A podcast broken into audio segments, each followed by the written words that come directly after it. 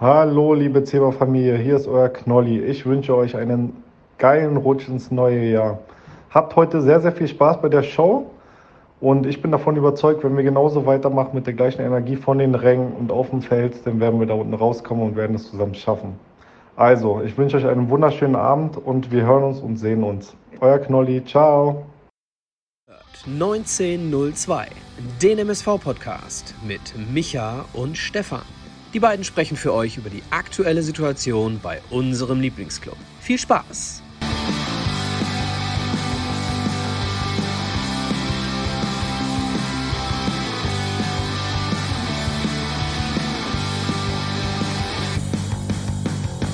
Eine neue Folge Podbolzers 1902 mit Micha und Stefan und in dem Fall heute Abend mit dem Guido. Wir wollen heute mal über Menschenbilder und Highlights zum MSV Duisburg, ich komme mir fast vor wie Günther Jauch, 2023 sprechen, wobei, jetzt korrigiere ich schon, äh, Günther Jauch ist ja gar nicht mehr am Start, aber ich glaube, die letzten Quotendesaster bei RTL sprechen für sich Bände. Deswegen wollen wir es heute Abend besser machen, haben uns den ersten Gast schon mal direkt dazu genommen. Ich kann euch also vorwegnehmen und sagen, das wird heute eine längere Angelegenheit. Es kommt noch oder es kommt noch jemand im Nachgang, der hier auch schon länger das ganze Projekt mit unterstützt. Aber seit dieser Saison mit am Start die Firma Bürosysteme Lilienthal. Dahinter verbirgt sich der gleichnamige Inhaber. Das ist der gute Guido. Und der Guido ist nicht nur Inhaber von Bürosysteme Lilienthal, sondern er ist glühender MSV-Anhänger. Schönen guten Abend, Guido.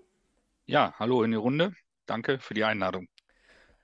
Und auf der anderen Seite mit einem Kampfgewicht von 500 Pfund. Er wartet schon in der grünen Ecke und ist ungeschlagen hier in diesem Podcast. Schönen guten Abend, Michael. Mein Hund geht immer in die Ecke, wenn es klingelt. Der ist ein Boxer. Ja, perfekt. Und ihr seht es vielleicht schon, wir haben auch heute alle das gleiche Gewand an, denn wir sind äh, sponsert bei Capelli heute Abend mal hier mit am Start. Vielen Dank für die netten Weihnachtsgeschenke an dieser Stelle nochmal. Und ich würde sagen, wir haben ein pickepacke volles Programm. Wie gesagt, der Guido ist dabei, der Alexander Elskamp wird gleich noch äh, mit reinkommen. Wir haben hier Awards zu vergeben. Äh, wirklich vom besten Spieler bis hin zum ähm, Highlight oder auch dem Tiefpunkt der bisherigen Saison. Wir wollen aber gleich mal so ein bisschen noch das Ganze Jahr rund machen, indem wir natürlich auch das, auf das erste Halbjahr mal generell zurückblicken. Wollen aber natürlich, wenn wir hier schon einen Gast am Start haben, den Guido nochmal mit reinnehmen und generell mal fragen, Guido, wie bist du denn damals vermutlich als Jugendlicher, als Teenager zum MSV Duisburg gekommen? Ja, äh, als tatsächlich als Kleinkind äh, mit sechs Jahren, 1976, äh, da gab es euch noch gar nicht, äh, wahrscheinlich noch niemals in der Planung.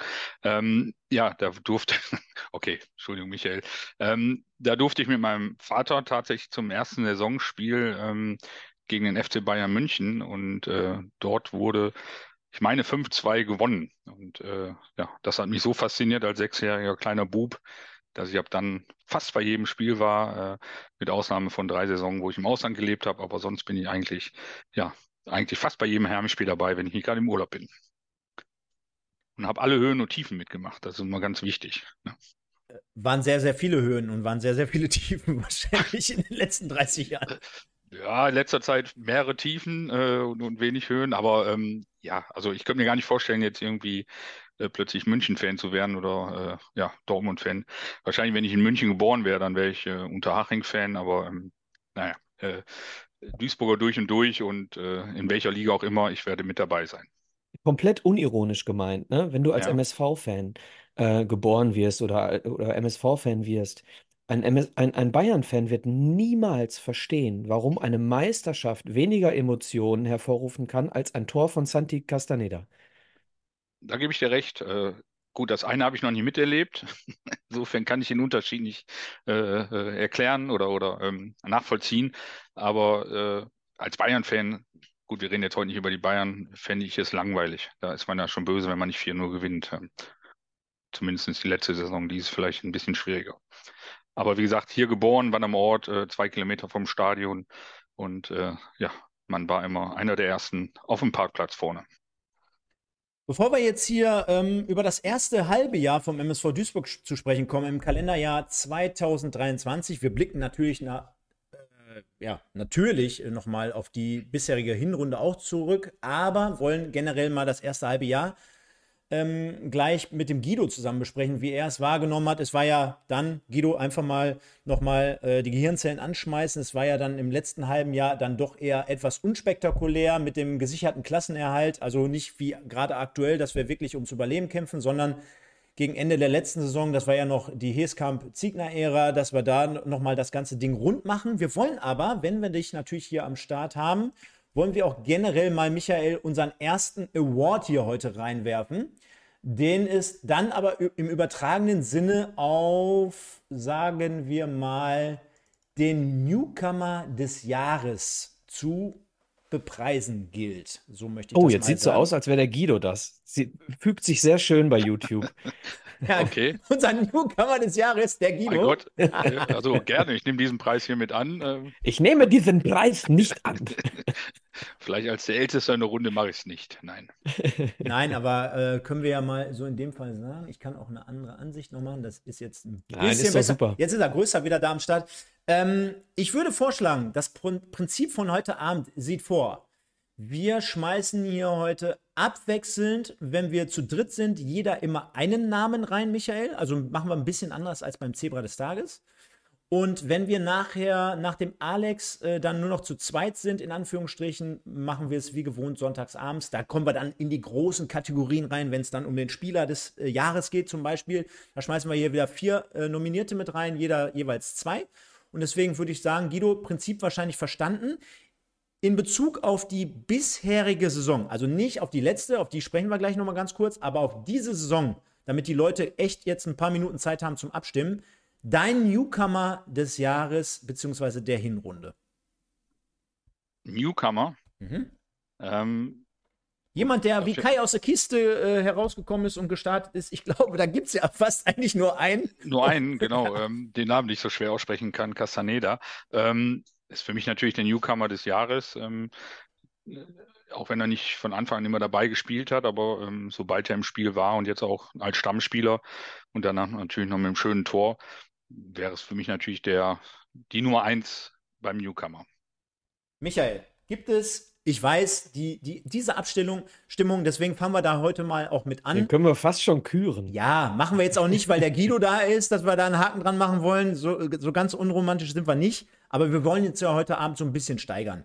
Und Mhm. ich glaube, Castaneda, da führt wahrscheinlich kein Weg dran vorbei, um es trotzdem irgendwie nochmal mit reinzunehmen, um, um es ein bisschen spannend zu halten. Wen haben wir Mhm. denn aus deiner Sicht da noch auf dem Zettel? Dann nehmen wir noch Basti Mai mit rein und zwar in seiner Position als Stürmer. Okay, der Michael geht den. Kann man äh, auch drei reinnehmen? Nein. Er geht den anderen Weg in dem Fall.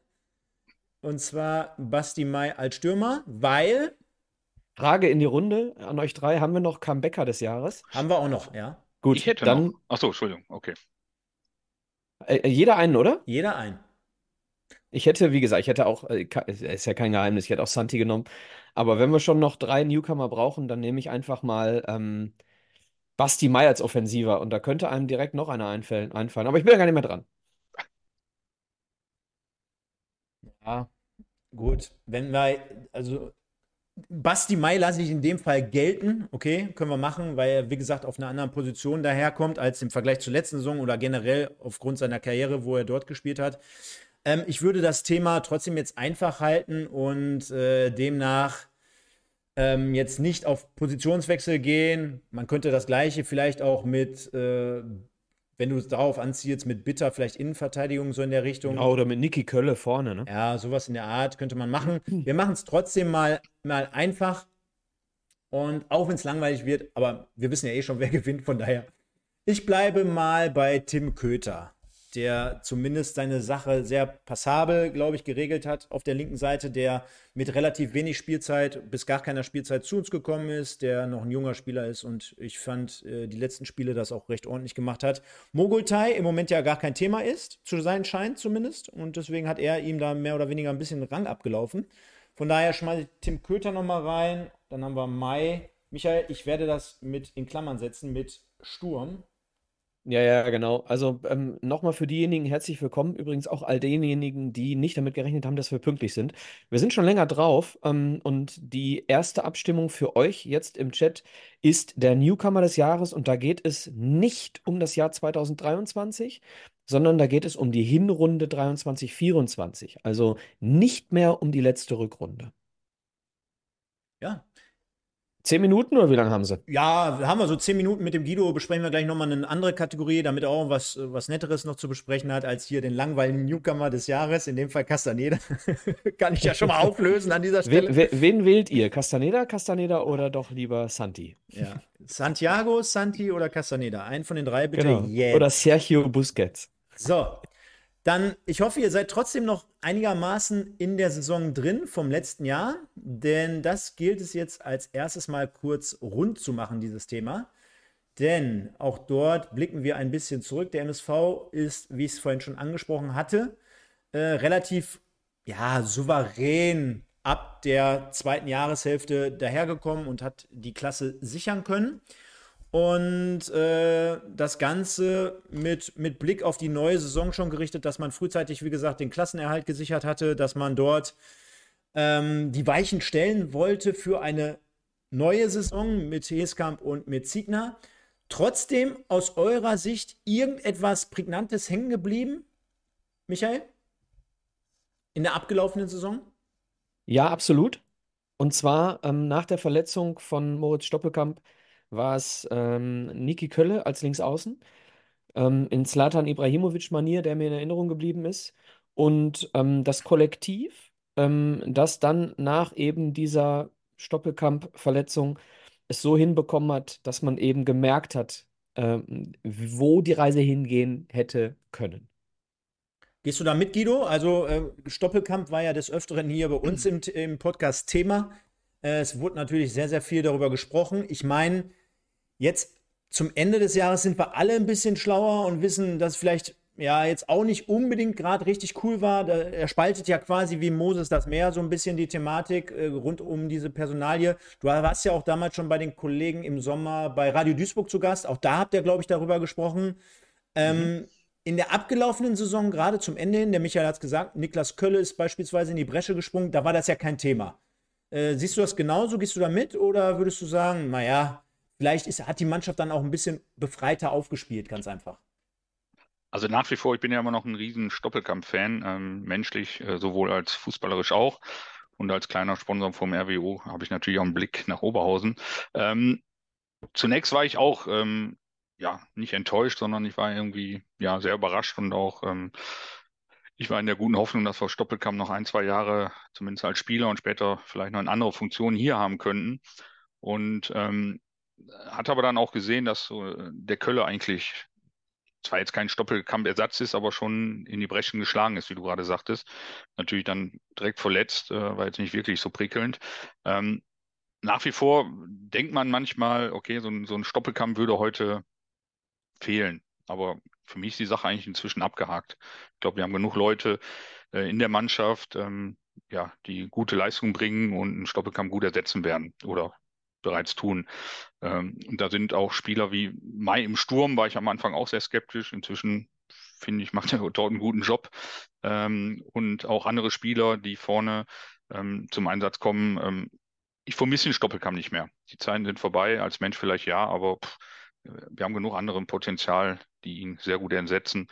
Und ähm, dass Stoppelkamm jetzt weg war, ist für mich nicht die Ursache, dass wir jetzt auf dem vorletzten Platz stehen. Ich denke, das waren diverse Dinge, und vielleicht wären wir dann zwei, drei Plätze besser, aber wie gesagt, für mich ist das Thema erledigt und ähm, menschlich sehr schade.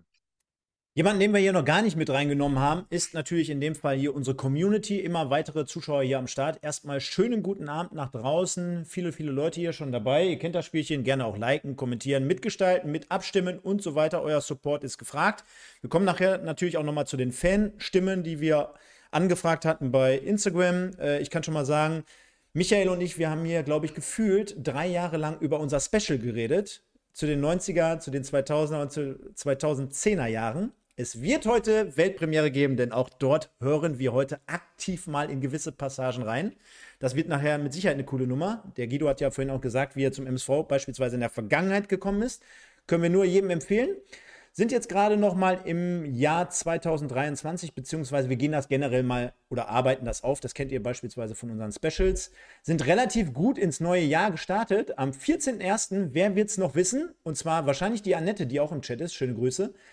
Damals 3-2 Auswärtssieg in Saarbrücken, danach mit zwei Heimspielen gegen Mannheim und Osnabrück 1-3, 1-2, leider nicht so gut. Dann das kuriose Auswärtsspiel in Rot-Weiß Essen, kurios deshalb, weil bis kurz vor Schluss der MSV noch zurücklag. Moritz Stoppelkamp mit einem direkten Freistoß zum 1-1 Ausgleich seinerzeit. Und dann das Heimspiel gegen FSV Zwickau mit 4 0 gewonnen wurde im Anschluss, nur um dann wiederum bei Freiburg 2-0 zu verlieren gegen den SV Meppen zu Hause 0-0 zu spielen. Und dann, Michael, begann quasi der Weg des Niklas Kölle, glaube ich, beziehungsweise auch von Julian Hetwa, der ja auch eine sehr gute Rückrunde spielte, denn 3-2 Auswärtssieg beim VfB Oldenburg damals.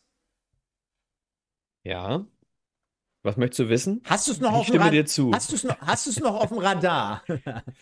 Äh, ich habe es auf dem Radar, aber die Tore nicht mehr. Ähm, ja, ich kann es dir nochmal sagen. Hetwa 0-1, Hetwa 0-2 und dann der gute Rolf zum 1-3 in der 40. Also war eine relativ Mhm. souveräne Nummer. Ähm, Kölle sehe ich gerade in dem Spiel noch gar keine Rolle gespielt. Saß nee, das war dann das nächste Spiel, glaube ich, zu Hause gegen äh, Aue. Kann das sein? Ja, gehen wir mal rein. Der eine oder andere wird es wahrscheinlich jetzt schon eher finden. Warte mal, warte mal, warte mal. Oldenburg, dann haben wir zu Hause 1860, dann in Dresden, dann Fair. Also Aue sehe ich hier noch gar nicht. Wo war denn, wo war denn das, das Ding mit Ibrahimovic? Das war aber Aue, oder? Aue? Ibrahimovic? Ach, das. Ja, ja, ja. ja, ja. Das, das Slatan-Ding von Niki Ja, Kölle. ja, ja, das war das. Er hatte da damals das 2-0 erzielt. Genau, nach der Halbzeit. 2-0. Ja. Mhm. Dann bin ich ein bisschen gesprungen, ja. Ja, äh, ich sag mal so, äh, am Ende eine sorgenfreie Saison, die dann, ähm, ja, so, so ein bisschen darüber hinweggetäuscht hat, dass wir immer noch Probleme haben. Ne? Und ähm, denn es hat dann, ich will nicht in die neue Saison springen, aber wie wichtig dann einzelne Personen sind, ob das jetzt Stoppelkamp in euren Augen ist oder in meinen Augen die Verletzung dann von Niki Kölle im ersten Spiel, ähm, wie wichtig einzelne Personen sind, äh, hat dann die neue Saison gezeigt. Ne? Dementsprechend die Breite des Kaders ähm, nicht ausreichend, so will ich es mal sagen, um, um solche Dinge aufzufangen. Lass uns trotzdem mal, äh, Guido, auf zwei äh, Spiele nochmal zu, sch- zu äh, schauen. Zum einen, ähm, hatte ich es gerade gesagt, das Auswärtsspiel in Rot-Weiß Essen. Das war ja das erste Mal nach gefühlt 100 Jahren, dass wir dort mal wieder auswärts gespielt haben. Ich klammer jetzt mal den Niederrhein-Pokal aus. Warst du selber damals A als Zuschauer zu- äh, vor Ort? Und B kommt, Ja. B kommt gleich. wie, Ach hast, wie hast du es wahrgenommen? A?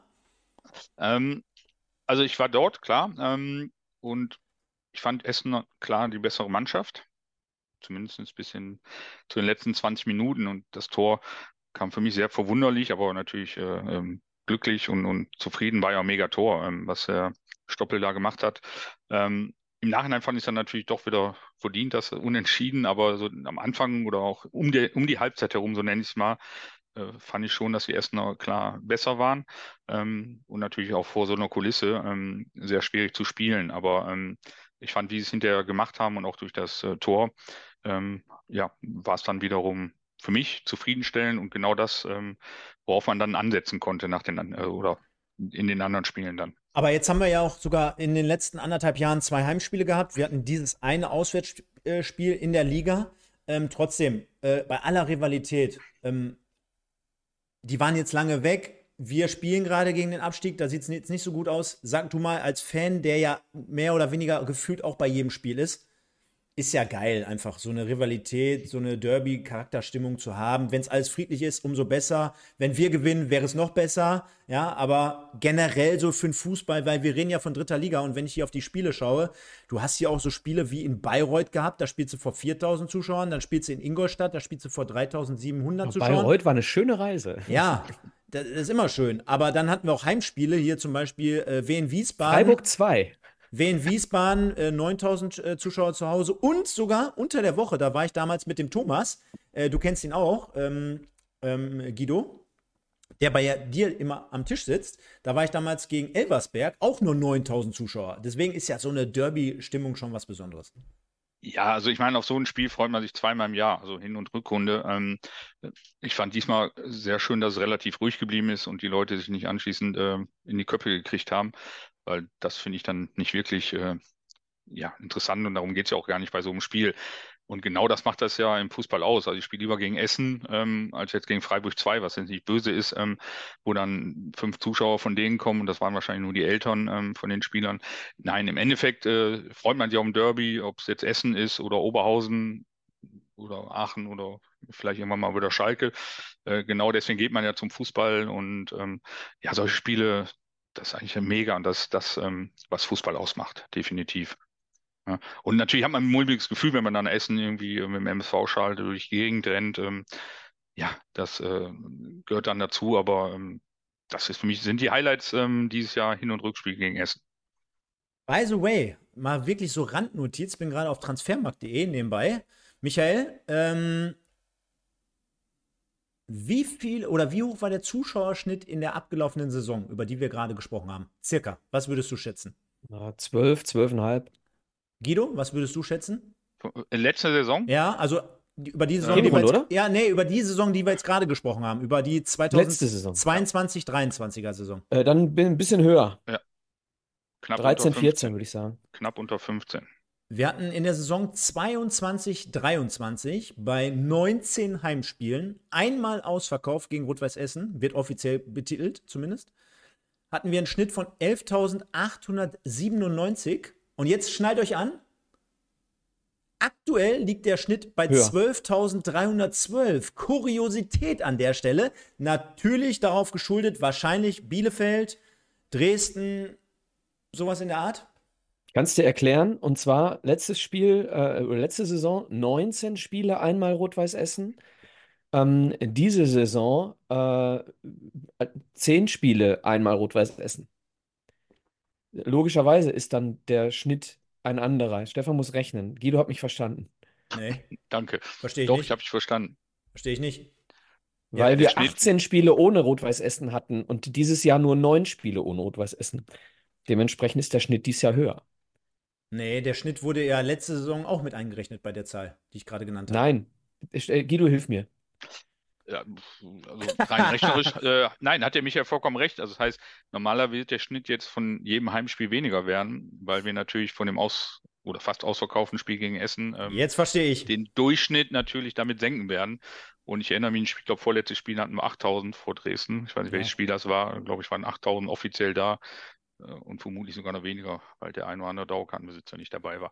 Ähm, aber ich glaube, der Schnitt wird weniger, wenn wir jetzt nicht plötzlich Gas geben. Ne, wir sind ja aktuell Rückrunden-Tabellenführer.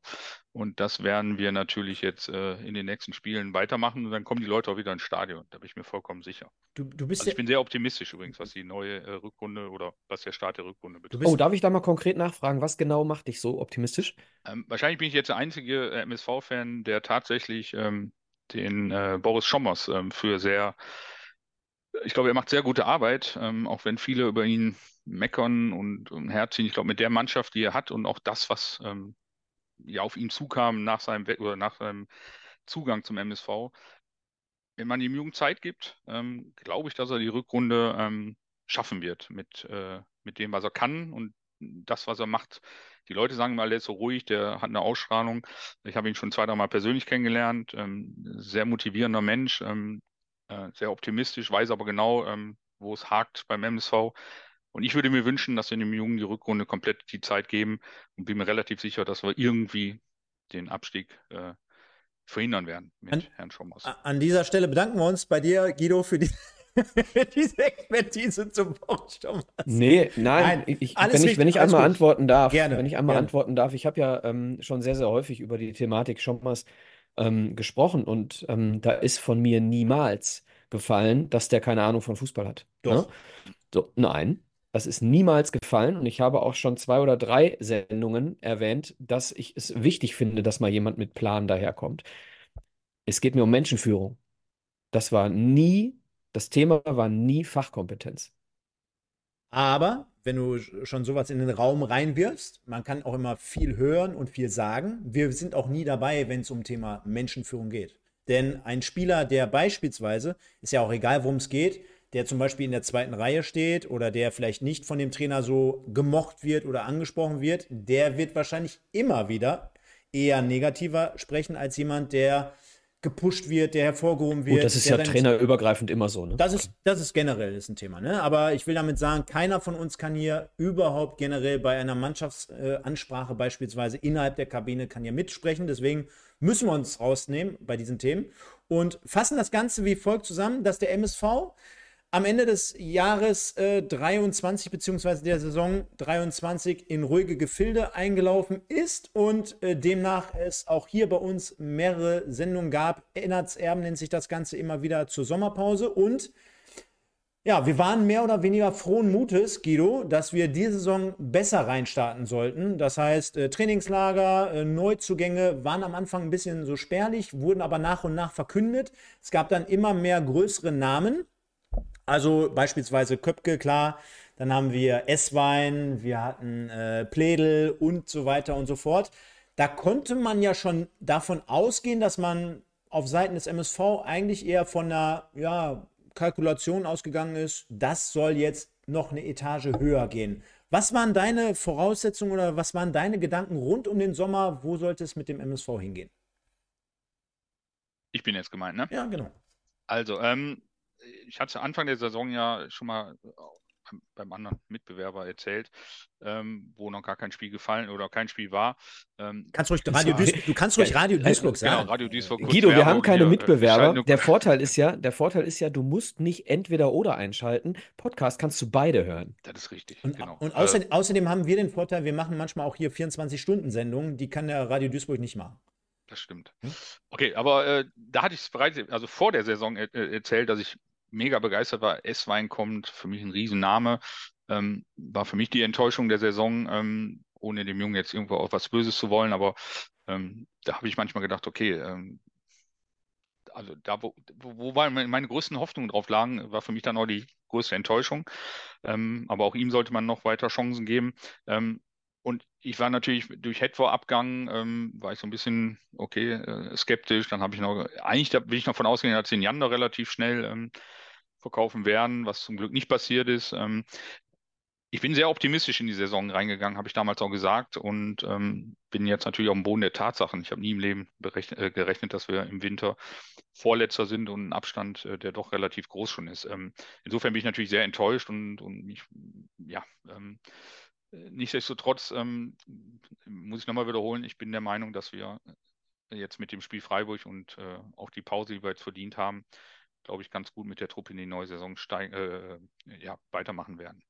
Lasst uns dann eben mal an dieser Stelle den ersten Break machen und das Ganze auflösen in Bezug auf den Newcomer des Jahres beim MSV Duisburg. Ja, soll man gar nicht glauben, aber es gibt auch Gewinner in dieser Situation oder in dieser schlechten Saison bisher. Und da sprechen wir natürlich, Michael, wir haben es schon mal angedacht oder wir haben es vorhin schon mal immer wieder angerissen.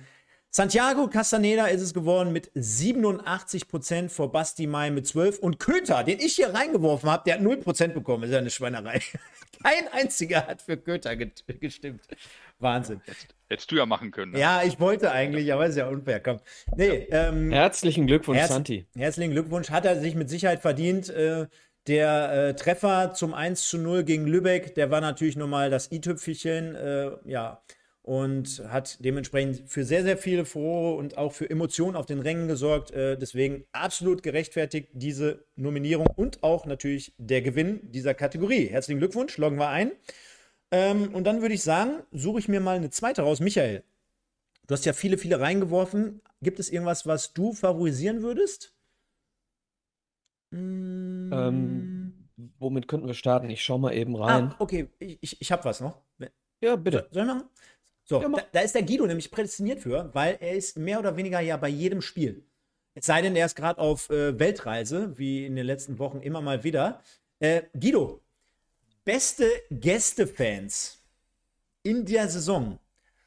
Da gab es ja schon ein paar geile Spiele, ne? Also Rot-Weiß Essen, Arminia Bielefeld, Dynamo Dresden, Freiburg 2,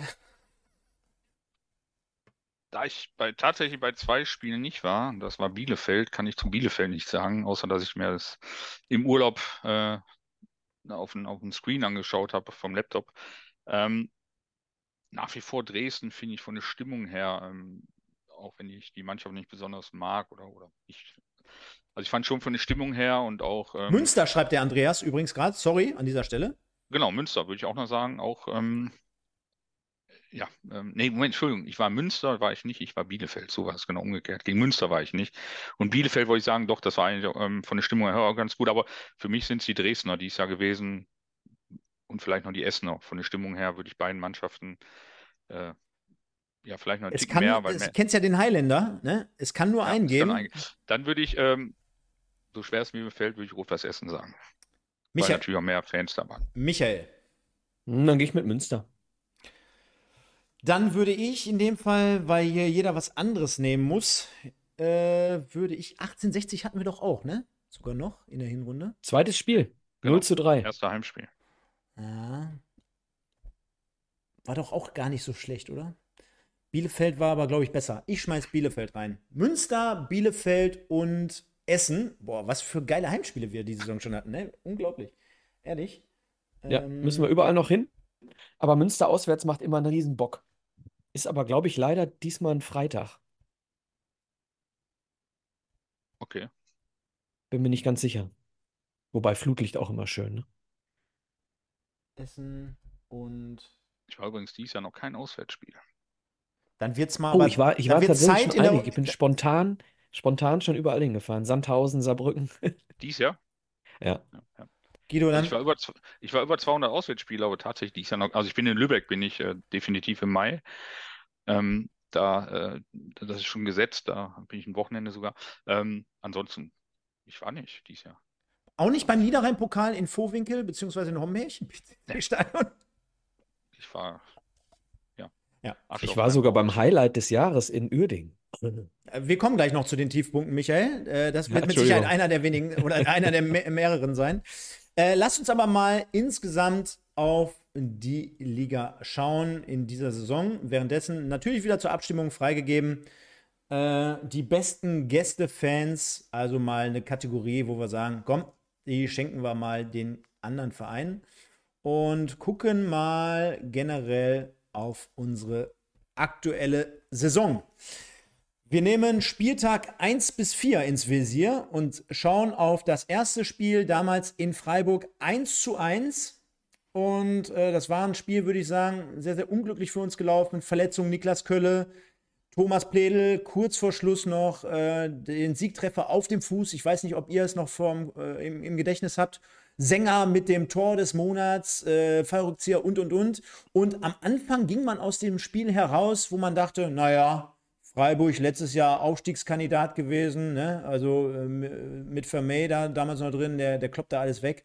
Und äh, die Truppe wieder einer der Favoriten in dieser Saison. Jetzt sind wir alle natürlich nach 20 Spieltagen schlauer und wissen, die stehen sogar noch hinter uns. Kaum zu glauben, aber ist so. Ähm, und danach die 0 zu 3 Niederlage gegen 1860 München. Guido, das war ja das erste Heimspiel und da machte sich schon mehr oder weniger sehr, sehr viel Ernüchterung breit, weil aus diesen beiden Spielen mit der Euphorie, du hattest dann immerhin auch über 14.000 Zuschauer an diesem Samstag gegen 1860 München, war selber auch da, war eine tolle Kulisse, war insgesamt eigentlich alles angerichtet. Du hattest eine Mannschaft, die sich auch nicht schlecht las. Du wusstest, dass du gegen Freiburg ein bisschen Pech hattest ähm, und gar nicht so schlecht gespielt hast und dann verlierst du 0-3 und dann stehst du nach zwei Spielen mit einem Punkt da. Also mehr oder weniger alles schon wieder eingerissen. Also ich muss sagen, das Freiburg-Spiel, ähm, jetzt mal abgesehen von der Verletzung vom Kölle, ähm, Traumtor äh, vom Sänger, ähm, für mich war klar, äh, hier ist richtig was drin. Ähm, und ich war auch eigentlich sehr motiviert gegen 1860, das Heimspiel, ähm, dass wir hier punkten, ein oder drei Punkte. Und ich war eigentlich von der Truppe noch immer äh, begeistert und habe gedacht, okay, äh, wir sind ganz schnell unter den Top äh, 5, 6 äh, in der Liga und ähm, klar, Kölle fällt aus, Kölle fällt länger aus, was im ersten Moment auch gar nicht so aussah, ähm, waren wir natürlich alle geschockt. Aber das war ein 3-0 ähm, Untergehen und äh, ja, also und dann plötzlich ging es los. Ähm, wir reden ja von den ersten vier Spieltagen, ähm, haben mich schon doch sehr geschockt. Ähm, und und es war auch nicht wirklich eine Besserung zu sehen, dadurch, dass Kölle ausgefallen ist und ähm, die anderen Spiele auch nicht wirklich. Auch so ein, ich sag mal, Sänger fand ich die ersten drei, vier Spiele noch für mich der Stammspieler, gar nicht wegzudenken. Und jetzt weiß ich gar nicht, wie lange er schon nicht mehr eingewechselt wurde oder nur fünf oder zehn Minuten gespielt hat. Äh, seit dem Dortmund-Spiel. Seit dem Genau. zweiten Spiel unter Engin Wural äh, spielt er keine Rolle mehr. Genau. Ähm, für mich nicht nachvollziehbar, aber jetzt bin ich natürlich auch kein Trainer und ich bin auch nicht beim Training dabei. Ähm, ja, also wie gesagt, für mich war der 18 spiel war direkt ein, ein Schlag ins Gesicht. Ähm, und da konnte man auch sehen, okay, das ist doch nicht die Mannschaft, die ich gegen Freiburg noch gesehen hatte.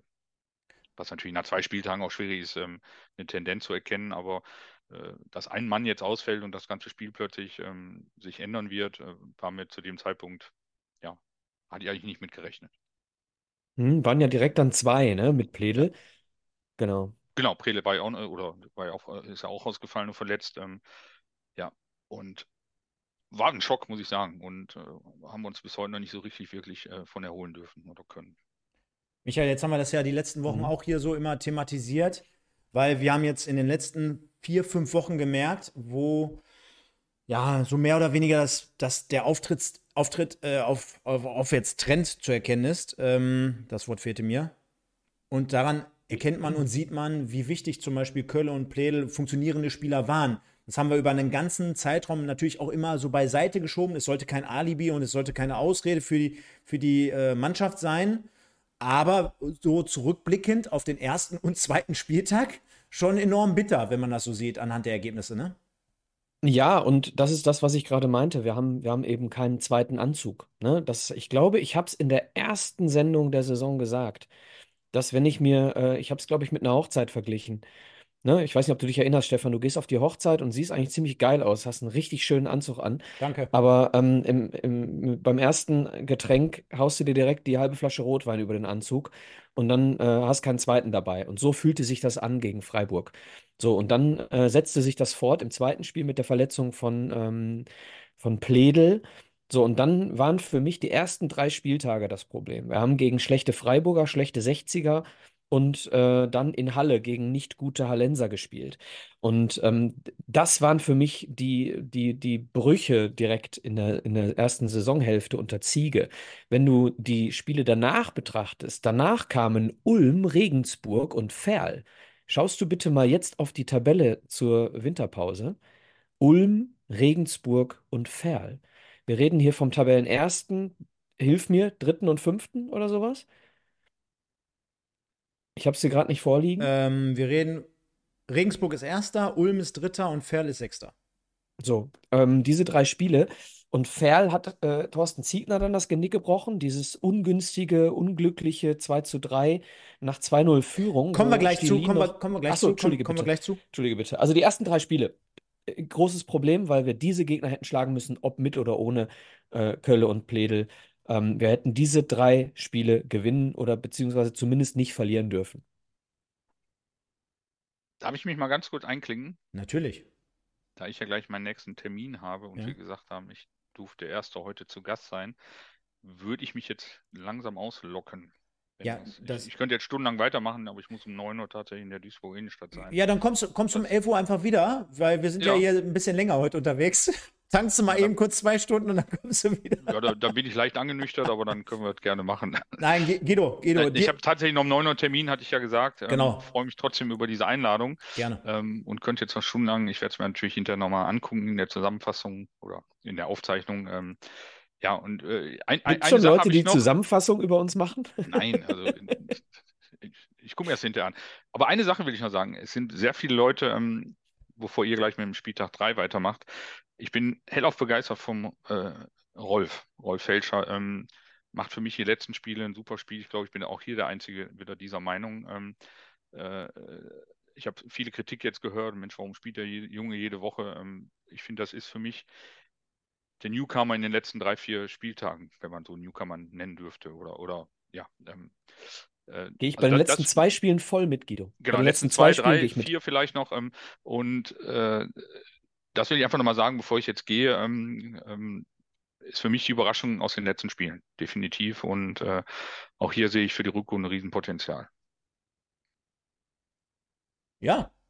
Wie, äh, darüber hinaus findest du wahrscheinlich seine Frisur auch sehr, sehr gut. Von daher äh, denke denk ich mal, so richtig kennen. Passt das Genau, ja zwischen äh, euch beiden. Guido, ähm, dir vielen, vielen, vielen Dank für deine Teilnahme heute Abend. Äh, vielen, vielen Dank für den Support im äh, letzten halben Jahr plus X, sage ich jetzt mal an dieser Stelle. Und äh, ich wünsche dir oder wir wünschen dir natürlich alles Gute fürs neue Jahr, beruflich, bei MSV, aber natürlich in erster Linie gesundheitlich, wie ich glaube, das sollte bei jedem hier immer im Vordergrund stehen. Und äh, dann sehen und hören wir uns nächstes Jahr an gewohnter Stelle wieder. Mhm. Und wir machen jetzt gleich, du, dir gehören jetzt gleich die letzten Worte. Ähm, hören wir uns gleich jetzt hier nochmal das erste Special zu den 2000 oder 2000 sag ich schon, zu den 90er Jahren an. Immer mal wieder so ein paar Passagen und dann sehen wir uns hier wieder mit dem Alex Alexander Elskamp und dir, Guido, gehören die letzten Worte. Ja, ähm, ja, vielen Dank für die Einladung. Äh, sorry, dass ich jetzt schon gehen äh, muss. Äh, ich wäre noch gerne geblieben. Wünsche aber allen, die da draußen äh, zuschauen, zuhören, ähm, ein tolles Jahr und ähm, eine tolle Rückrunde, wo ich fest dran glaube. Äh, dass wir Ende der Saison hier vielleicht nochmal in kleiner Runde äh, zusammensitzen und ähm, uns ein bisschen feiern. und natürlich Gesundheit ist klar, ähm, allen, die da draußen sitzen, uns und den Spielern vom MSV. Und ich freue mich aufs nächste Jahr. Okay.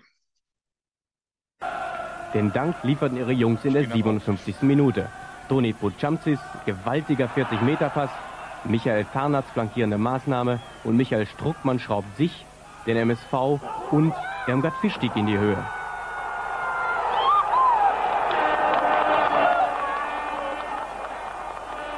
Nach neun langen Jahren Schluss mit den finsteren Zeiten in Meiderich.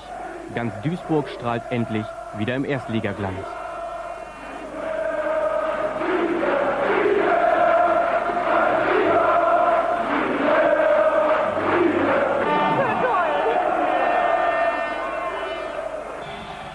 Wichtigste MSV-Tor seit Jahren und das ganz persönliche Erfolgsrezept von Strucki, dem Knipser. Ja, also als die Flanke kam, äh, Beste ist, wenn man gar nicht überlegt. Ich habe einfach nur den Kopf hingehalten, gar nicht überlegt. Und das, äh, was danach vor, vor, hinein vorgeht, das äh, kann man einfach nicht beschreiben. Die südländische Begeisterung an der französischen Grenze. 5000 Fans unmittelbar nach Spielschluss auf Souvenirjagd. Und wer dabei leer ausging, der konnte sich wenigstens mit rosigen Aussichten für die Blau-Weißen trösten.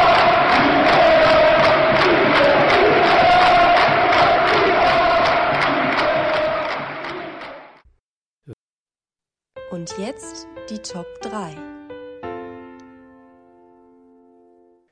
Stefan, Nee. deine Nummer 3. Ich schieb, ich, ich schieb die Karte an den Mike weiter. Ich, ich, ich, ich kann das ja nicht Joker. ernst nehmen, ne? Ich zieh den Also mit diesen Top den 3 Joker. Dingen, na, wow. Ich, ich mache nach dem Mike. Ich lasse dem Jüngeren den Vortritt. Also Mike, genau, du, du hast ja weniger Zeit gehabt, dir eine Top 3 zu überlegen, so alt bist du ja noch nicht. Ähm, deine Ja, deine Nummer ganz 3. Also es Oh, kann mein- alles sein. Es kann Ja, alles sein. Es kann nee, ich alles hab- sein. Ich habe, ich habe, also ich habe drei, ich habe halt drei Spiele, ne? Also, ähm, weil ich einfach jetzt im Nachhinein kann ich sagen, der Spieler und so, aber ich war einfach in der Zeit zu jung, um zu sagen, der Spieler hat mir da krass imponiert. Ich habe Markus Marin geil gefunden, weil ich in der Jugend Stürmer gespielt habe und er war auch Stürmer. Und mein Bruder hat immer zu Hause gesagt, äh, wenn wir uns überlegen, dann acht und sechsjährige oder neun und siebenjährige, äh, ich finde Salou super. Ja, dann, dann habe ich halt Marin genommen. Weißt du, dann hat er Salou auf dem Trikot gehabt, äh, auf dem Götzentrikot und ich hatte Marin auf dem Götzentrikot. Also Ich will, ich will Colt Sievers sein. Na gut, dann bin ich halt Howie Manson. Ne? so und äh, ne, weißt du, und ähm, von daher kann ich jetzt gar nicht sagen, der war geil, der war nicht geil. Ich habe natürlich Videos und dann nach Betrachtung auch nichts vor. Ich habe halt Spiele, ähm, deshalb sage ich mal, auf der ähm, auf der 3 ist äh, Europapokal der Pokalsieger, 1-1 zu Hause gegen Genk, auch wenn wir dann später ausgeschieden sind, ist es immer noch ein internationales Spiel. In einem UI Cup ist auch ein internationaler Wettbewerb, machen wir uns nichts vor. Intertoto, aber Europapokal der Pokalsieger ist letztendlich ein das internationale Spiel, das einzige, was es in meiner aktiven Zeit gegeben hat im MSV-Stadion mit MSV-Beteiligung, abgesehen von der Europa League, ne, die letztes Jahr oder die letzte Saison dann im August gespielt wurde. Deswegen das, auch wenn wir 1-1 gespielt haben und rausgeflogen sind, das ist, sag ich mal, Nummer 3. Und da äh, grätsch ich rein. Stefan, deine Nummer 3. Also darf ich jetzt nicht drei nennen? Doch. Nein. Naja, der macht er aufsteigend. Du sagst ja erst alle den Ah, dritten okay. Platz, dann den zweiten Platz. Ich erkläre Okay. dir das mal kurz. Okay, okay, okay, okay. Äh, du hast ja gesagt, ähm, es, es kann alles sein, ne? Habe ich jetzt richtig Alles. verstanden? Alles. Ja, ähm, Kann auch, kann auch dein Gesicht im, im Zaun der Gegengerade sein. Ja, genau, das Guckloch, genau. Nee, ähm, ich habe es hier ein bisschen unterteilt in drei Kategorien und äh, ich nehme jetzt einfach mal die erste Kategorie, beziehungsweise die, für euch die dritte Kategorie und die nennt sich bei mir einfach Fans. Ja, wir haben angesprochen, dass wir äh, diverse Zuschauerschnitte hatten wir angesprochen. Ähm, wir haben mal äh, Spiele angesprochen vor weniger Zuschauern, mal vor mehr. Aber ähm, ich bin einfach zum MSV gekommen in, in einem Spiel, beispielsweise gegen Bayern München, 30.000 Mann, ausverkaufte Hütte. Äh, ich war da in dem Moment so beeindruckt, ähm, gleichzeitig von, ja, der Zebra-Twist, dann alle mit dem Schal in der Kurve am, am Wedeln. Ähm, das war, das war für mich sensationell. Am, an, früher gab es ja noch immer, dass die auch so Schnipsel in eine Kurve geworfen haben. Ja. Ne? Ja, Ähm, vor allem, das waren, das waren ja diese, diese Bier, äh, wie heißen die Dinge? Diese Ja. Bierzettel. Genau, Ja. die, die, die, die Feuchtigkeit aufsaugen, ne? Ne? Ja, oder, ja, genau. oder, oder ich war damals noch so ein Stöpsel, der hatte jedes Jahr äh, von seinem Vater eine Fahne bekommen. Wer hat heutzutage noch eine Fahne mit, mit, mit einem Stock im Stadion? Ne? Das Absolut, Ging ja, absolut. das, das ging. Und das war dann meistens blau-weißes Fahnenmeer. Und ähm, ich lasse nichts auf unsere MSV-Fans. Ja? Hast du gerade wirklich gefragt, wer hat heutzutage schon noch eine Fahne im Stadion? Hast du das wirklich gefragt? ja. Eindeutig. Und was es mit der Fahne auf sich hat, das könnt ihr dann im weiteren Verlauf der Dokumentation hier auf unserem Kanal nachhören, abhören und immer wieder euch aufrufen. Und der Link bzw. die Links zu den einzelnen Teilen liegen ab. Wir hören auch gleich noch eine Passage aus den 2000ern und 2010ern, wollen aber jetzt mit unserem nächsten Gast weitermachen. Wir begrüßen recht herzlich und wenn ich gerade beim Guido gesagt hat, gesagt habe, ähm, halbes Jahr plus, dann ist es jemand, der mittlerweile seit anderthalb Jahren hier am Start war. Wir kennen ihn alle aus dem Kicktipp-Gewinnspiel, wir kennen ihn alle aus dem Edeka Elskamp Zebra des Tages. Gemüse Gustav. Und, und, wir ken- und wir kennen ihn alle von der Geschenkkorb-Übergabe bei Kassa äh, Janda. Äh, schönen guten Abend, Alex Alexander Elskamp. Hi Stefan, hi Micha, schön bei euch zu sein. Wahnsinn. Auch, Finden wir auch. auch, auch, finden wir auch. Du trägst, äh, trägst heute Abend auch die gleiche Kluft wie wir. Also Ja. an dieser Stelle nochmals vielen Dank. Nur wir riechen besser, Stefan, aber das lösen wir jetzt nicht auf. Das, das, das ist ein Insider. ja, Alex, äh, wir waren mit dem Guido voll in der Saison drin. Wir gehen aber mit dir nochmal gerne einen Schritt zurück. Du kannst ja gerne mal sagen, wie du damals zum MSV gekommen bist. Äh, Bist ja auch jemand, der wirklich jedes Spiel dabei ist, der immer Feuer und Flamme ist, der für den Club brennt. Der, darf man ja so sagen, du hast ja hier auch mehr oder weniger eine Kategorie schon geprägt. Also in dem Fall mit der Edeka beziehungsweise mit der Trinkgutgruppe auch gerade beim MSV natürlich nicht als derjenige, aber als ein Teil davon beim MSV mit am Start bist und äh, Trinkgut ja jetzt auch schon seit anderthalb Jahren die Brust des MSV Duisburg ziert. Da kannst du oder könnt ihr natürlich gerne auch das Lob mal annehmen oder generell auch mal weitergeben. Generell aber, wie bist du als Person zum MSV Duisburg gekommen? Ja, ich komme ja aus Bocholt. Ähm, da ist vielleicht der MSV Duisburg gar nicht so naheliegend. Ähm, ich hatte seinerzeit aber einen Freund, der aus Duisburg nach Bocholt gezogen ist und ich war 18, er war 17. Äh, das war, glaube ich, die Saison, als der MSV Duisburg in der Oberliga Nordrhein gespielt hat. Also ich kenne auch die Niederungen. Ähm, und da ich den Führerschein hatte und der Kollege halt nicht, hat er gesagt, komm, wir fahren mal zum MSV.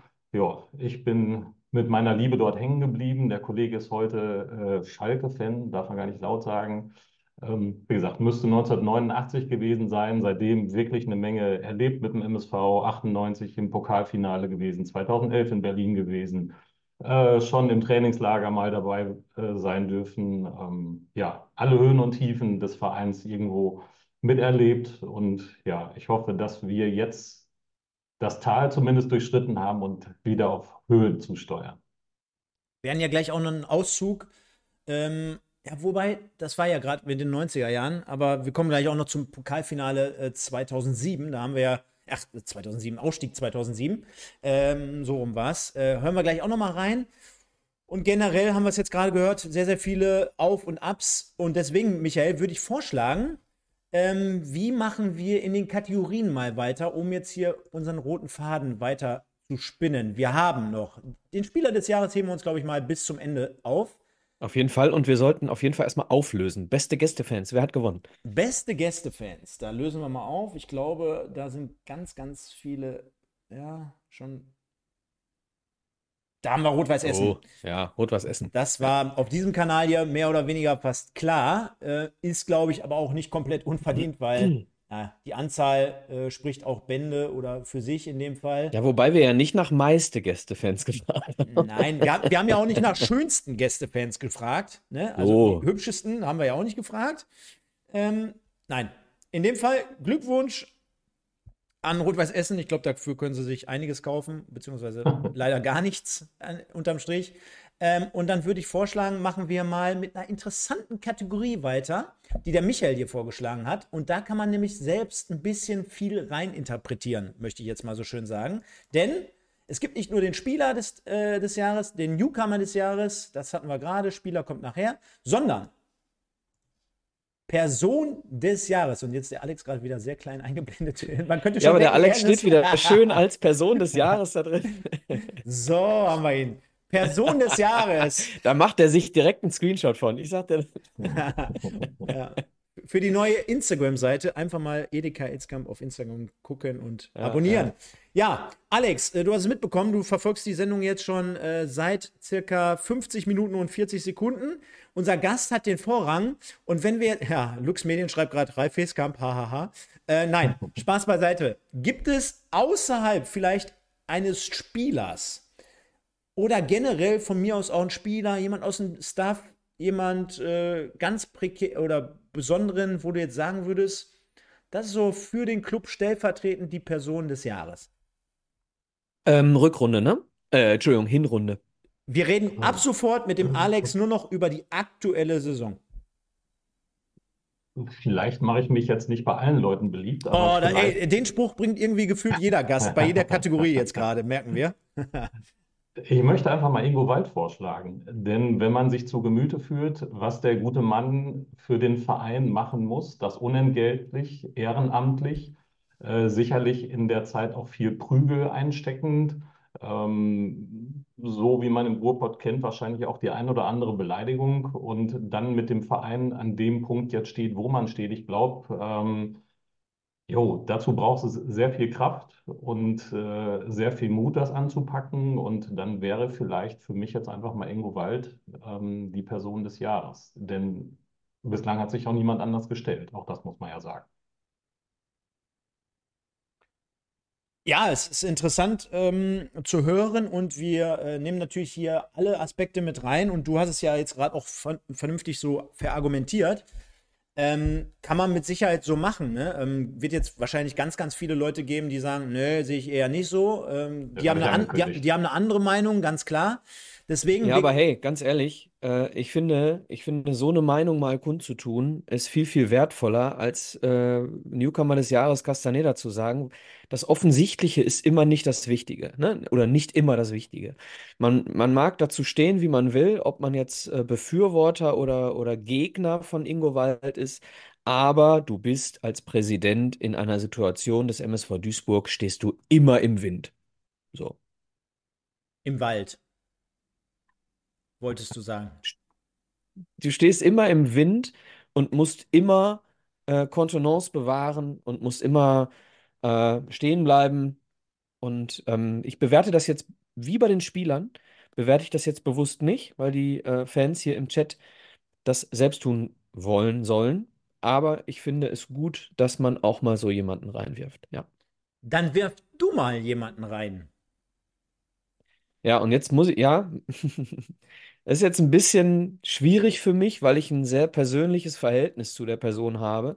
Ähm, aber wenn wir uns die fußballerische Entwicklung ähm, der Mannschaft anschauen, dann gibt es dort einen Break-Even, wo es nicht mehr schlechter, sondern besser wurde. Und das war äh, kurze Zeit nach der Rückkehr von Branimir Bajic. Und ähm, deswegen für mich Person der Hinrunde Bayer, denn ähm, ich möchte nicht wissen, wo wir stünden, wenn Bayer nicht zurückgekommen wäre. Wo wir stehen. Möchte, wir stünden. Stünden war richtig. Ja. Tja. Jetzt wäre ich noch dran. Wen kann man da noch nehmen? Also klar, Ich, würd, ich würde den ähm, Trampolinspringer mit den Dreadlocks, den fand ich auch sehr gut. Mhm. Im Flickflack. Mhm. Ich fand den Auftritt von äh, Chris Schmold beim Flickflack, wo ich ja live äh, zugegen war, wo er dann auch war, fand ich auch sehr, sehr geil. Könnt ja mal in die Umfrage in den Chat reinschreiben, wer an dem Tag auch da war. wo der Clown nicht wusste, beziehungsweise der Animateur, wer Chris Schmold ist. Und er dann die Späßchen mit ihm gemacht hat. War sehr, sehr geil. Ähm, tja, also Ingo Wald wäre auch aus meiner Sicht aufgrund von Gesprächen und von dem, was man so mitbekommen hat. Ich finde, ähm, da gebe ich dem Alex diesen Punkt zum Beispiel, äh, ihn als äh, sehr, sehr fannah. Das muss man ihm lassen. Also äh, gibt ja auch immer einige Leute, die immer dagegen schießen, auch öffentlich, über, über Medien, über soziale Medien, die ihm da so ein bisschen was absprechen. Aber wenn man mal hinter die äh, Kulissen schaut, wenn man auf Fanclub-Abenden dabei ist, wenn man mal äh, auch ihn im Stadion antrifft, er ist immer für ein Wort zu haben. Also er versperrt sich gar nicht dagegen, sondern nimmt sehr, sehr viele Dinge an oder ab. Äh, ob jetzt die sportliche Kompetenz da ist, äh, die er von sich selber ja sogar ein bisschen abstreitet, äh, können wir mal da, dahergestellt lassen oder dargestellt lassen. Deswegen ist es jetzt gerade schwierig. Mir geistern noch so ein, zwei Spieler durchs Gedächtnis, Gedächtnis aber so richtig habe ich jetzt ehrlich gesagt auch keine weitere äh, Möglichkeit. Hättet ihr noch einen dritten, falls, falls ich jetzt keinen so aus der Schublade ziehen Ja, könnte? Ja? ja. Ähm, ich weiß nicht, wer federführend dafür verantwortlich ist, aber die meiste MSV Duisburg-Identifikation hat mit Sicherheit der Olli äh, im, im Physio-Team. Denn der MSV Duisburg hat in der Hinrunde sehr wenige Muskelverletzungen gehabt. Ähm, wir hatten eine Knieverletzung äh, bei Bakir, wir hatten eine Knieverletzung bei Ekene, beziehungsweise äh, bei ähm, Köpke, wir hatten ähm, was doch einen Muskelfaserriss jetzt bei, bei Knoll. Und ansonsten finde ich, helft mir Muskelverletzungen in der Hinrunde relativ selten. Deswegen würde ich hier entweder ähm, äh, stellvertretend fürs gesamte Physio-Team den Olli ähm, reinwerfen ähm, oder eben äh, unseren Happy Birthday übrigens, heute hat er Geburtstag, äh, unseren äh, Fitnesstrainer, den Ruben. Das darfst du entscheiden, Stefan. Ja, Ich meine, bin für Olli, aber ich bin nicht dran. Andreas Rüttger schreibt, Olli ist der meist unterschätzte Mann beim MSV. Ja, wenn Andreas Rüttgers das sagt, dann mache ich das doch. ich bin ja ein Mann des Volkes, von daher füge ich mich dem Ganzen. Wird eingeloggt, äh, ist jetzt eine kuriose Wahl, irgendwie auch die Zusammensetzung, aber das soll es ja auch sein, bei der Person des Jahres. In dem Fall Olli, der Physio in Klammern, Baja Bajic und Ingo Wald. Die schmeiße ich jetzt hier alle mal mit rein. Äh, ich glaube, die drei haben auch noch nie eine Competition gegeneinander bestritten. Also es ist sehr, sehr geil zu sehen und zu hören. Und dann wollen wir mal äh, die Leute hier fleißig abstimmen lassen und mal weiter in der Saison ein bisschen voranspringen. Denn wir haben noch einige Highlights hier zu besprechen. Wir haben es vorhin vorweggenommen, die ersten drei Spiele sind wir mit zwei Punkten aus drei Spielen herausgegangen, mit dem Unentschieden dann letztendlich noch in Halle. Und dann äh, gab es das 1 zu 1 zu Hause gegen den SSV Ulm, wo auch jeder dachte, pff, Ulm, so, boah, Aussteiger 1-1, Freitagabend 19 Uhr, immerhin noch über 10.000 Zuschauer, ist jetzt auch nicht so das Gelbe vom Ei. Und das war für mich so mehr oder weniger auch so, boah, erste weitere Ernüchterung. Dazu kam dann passenderweise unter der Woche zumindest mal der erste Saisonsieg, wenn man ihn offiziell titulieren kann, mit dem 7-0 im Niederrhein-Pokal. Sollte auch unser einziger Sieg bleiben. Und dann sollte es eine Reihe von Niederlagen geben, was letztendlich natürlich dann auch zum Aus von Thorsten Ziegner führen sollte. Michael, bevor wir den ähm, Alex jetzt mir mit reinnehmen, Mhm. drei Punkte aus vier Spielen bei den Gegnern plus ein 7-0 äh, gegen, äh, gegen Vorwinkel, was jetzt nichtssagend ist. Äh, das ist natürlich zu dem Zeitpunkt schon generell viel zu wenig. Oder wenn wir auch auf die ersten drei Spiele schon schauen, zeichnete sich das zu Saisonbeginn schon so frühzeitig ab, dass Thorsten Ziegner relativ schnell, weil man muss sich ja mal vor Augen führen, wir saßen hier alle und der Großteil der Fans sagte, auch in den sozialen Medien, gib dem Ziegner und gib dem Heskamp mal eine Chance, nach eigenem Bedarf den Kader so zusammenzustellen. So. Und wenn man das macht und als Trainerteam Natürlich immer unter gewissen Voraussetzungen. Das dürfen wir hier nicht vergessen. Ne? Also der MSV, Liquidität, äh, wann die Transfers zustande kommen, etc. Das haben wir immer wieder hier in unseren Sendungen be beleuchtet. Aber wenn wir dann feststellen, dass die sportliche Leitung quasi das Go bekommt, nach drei, vier Spieltagen schon zu sehen, ey, das wird nichts, dann die Reißleine zu ziehen, aus deiner Sicht folgerichtig? Ähm, boah, kann ich nicht mit Ja oder Nein beantworten. Grundsätzlich bin ich äh, am Ende äh, ja auch der Meinung gewesen, dass die Entscheidung, ihn rauszunehmen, nicht die falsch, nicht falsch war. Ähm, die Bewertung, und ich habe es damals auch gesagt, äh, das Ferl-Spiel war das sechste Spiel. Ähm, am Ende ist er nach dem Ferl-Spiel rausgeflogen.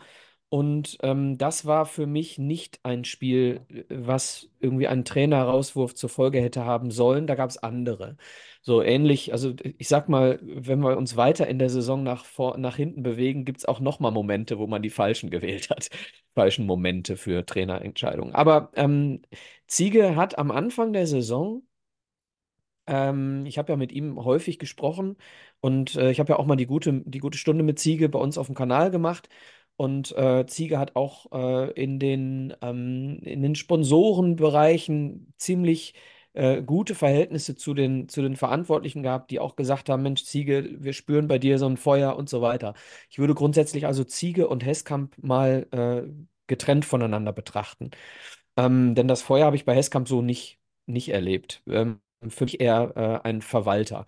Ähm, Ziege für mich ähm, leidtragend, ich habe es gerade schon mal angesprochen, leidtragender unter dieser Ansetzung, unter den äh, die, die drei Spiele, die ich gerade schon mal genannt habe, Spieltag 4, 5 und 6 gegen Tabellenplatz äh, 3, 1 und 6, ne? Ähm, zumindest wenn wir jetzt die Wintertabelle uns anschauen. Dementsprechend hat er da äh, ziemlich viel Pech gehabt, hat aber auch selbst verschuldet die ersten drei Spiele zu wenig Punkte geholt, muss man auch dazu sagen. Also lange Rede, kurzer Sinn. Am Ende ist es die richtige Entscheidung, mit ihm nicht langfristig weiterzumachen. Denn ich glaube, ähm, um den MSV wieder dahin zu führen, wo er in unseren Augen hingehört, braucht es einen Trainer, der ein bisschen mehr konzeptionell arbeitet. Und ähm, das sehe ich bei äh, Ziege in der Retrospektive nicht. Zumindest nicht, um in der zweiten Liga anzukommen. So, jetzt haben wir im Moment ganz andere Probleme. Gehe ich vollkommen mit. Aber äh, damals noch nicht. Ne? Äh, Spieltag Nummer, Nummer 3, 4, 5, 6, da sind wir noch nicht davon ausgegangen, äh, dass unser dritter Trainer irgendwie sechs Spiele in Folge verliert. So, deswegen, ähm, wie soll ich die Frage beantworten? Pah, äh, richtige Entscheidung, dass er jetzt kein Trainer mehr ist. Ja.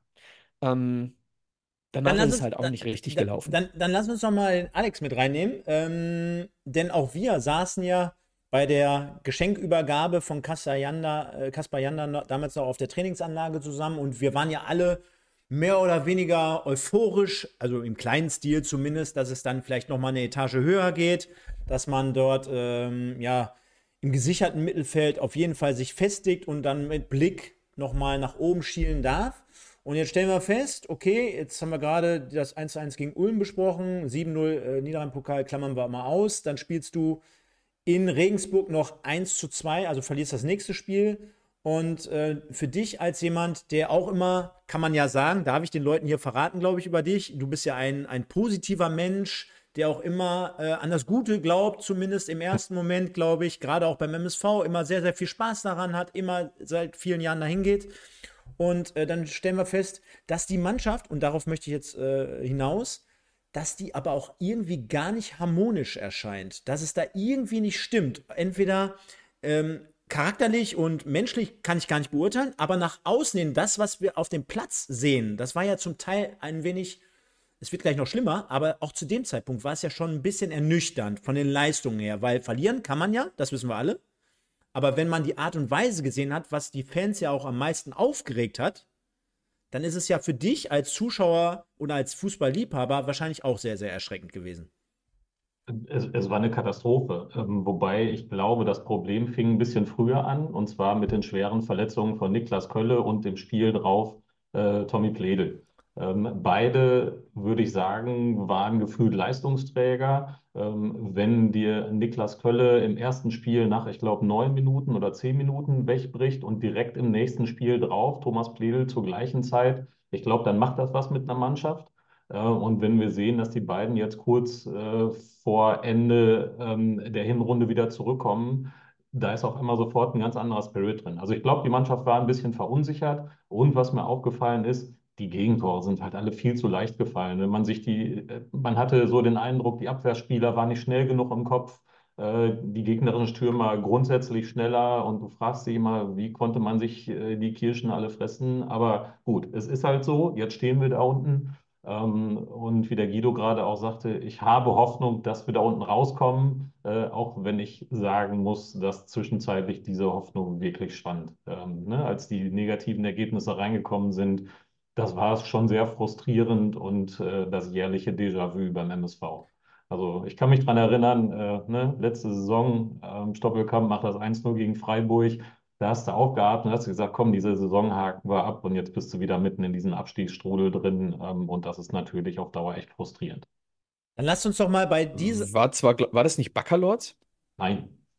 Stoppelkamp 1-0, habe ich am Bierstand gestanden und habe die Verkäuferin angebrüllt beim Tor, weil ich es nicht gesehen habe, mich aber trotzdem gefreut habe. Na gut. Dann lasst uns mal trotzdem zu diesem Zeitpunkt generell so den Deckel drauf machen oder drauf setzen, denn das Spiel danach war letztendlich auch das letzte Spiel unter Thorsten Ziegner. 2 zu 3 zu Hause gegen den SC Verl nach 2-0 Führung und eigentlich guter Anfangsphase. Dürfen wir nicht vergessen. Bitter mit dem 1-0 und Sebastian May vor der Halbzeit noch mit dem 2-0. Und wir dachten alle, das könnte unter Ziegner noch so der Turnaround werden. Am Ende war es ein Spiel, wo eigentlich mehr oder weniger alle wussten, das war's. Mit wem sprichst du? Ist egal, freie Runde. Alex. Ja, also das Deprimierende an dem Spiel war halt das Gegentor in der Nachspielzeit von Mael Kobos. Also ungeschriebenes Gesetz, wenn äh, Gegner oder wenn, wenn ehemalige Spieler des MSV in der gegnerischen Mannschaft sind, dann netzen die bei uns. Und so war es auch diesmal. Und du bist ja schon frustriert gewesen, dass 2-2 stand und in der 92. Minute oder so fängst du es 3-2. Also deprimierender geht nicht. Und ich glaube, aus dieser, ähm, ja, aus dieser Enttäuschung ist dann letzten Endes auch leider Ziel gegangen. Mhm, äh, Ich, ich glaube, dass sie, äh, dass das so ein Moment war, wo, wo dann klar war, jetzt, jetzt passiert's so, ne? Trotzdem war es, nochmal darauf zurückzukommen, war es nicht das Spiel, das einen Trainerwechsel äh, herbeigerufen hat. Ich habe mir gerade die Aufstellung nochmal genommen. Ähm, das war das erste Spiel von Basti Mai vorne. Dementsprechend war es auch das erste Spiel von Knolli in der Innenverteidigung. In dem Spiel noch gemeinsam äh, mit Fleckstein. Ähm, das war eins der ersten Spiele von Castaneda in der Startelf. Und äh, wenn man uns diese, wenn wir uns diese Aufstellung mal anschauen, da haben dann auf den Außen Esswein und Köpke gesp äh, gespielt. So, und das ist halt für mich so ein ganz, ganz großer Punkt, wo ich sage, dieses Spiel war kein schlechtes. Und wenn man dann die beiden Verletzten noch hätte, wäre, wenn, ich will damit nicht sagen, dass der Trainer äh, jetzt noch da sein sollte, habe ich ja gerade schon verneint. Aber es war für mich das falsche Spiel, um den Trainer zu entlassen. Das hättest du, hättest du vorher äh, also das, das Spiel hat mir eigentlich das Signal gegeben, die Mannschaft will mit diesem Trainer.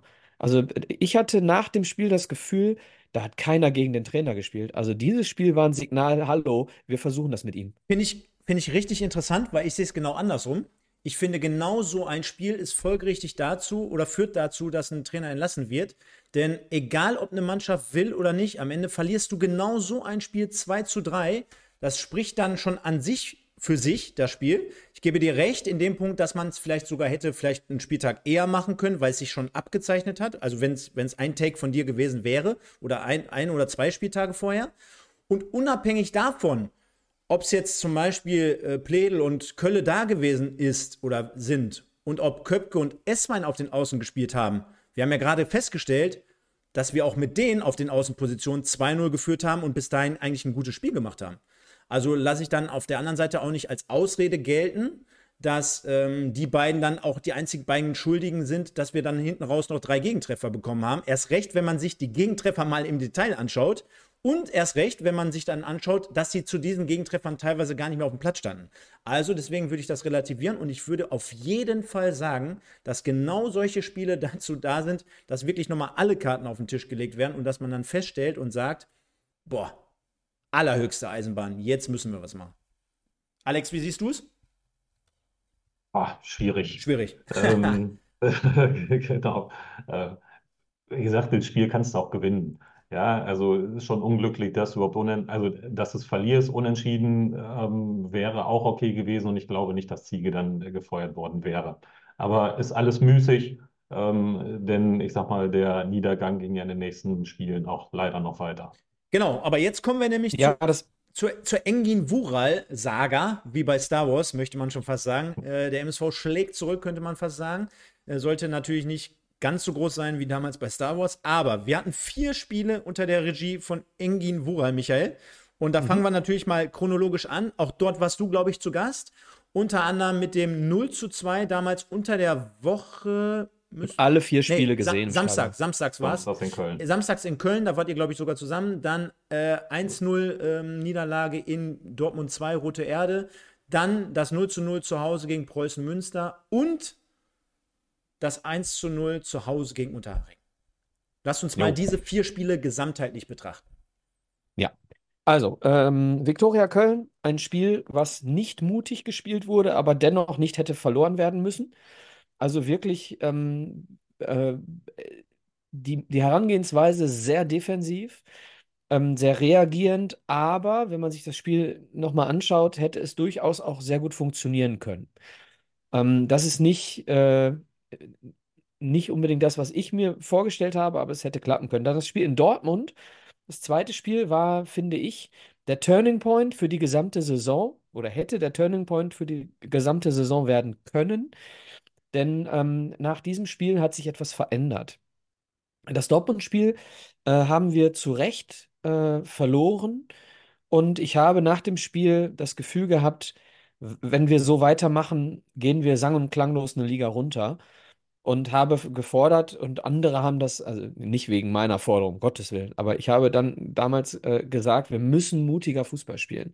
Wir müssen uns trauen, gewinnen zu wollen und nicht immer nur den Gegner verhindern wollen. Sondern sind wir gegen Unterhaching äh, zu Hause, ähm, äh, Entschuldigung, gegen Münster zu Hause mit einer Mannschaft äh, aufgelaufen, in einem 4-1-4-1, äh, mit Knoll und Bitter in der Innenverteidigung, Castaneda einzige Sechs und Michelbrink und Janda äh, davor äh, als Achter.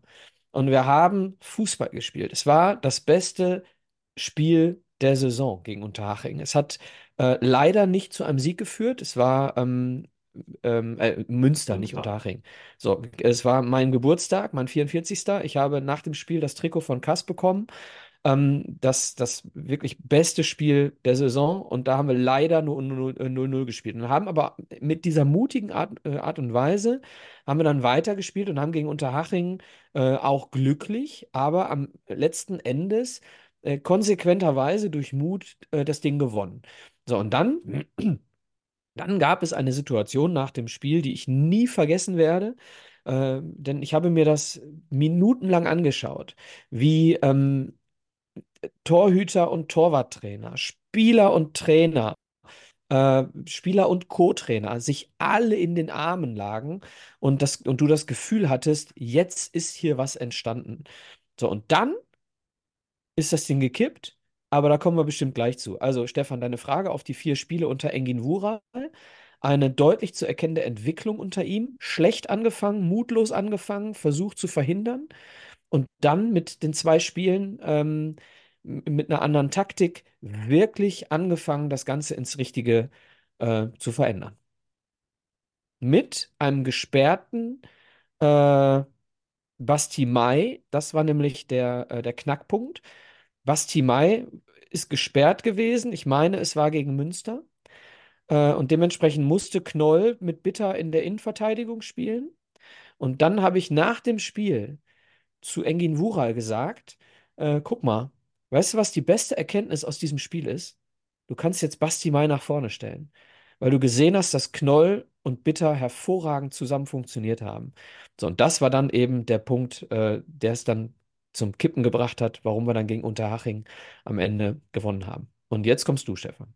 Nee, ich wollte noch mal einmal reinschweifen. Alex, ähm, hast du ähm, Social Media technisch ein bisschen was mitbekommen auf die Reaktionen, dass Engin Wural ja jetzt bei Düsseldorf in der Nachwuchsabteilung arbeitet, beziehungsweise ich, Michael, ist, die, ist es die A-Jugend, die U U19 ist die zweite U19. Mann? U19, ne? U19. Genau. U19. Wie hast du das Thema so rundum wahrgenommen? Weil, also ich will darauf hinaus, dass es ja am Tag der Verkündung, dass Engin Wural, es hat sich ja auch ein bisschen mehr oder weniger so gezogen in der Causa Wural, damals beim MSV, macht er weiter, darf er weitermachen, auf welchen Weg begibt sich der MSV, wie gestalten wir das Ganze, einen Schritt vor, einen Schritt zurück. Also es war ja über mehrere Wochen nicht eindeutig, in welche Richtung das Ganze geht. Letztendlich wurde er wieder zurück in die, in die, in die U19 befördert ähm, oder ge äh, gerückt und ähm, äh, Schommers sollte ja darauf folgen.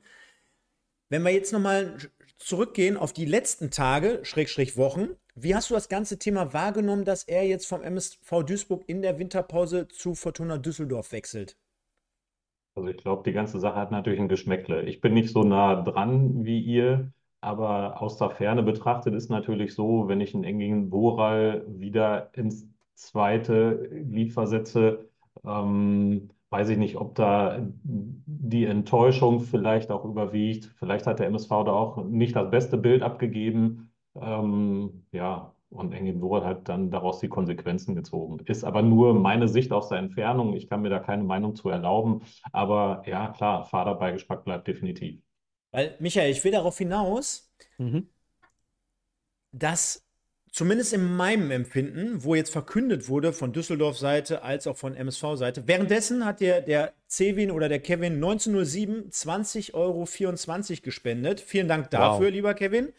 Ähm, auch für alle anderen. Es gibt hier einen Spendenlink, da könnt ihr bei PayPal uns gerne mal eine kleine Aufmerksamkeit zukommen lassen. Ihr unterstützt dadurch das Projekt. Vielen Dank, lieber Kevin. Hast auch letztens sogar schon was reingehauen. Also vielen Dank dafür. Ähm, worauf ich hinaus will, ist äh, am Tag der Verkündung habe ich das so wahrgenommen, dass viele äh, gesagt haben mittlerweile, also ein bisschen anders reagiert haben, als im Vergleich zu damals, wo gesagt wurde, er muss jetzt zurück wieder in die U19, A-Jugend, ähm, wo alle ja aufgeschrien sind und gesagt haben, ah, wie könnt ihr das machen und warum geht ihr jetzt auf einmal zu Schommers? Jetzt habe ich das ein bisschen anders sogar wahrgenommen, ähm, dass viele gesagt haben, ja, soll er doch gehen oder was soll das? Jetzt geht er ausgerechnet nach Düsseldorf und wieso und ausgerechnet Düsseldorf und so. Hast du das nicht auch so wahrgenommen? Nein, also die, die Anti-Kommentare habe ich nicht wahrgenommen, um Mhm. ehrlich zu sein, aber ich bewege mich auch nicht in, äh, in vielen Foren. Ähm, was ich schwierig finde, nicht nur für die Mannschaft, sondern auch für den Trainer, und damit meine ich Engin Wural, ist der Zeitpunkt seiner Zurückstufung. Ich glaube, wenn du Engin Wural nach dem Dortmund-Spiel in die A-Jugend zurückgesteckt hättest, hätte er äh, durchaus äh, anders reagiert. Ich glaube, nach den zwei Spielen gegen Münster und Unterhaching war eine verständliche Enttäuschung bei ihm dabei.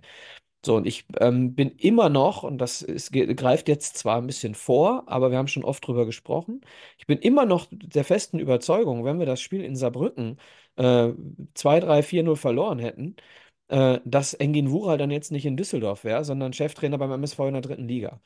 So, ähm, das heißt, da sind immer so kleine Nuancen, die dann irgendwie eine Rolle spielen, ob jemand, ob jemand äh, enttäuscht ist oder zurück oder noch oder nicht oder dann. Also ich glaube, aus seiner Sicht ist es ein, ähm, ein konsequenter Schritt, weil ich glaube, dass Engin Wural die, ähm, die Perspektive genommen wurde. Nicht, nicht bewusst und nicht ausgesprochen, aber durch die Entscheidung nach dem Unterhaching-Spiel hat man Engin Wural die Perspektive genommen, in Duisburg Profitrainer zu werden. Und ich glaube, dass diese Perspektive ihm in Düsseldorf aufgezeigt wurde. Und deswegen kann ich das absolut nachvollziehen aus seiner Sicht.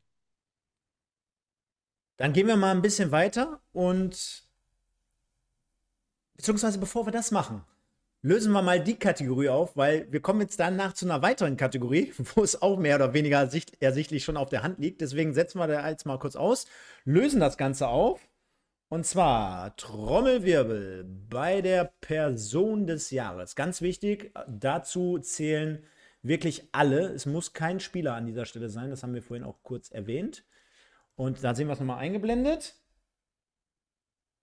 Und gewonnen hat Ingo Wald mit 46 Prozent vor Branimir Bajic mit 39 und Olli, der Physio, mit 14 Prozent. Herzlichen Glückwunsch an Ingo Wald. Sollen wir ihn mal live anrufen und ihm das mitteilen? Nein, das machen wir an dieser Stelle nicht. wir, über, wir übermitteln ihm schöne Grüße wo auch immer sich er gerade befindet. Vielleicht ist er im Chat. Kannst ja gerne mal reinschreiben, Ingo, falls du dabei sein solltest. Denn Wir kommen zu unserer nächsten Kategorie, die sich benennt Michael. Auch dort Tipp von deiner Seite aus. Wo haben wir es? Wo haben wir es? Wo haben wir es? Comeback. Ähm, Höhepunkt. Ich glaube, hier haben wir es. Tiefpunkt des Jahres. Und da kann ich euch schon mal sagen, ich komme gleich auch als drittes. Es gibt auf jeden Fall heute äh, oder zu dieser Kategorie drei verschiedene Szenarien. Aber in dem Fall könnt ihr gerne nochmal anfangen. Alex, dir gehört als Gast wie immer das erste Wort. Tiefpunkt des Jahres. Gibt es dort irgendein prägnantes Ereignis, ein Spiel, eine Situation, ein verschossener Elfmeter in dem Fall? Gibt es irgendwas, wo du sagen würdest, boah, das hat mich emotional so runtergeholt, wo ich sage, nee, nie wieder Stadion? Äh, in dem Stadion war ich zu dem Zeitpunkt nicht, aber Oh definitiv Mann, jetzt wird mir schon wieder mein Take genommen. KFC Uerdingen. Vollkatastrophe. Ich habe vorm Fernseher gesessen, gebe 10 Euro, glaube ich, aus für diesen Stream. Aber Und darfst ich jetzt aber nicht sagen, wo du es geguckt hast. Das ist Nein, Konkurrenz nicht. zu meinem Arbeitgeber. Da darfst du bitte nicht drauf es, eingehen. es war Arte. Es war Arte. Arte. Mhm. Auf Französisch. Nein, also absolut frustrierend. Der MSV hätte noch eine Stunde spielen können, die hätten kein Tor gemacht. Felcher hat äh, 47 Schlanken, Flanken geschlagen, alle ins Nichts. Also so frustrierend. Und du hast gedacht, du guckst Kreisliga-Fußball. Und wo ich einfach denke, als Drittligist gegen einen Landesligisten in der Situation, da kann ich es allen zeigen, da muss ich ein Messer zwischen Zähnen haben und nach zehn Minuten muss jeder wissen, wir gewinnen heute das Ding und ist fertig. Und dass das nicht passiert ist, ist definitiv der Tiefpunkt der Saison gewesen. Michael. Lag uns wahrscheinlich auch auf der Zunge. Wir saßen ja hier. Hatten wir damals eine Sondersendung Uerding? Ich glaube schon, einen Tag danach. Wir haben eine ne? gemacht und ich habe gesagt, es ist was in mir gestorben. Ja, und ich auch. Ich habe gesagt, ich mache nie wieder eine Sendung. Und jetzt sitzen wir hier Ja. heute am 28.12. nach fast anderthalb Stunden und es geht mit Sicherheit noch eine Stunde. Ähm, und trotzdem haben wir weitergemacht. Und äh, die Frage trotzdem, war das der Tiefpunkt? Wenn ja, kannst du es gerne auch aus deiner Sicht bejahen oder bejahen. Äh, kannst aber auch gerne noch eine andere Alternative zur Abstimmung hier freigeben. Ich habe auf jeden Fall, egal was du jetzt sagst, ich habe noch einen. Also es war auch meiner. Definitiv war es mein Tiefpunkt. Jetzt muss ich ganz kurz überlegen. Ähm, Ich habe sogar ich- noch zwei. Habe ich sogar noch. Okay. Es ist ja alles nicht falsch. Also von daher, ihr könnt ja nicht. Ich habe noch einen Tief. Ja, einen habe ich noch. Äh, ich habe sogar Und noch zwar- drei, fällt mir gerade ein. Ja, pass auf, dann nehme ich, es muss ja nicht am Ende, am Ende muss es ja nicht äh, so sein, ähm, dass ich es immer noch so empfinde. Aber in dem Moment äh, habe ich es so empfunden. Und zwar war es das 0-0 in Saarbrücken, weil ich eben das Gefühl hatte, um die Wende zu schaffen, war es ein Punkt zu viel. So, deswegen war es für mich ein Tiefpunkt. Dass sich das im Laufe der Saison auch in der Bewertung vielleicht ein bisschen umdreht, mag sein, weiß ich noch nicht, kann ich jetzt noch nicht sagen. Aber in dem Moment habe ich da gesessen, habe gedacht, jetzt fahre ich durch den Schneesturm zurück und der Trainer bleibt. So, das war, muss man ehrlich sagen, äh, der Gedanke, den ich da hatte, der für mich nicht schön war. So, und äh, deswegen, ich hätte auch Uerdingen genommen, aber den hätte ich auch noch im Kopf. Ich sehe gerade, wenn jetzt meine Punkte kommen, dass es sich sogar alles aufeinander aufbaut. Und ich würde jetzt sogar so weit gehen, dass es wie bei einem, bei einem Film ist, der mehrere Teile hat und wo es dann irgendwie entweder bei guten Filmreihen, wo es sich wirklich aufbaut oder wo man sagt, boah, bei Teil 3, da bist du jetzt quasi auf dem Zenit angekommen und danach wird es nur noch, noch schlechter, irgendwie gefühlt. Also ich hätte in dem Fall auch KFC Uerdingen genommen, selbstverständlich mit dem 1-0 und da stimme ich dem Alex voll bei, dass dort der MSV noch hätte 100 Jahre spielen können, kein Tor geschossen hätte. Hab's mir damals auch angeschaut. Ich fand aber auch das folgende Spiel danach und man muss ja festhalten, das waren die ersten Spieler unter Boris Schommers, ne? Deswegen war es ja dann in dieser Kombination. Ja, ich weiß. Kennst du, Bommes kennst du, ne? Kennst du. Ein guter Kommentator. Alexander Bommes, ja. Ähm, das war aber dann in dem Moment so erschreckend, dass wirklich unter einem neuen Trainer, wo du ja Euphorie entfachen möchtest, wo du nochmal ein Signal setzt und äh, ein Zeichen geben möchtest oder setzen möchtest, dass sich dann quasi alles noch verschlimmert hat im Vergleich zu den Wochen davor. Also Uerdingen hätte ich safe genommen. Das nächste Heimspiel aber, das hätte ich auch reingeworfen, gegen Arminia Bielefeld. Und Alex, du bist ja auch bei jedem Spiel. Das war ja das Spiel, wo es bei 0-1 Rückstand diesen Nicht-Angriffspakt gab, so nach dem Motto, wir verwalten das 0 zu 1 jetzt, wo ja dann mehr oder weniger alle Fans auf die Barrikaden gegangen sind und gesagt haben, alter Schwede, ähm, währenddessen der Wedau-Wemser, vielen Dank, hat hier ein Trinkgeld von 25 Euro reingegeben, Michael. Also wer bietet mehr an dieser Stelle? Nein, vielen Dank. Äh, geiler Podcast, schreibt ihr so. Äh, bitte macht weiter. Danke für eure Zeit und hoffen wir auf ein besseres 2024. Der Kevin schreibt vorhin noch, guten Abend, ich wünsche euch einen guten Rutsch und kommt gut ins neue Jahr. Ich persönlich hoffe, dass der MSV in der dritten Liga bleibt. Wir brauchen das Derby. So. Ich erinnere mich, Bielefeld war beschissen. Dann Bielefeld nicht Angriffspakt, 0-1 Verwaltung. Und dann ist das nächste Ding innerhalb mir gestorben. Und zwar zu Hause gegen Rot-Weiß Essen. Schlechtes Spiel, meiner Meinung nach, bis zu einem gewissen Punkt. Wir kommen aber irgendwie zum 1-1, haben das 2-1 auf dem Fuß, Benjamin Giert und verlieren im Rückzug dann in der, auf der anderen Seite 1 zu 2 das Ding noch. Essener jubeln, ausverkaufte Hütte, ist ja dann noch umso bitterer, wenn du ein ausverkauftes Stadion hast, in einem Derby gegen Rot-Weiß Essen und du verlierst dann kurz vor Schluss. Und dann setzen wir noch einen drauf, das von Sport 3, hätte ich schon fast gesagt, vom Magenta Sport Liga 3, schlechteste Drittligaspiel aller Zeiten in Waldhof Mannheim 0-0, wo beide Mannschaften auf einem Acker sich die Knolle 90 Minuten nur Fehlpass-Festival-mäßig hin und her gespielt haben. Also das, sucht euch was aus, aber das war ja grundsätzlich so bodenlos schlecht. Also schlechter geht es nicht mehr. Also wenn mich da jemand auf der Straße angesprochen hätte, ich garantiere für nichts in dem Moment. Ob ich äh, beiseite gesprungen wäre, ob ich angeschrien hätte, ich weiß es nicht. Also, wir loggen mal ein. Michael sagte Saarbrücken. Äh, aufgrund der Ereignisse, ja. Willst du dich nochmal umswitchen nach meiner Brandrede hier? Nee, du hast vollkommen recht mit deinen Spielen, absolut. Ja. Aber das, äh, lass es so stehen. Für mich ist es äh, Uerdingen, aber ich nehme einfach Saarbrücken. Gut, dann äh, hauen wir auf jeden Fall Uerdingen hier rein. Ähm, ich würde sagen, was war schlimmer? Essen oder Bielefeld. Boah, ich glaube, weiß, wie ich vorhin aufseziert äh, habe, Alex, wie bei so einer Filmreihe, dann nehmen wir mit der Dramaturgie noch Rot-Weiß Essen mit rein. Äh, als Fan mit Leib und Seele dabei zu sein, im eigenen Stadion, ausverkaufte Hütte, vielleicht ein Bier zu viel noch dabei am Start.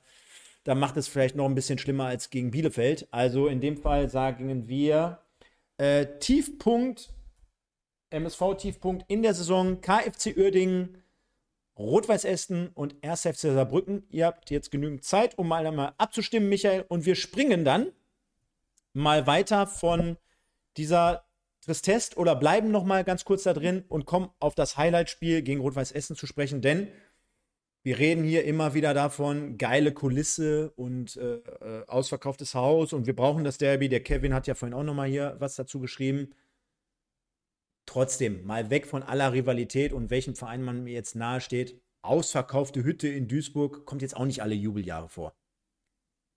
Nee, und du hast, du hast auch da, ähm, du hast in der, weiß ich nicht, ist es die 93., wo Giert das 2-1 auf dem Fuß hat. Ähm, und im, im, Gegenzug, im Standard kriegst du dann selber das 2-1. Ähm, katastrophale Situation, ähnlich wie gegen Ferl kurz vor Schluss, nur eben viel emotionalerer Gegner. Ähm, es war für mich ähm, insofern ein besonderes Spiel, als ich eingeladen wurde von Peter Kötzle und mit, mit Peter gemeinsam in der, ähm, in der Loge mir das angucken konnte. Äh, erste Halbzeit habe ich mit dem Peter geschaut und äh, kurz vor Schluss äh, die letzten zehn Minuten mit dem Bayer zusammen und muss sagen, ähm, ist schon halt, schon halt ein Wahnsinn, ne? Ähm, wie sich das wie sich das so anfühlt, mit einem, mit Idolen dann irgendwie zusammen auf der Tribüne zu sitzen. Ähm, deswegen ähm, ist es für mich nicht einfach zu bewerten, dieses Spiel, weil grundsätzlich äh, ist es eine Katastrophe, dieses Spiel am Ende noch zu verlieren. Aber auf der anderen Seite dann irgendwie auch, wenn ich meinem Vater das noch erzählen könnte, ähm, dass Peter Kötzle mich anruft und mich fragt, äh, hör mal, Micha, hast du Lust, mit mir ins Stadion zu gehen? Ähm, ist halt auch was Besonderes, ne? Wenn man sich die 90er Jahre und ich bin ein Kind der 90er, bin 79er Jahrgang, dementsprechend äh, ist das meine Zeit, ne? 90 bis, bis 98 war so das absolute Highlight, so, ne? Ähm, deswegen kann ich dieses Spiel nicht einfach bewerten. Alex, ich glaube, mich erinnern zu können, dass du letzte Saison gegen Rot-Weiß Essen nicht im Stadion warst, ne? So war das doch. Leider ja. Aber Richtig. diese Saison beim Heimspiel auch nicht? Auch nicht. Beide Spiele verpasst. Äh, Genau. äh, Als ich die Spielansetzung gesehen habe, war das meine Reaktion. Ähm, Ich war zu der Zeit auf einer Edeka-Veranstaltung und habe dort mit MSV-Fans, aber auch mit äh, Trinkgutvertretern am Handy das Spiel verfolgt. Ähm, Und wir waren schon alle maßlos frustriert, als es 1-0 stand. Die Jubelschreie waren natürlich umso größer, als wir den Ausgleich geschafft haben, kurz vor Schluss. Und dann ist es natürlich unfassbar, wenn du dann noch ein Gegentor kriegst. Also der Frust war wirklich groß. Und dann nicht nur als Fan, sondern wie gesagt, ich hatte dann auch Trinkgutvertreter neben mir. Da ist keine Freude ausgebrochen. Ähm, ja, schon schwierig. Und vor allem dann malst du dir langsam auch irgendwelche Horrorszenarien aus, wie die Saison denn vielleicht zu Ende gehen könnte. Ähm, ja, dafür habe ich dann halt ein Bier mehr getrunken. Also der Frust war groß. Hatte ja auch so ein bisschen, so ein paar Vibes von, von dem Spiel aus der letzten Saison. Da ist der MSV sehr, sehr dominant aufgetreten, führte ja durch äh, Tore unter anderem von Bakalotz und von Stoppelkamp. Und äh, zum Ende hin hättest du es noch verlieren können. Und diesmal sagten sogar nach dem Spiel die Essener zum Teil, ähm, das hätten die Essener verlieren können. Also der MSV nach, nach Rückstand eigentlich sogar nachher besser im Spiel, hatte den Siegtreffer auf dem Fuß. Sollte nicht so sein. Wir verlieren das Spiel 1-2. Und ich kann mich noch ziemlich genau daran erinnern, wir saßen hier mit, äh, mit drei, vier Leuten, waren richtig euphorisiert vor dem Spiel, weil es einfach nicht aufgrund der Leistung der Wochen dazu, davor äh, darauf zurückzuführen war, aber dass man generell wusste, ey, Derby, ausverkaufte Hütte, geile Plätze hatten wir, äh, konntest mal das ein oder andere Bierchen trinken dabei, also war schon recht coole Atmosphäre. Umso bitterer ist es dann halt, wenn du so ein Spiel dann verlierst, ne? Wenn du eigentlich im, in der zweiten Halbzeit trotz so einer solchen Saison relativ gut in der Partie bist, dass du zurückkommst und in der Lage bist, auch so ein Spiel rein theoretisch zu gewinnen dass du dann aber so ein Spiel dann verlierst und das ist dann doppelt bitter. Erst recht für die Spieler wahrscheinlich in so einer Situation, wenn du eher ein bisschen angeknackst bist, wenn das Selbstvertrauen fehlt, dass du dann noch so einen Nackenschlag von hinten nochmal bekommst, wenn du schon eher am Boden liegst. Deswegen also sehr, sehr bitter und ähm, ja, mit Sicherheit ein Tiefpunkt der Saison. Ihr habt, wie gesagt, jetzt Zeit zum Abstimmen und ich würde vorschlagen, wenn ihr die Möglichkeit habt, Alex und Micha, gebt euch mal, dadurch, dass wir es mit dem Sound jetzt nicht gedoppelt kriegen, Gebt euch mal das auf die Ohren, denn wir hören jetzt noch mal rein in den zweiten Teil der 2000er Jahre. Einfach mal kurz umstöpseln. Liebe Leute, kleine Passage, nicht ganz so lang wie vorhin, das war, glaube ich, ein bisschen zu lange. Aber unsere Videos zu der Dokumentation 90er, 2000 und 2010er Jahre liegt hier ab, haben wir immer jahrelang hier beworben. Heute Abend hören wir mit euch aktiv mal rein. Ich würde sagen, wir hören das Ganze mal ab. Zurück auf Assis Handbuch. Der versucht auch sein Gegenspiel auszeichnen zu lassen. Handbuch mit dem Schuss. Tor! Für den MSV Duisburg. Assis Handbuch. Neunte Spielminute. Was hat er da? Wieder einen feinen Trick rausgeholt. Lässt seinen Gegenspieler ganz alt aussehen. Georg Koch steht auf der Linie. Alexander Meyer läuft an. Koch hält! Er hält das Ding! Was für ein Teufelskerl! Georg Schorschig! Und jetzt ist los!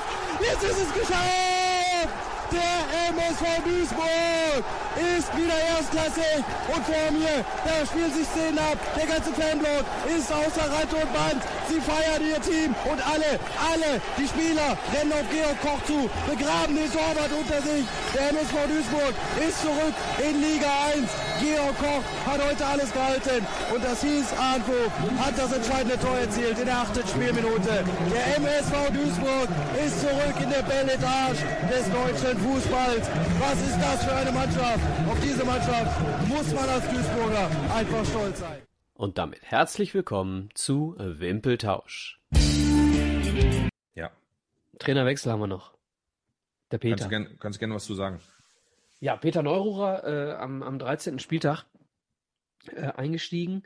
Ja. Und äh, ja, also galt so ein bisschen als, oder gilt ja immer so ein bisschen als der, boah, wie soll man sagen, ähm, der, wir haben ganz viel über die neue Trainergeneration gesprochen. Stefan hat ganz oft gesagt, solche, solche Typen werden es heute nicht mehr schaffen.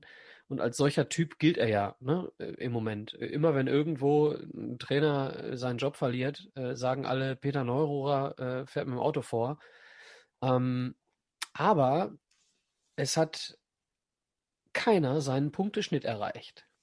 Ja, zehn Siege, neun Unentschieden, drei Niederlagen. Fand ich auch beachtlich. Äh, 39 Punkte geholt in den, in den 22 Spielen. Ja, insgesamt in seiner Zeit, ne? Also jetzt, als es darum ging, dass jetzt 2020 Gino äh, Lettieri wieder verpflichtet wurde, habe ich mir dann mal die Statistik angeschaut. Äh, Peter Neururer, bester Schnitt. Genau, ähm, Saison danach kann man nämlich aus. Ja, kommen wir später zu. Äh, aber ja, war ich auch, äh, was heißt überrascht? Ähm, also nur, noch zwei, nur noch zwei Niederlagen. Ne? Also Neururer hat in seinen, äh, nach dem 13. Spieltag in 21 Spielen nur noch zweimal verloren. Ah, echt zweimal? Ich habe in meiner Recherche dreimal, aber kann sein, dass ich mich vertan habe. Auf jeden Ja, Fall aber- habe Hab ich mir auch verguckt. Nee, vielleicht habe ich mir auch verguckt, aber auf jeden Fall Aber- hat er sehr, sehr viele Punkte geholt. Aber gerade aber gerade so eine Generation und so ein Peter Neurer, äh, mega Respekt für diese Quote, hätte ich jetzt auch niemals gewusst, aber ähm, ich denke mal, wir können das alle unterstreichen.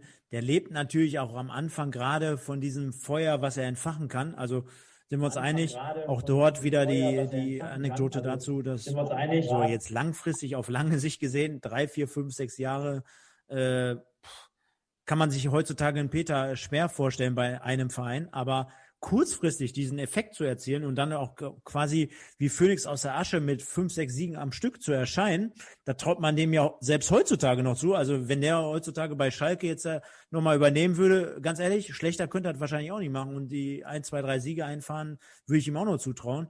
Also deswegen, also diese Motivationsgeschichte oder beziehungsweise irgendwelche Aspekte da auf die Kette zu bringen, ja, verwundert auf der anderen Seite nicht, würde ich jetzt sagen, oder? Ja, und ob Boris Schommers den gleichen Effekt demnächst beim MSV Duisburg erzielt, darüber wollen wir jetzt sprechen. Das war nochmal der kleine Auszug aus den 2000er Jahren, beziehungsweise der Anfangszeit der 2000er. Da sind wir, Michael, damals durch ein tiefes Tal damals noch gegangen in den 2001, 2002, 2003. Das war ja wirklich so eine tristeste Zeit, wo man nicht wusste, wohin mit dem MSV. Äh, Wären wir damals schon schlauer gewesen, 20 Jahre vorausgeschaut, da hätten wir uns noch wahrscheinlich darüber gefreut, über Zweitliga-Tristesszeiten, ähm, damals altes Wedau-Stadion noch, aber haben wir noch gar nicht heute drüber gesprochen, auch wenn wir es immer mal wieder hier anbringen, es war schon eine enorm geile Geschichte damals, was wir hier mit dem Mike zusammen auf die Beine gestellt haben. Ich gucke gerade, Teil 2, 4 Stunden und 36 Minuten 55 Sekunden. War eine geile Nummer. Und wir dürfen eins nicht vergessen, Micha, in dem Bild habe ich es gerade eingeblendet. Interview auch mit Georg Koch unter anderem in diesem Teil. Ja, ja, genau. Also 2000er habe ich mit, äh, mit Georg Koch und mit, Güvenisek. mit, mit, mit Güwe äh, gesprochen. In den 90ern hatte ich äh, Andi Gielchen, Gott, Gott hab ihn selig, äh, und Dietmar Hirsch, ne, glaube ich. Ja. Bin mir nicht sicher. ja, ja, ja. Und 2010er Phil Ofosu Aye, der übrigens jetzt gerade komplett durch die Decke geht in Schweden, ne? Mhm. Also Wahnsinn. Ja, also wie gesagt, es gibt einzelne Passagen, ihr könnt euch gerne eure, eure, euren Favoriten rausziehen. Ihr könnt aber auch gerne äh, generell reinschauen. Wie gesagt, liegt hier auf diesem Kanal ab. Verlinke ich jede Sonder, äh, nicht jede Sonder, sondern Sonntagssendung immer wieder hier auch in der Videobeschreibung. Hinterlasst auch gerne dort noch ein Abo und ein Like und einen Kommentar. Hört gerne mal rein. Ist was Gutes für die Feiertage, beziehungsweise jetzt für übers Jahr und bis zum Ja, nächsten auch für, für schöne, für lange Autofahrten, Ja. so für Auswärtsfahrten, weil ich glaube, die, die 2010er Sendung, die hat dann alles äh, getoppt und da waren wir dann, glaube ich, über fünf oder sechs Stunden äh, unterwegs und da kann man dann auch mal am 20. Januar, wenn man nach München fährt, Kurve zum um. Auswärtsspiel am 21. Spieltag, kann man dann auch mal die gesamten 2010er Jahre sich anhören. Da hören wir gleich nochmal rein. Ging insgesamt 6 Stunden 15 Minuten. Das wäre jetzt auch was für ein Alex mit der, mit der Trinkgutgruppe, beziehungsweise Edeka. Wenn die da mal wieder irgendwann demnächst so ein Fest haben, dann könnt ihr einfach mal die Platte 6 Stunden von uns laufen lassen.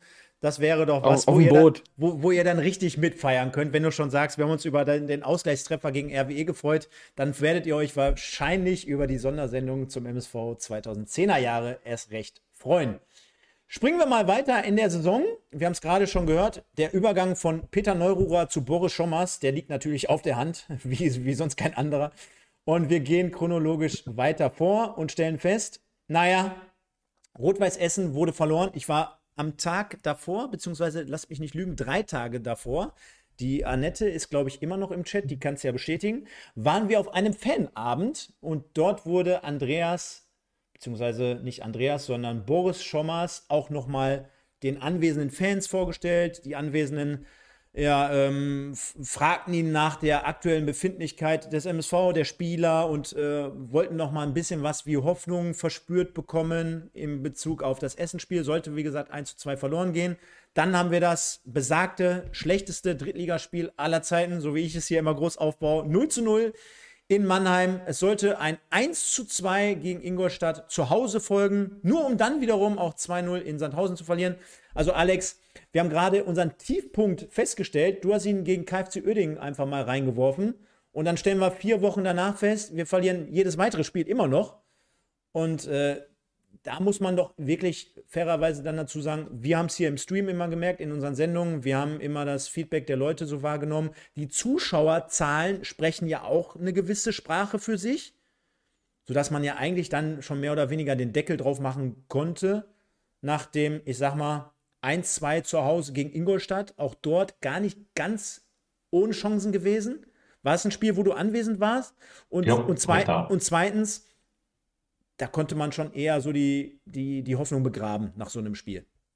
Also ging mir in der Tat so. Ich habe es Micha auch schon mal gesagt. Ich hatte eine Zeit, äh, ein paar Wochen, wo ich versucht habe, mich dem MSV ein wenig zu entlieben. Ähm, für den Fall, dass wirklich noch eine Etage runtergeht. Ähm, ja, du begleitest so einen Verein halt über Jahre und stellst halt fest, vielleicht ist demnächst Feierabend und dann spielst du in der Regionalliga gegen den ersten FC Bocholt. Naja, ich wollte gerade sagen, es ist ja für dich besonders scheiße, weil Bocholt in die dritte geht und der MSV dann in die vierte eventuell. Äh, genau. Bocholt geht nicht hoch, Stefan. Nein, da, Nein, weil da kann Kevin, ich mich Go jetzt nicht so Kevin. Goden kommt jetzt zum MSV. Ja, so. Ähm, aber ich gucke hier auf ein äh, Bild, äh, Saison 14, 15, äh, da gab es einen Lizenzentzug und da war man ja eigentlich schon mal so an dem Punkt, wo man gesagt hat, pass auf, tiefer geht's eigentlich nicht mehr. Und dann bist du in der dritten Liga und äh, fieberst halt noch genauso mit. Ähm, also klar, man ist immer noch dabei, aber es war schon eine harte Zeit und du hast natürlich auch an den Zuschauerreaktionen im Stadion gemerkt, pass auf, da ist so ein bisschen die Luft raus, die Leute sind ja, lethargischer, die stehen nicht mehr so stimmungsmäßig hinter, hinter der Mannschaft. Äh, Das ist schwierig. Und das ist natürlich dann auch äh, der Beginn einer Spirale. So, dann kommt keine Stimmung mehr auf, dann äh, tritt mal einer über den Ball, dann wird sofort wieder gepfiffen. Und ich glaube, das zieht dich natürlich als Mannschaft dann auch wieder runter. Also wir müssen schleunigst sehen, dass wir wieder die Kurve kriegen, was ja zum Glück hinten raus auch geklappt hat. 2-0 in Sandhausen, Micha, und dann das besagte 0-0 in Saarbrücken. Du warst vor Ort, du hast gerade als Tiefpunkt zum Beispiel des Jahres einfach mal mit reingenommen, um mal was anderes zu nennen, fairerweise. Ähm, was war da für dich so der entscheidende Punkt, um das jetzt mal dort auf die Spitze zu treiben mit, äh, ja, Boris Schommers hat bis dato einen Punkt geholt, 0-0 in Mannheim, äh, dann diesen Punkt noch in Saarbrücken, aber du hast es, glaube ich, vorweg schon mal gerade angesprochen, in der allgemeinen Situation, in dem der MSV sich befindet, 0-0 in Saarbrücken bei so einem Spiel, bringt dich halt auch nicht weiter. Es gab einige Spiele, ähm, wo ich das Gefühl hatte, d- du hast das Mannheim-Spiel gerade angesprochen, ähm, wo ich, wo ich einfach ein riesengroßes Unverständnis äh, empfunden habe über die Tatsache, dass man da irgendwie jetzt, ja, Punkt mitgenommen. Wow. So, guck auf die Tabelle. Ein Punkt hilft uns überhaupt nicht. Jedes Spiel unentschieden spielen und wir gehen gnadenlos, äh, gnadenlos runter. So, und ähm, da hast du noch nicht mal irgendeine Niederlage mit eingerechnet. Du musst also Spiele gewinnen wollen. So, und das in Saarbrücken ähm, war auch so ein Spiel. Saarbrücken war zwischen zwei äh, erfolgreichen Pokalspielen in einer unglaublich schlechten Verfassung. Also wir haben dagegen einen Gegner in Saarbrücken gespielt, der war nicht besser als Mannheim. So, und ich kann es beurteilen, weil ich eben extra hingefahren bin, damit ich es beurteilen kann.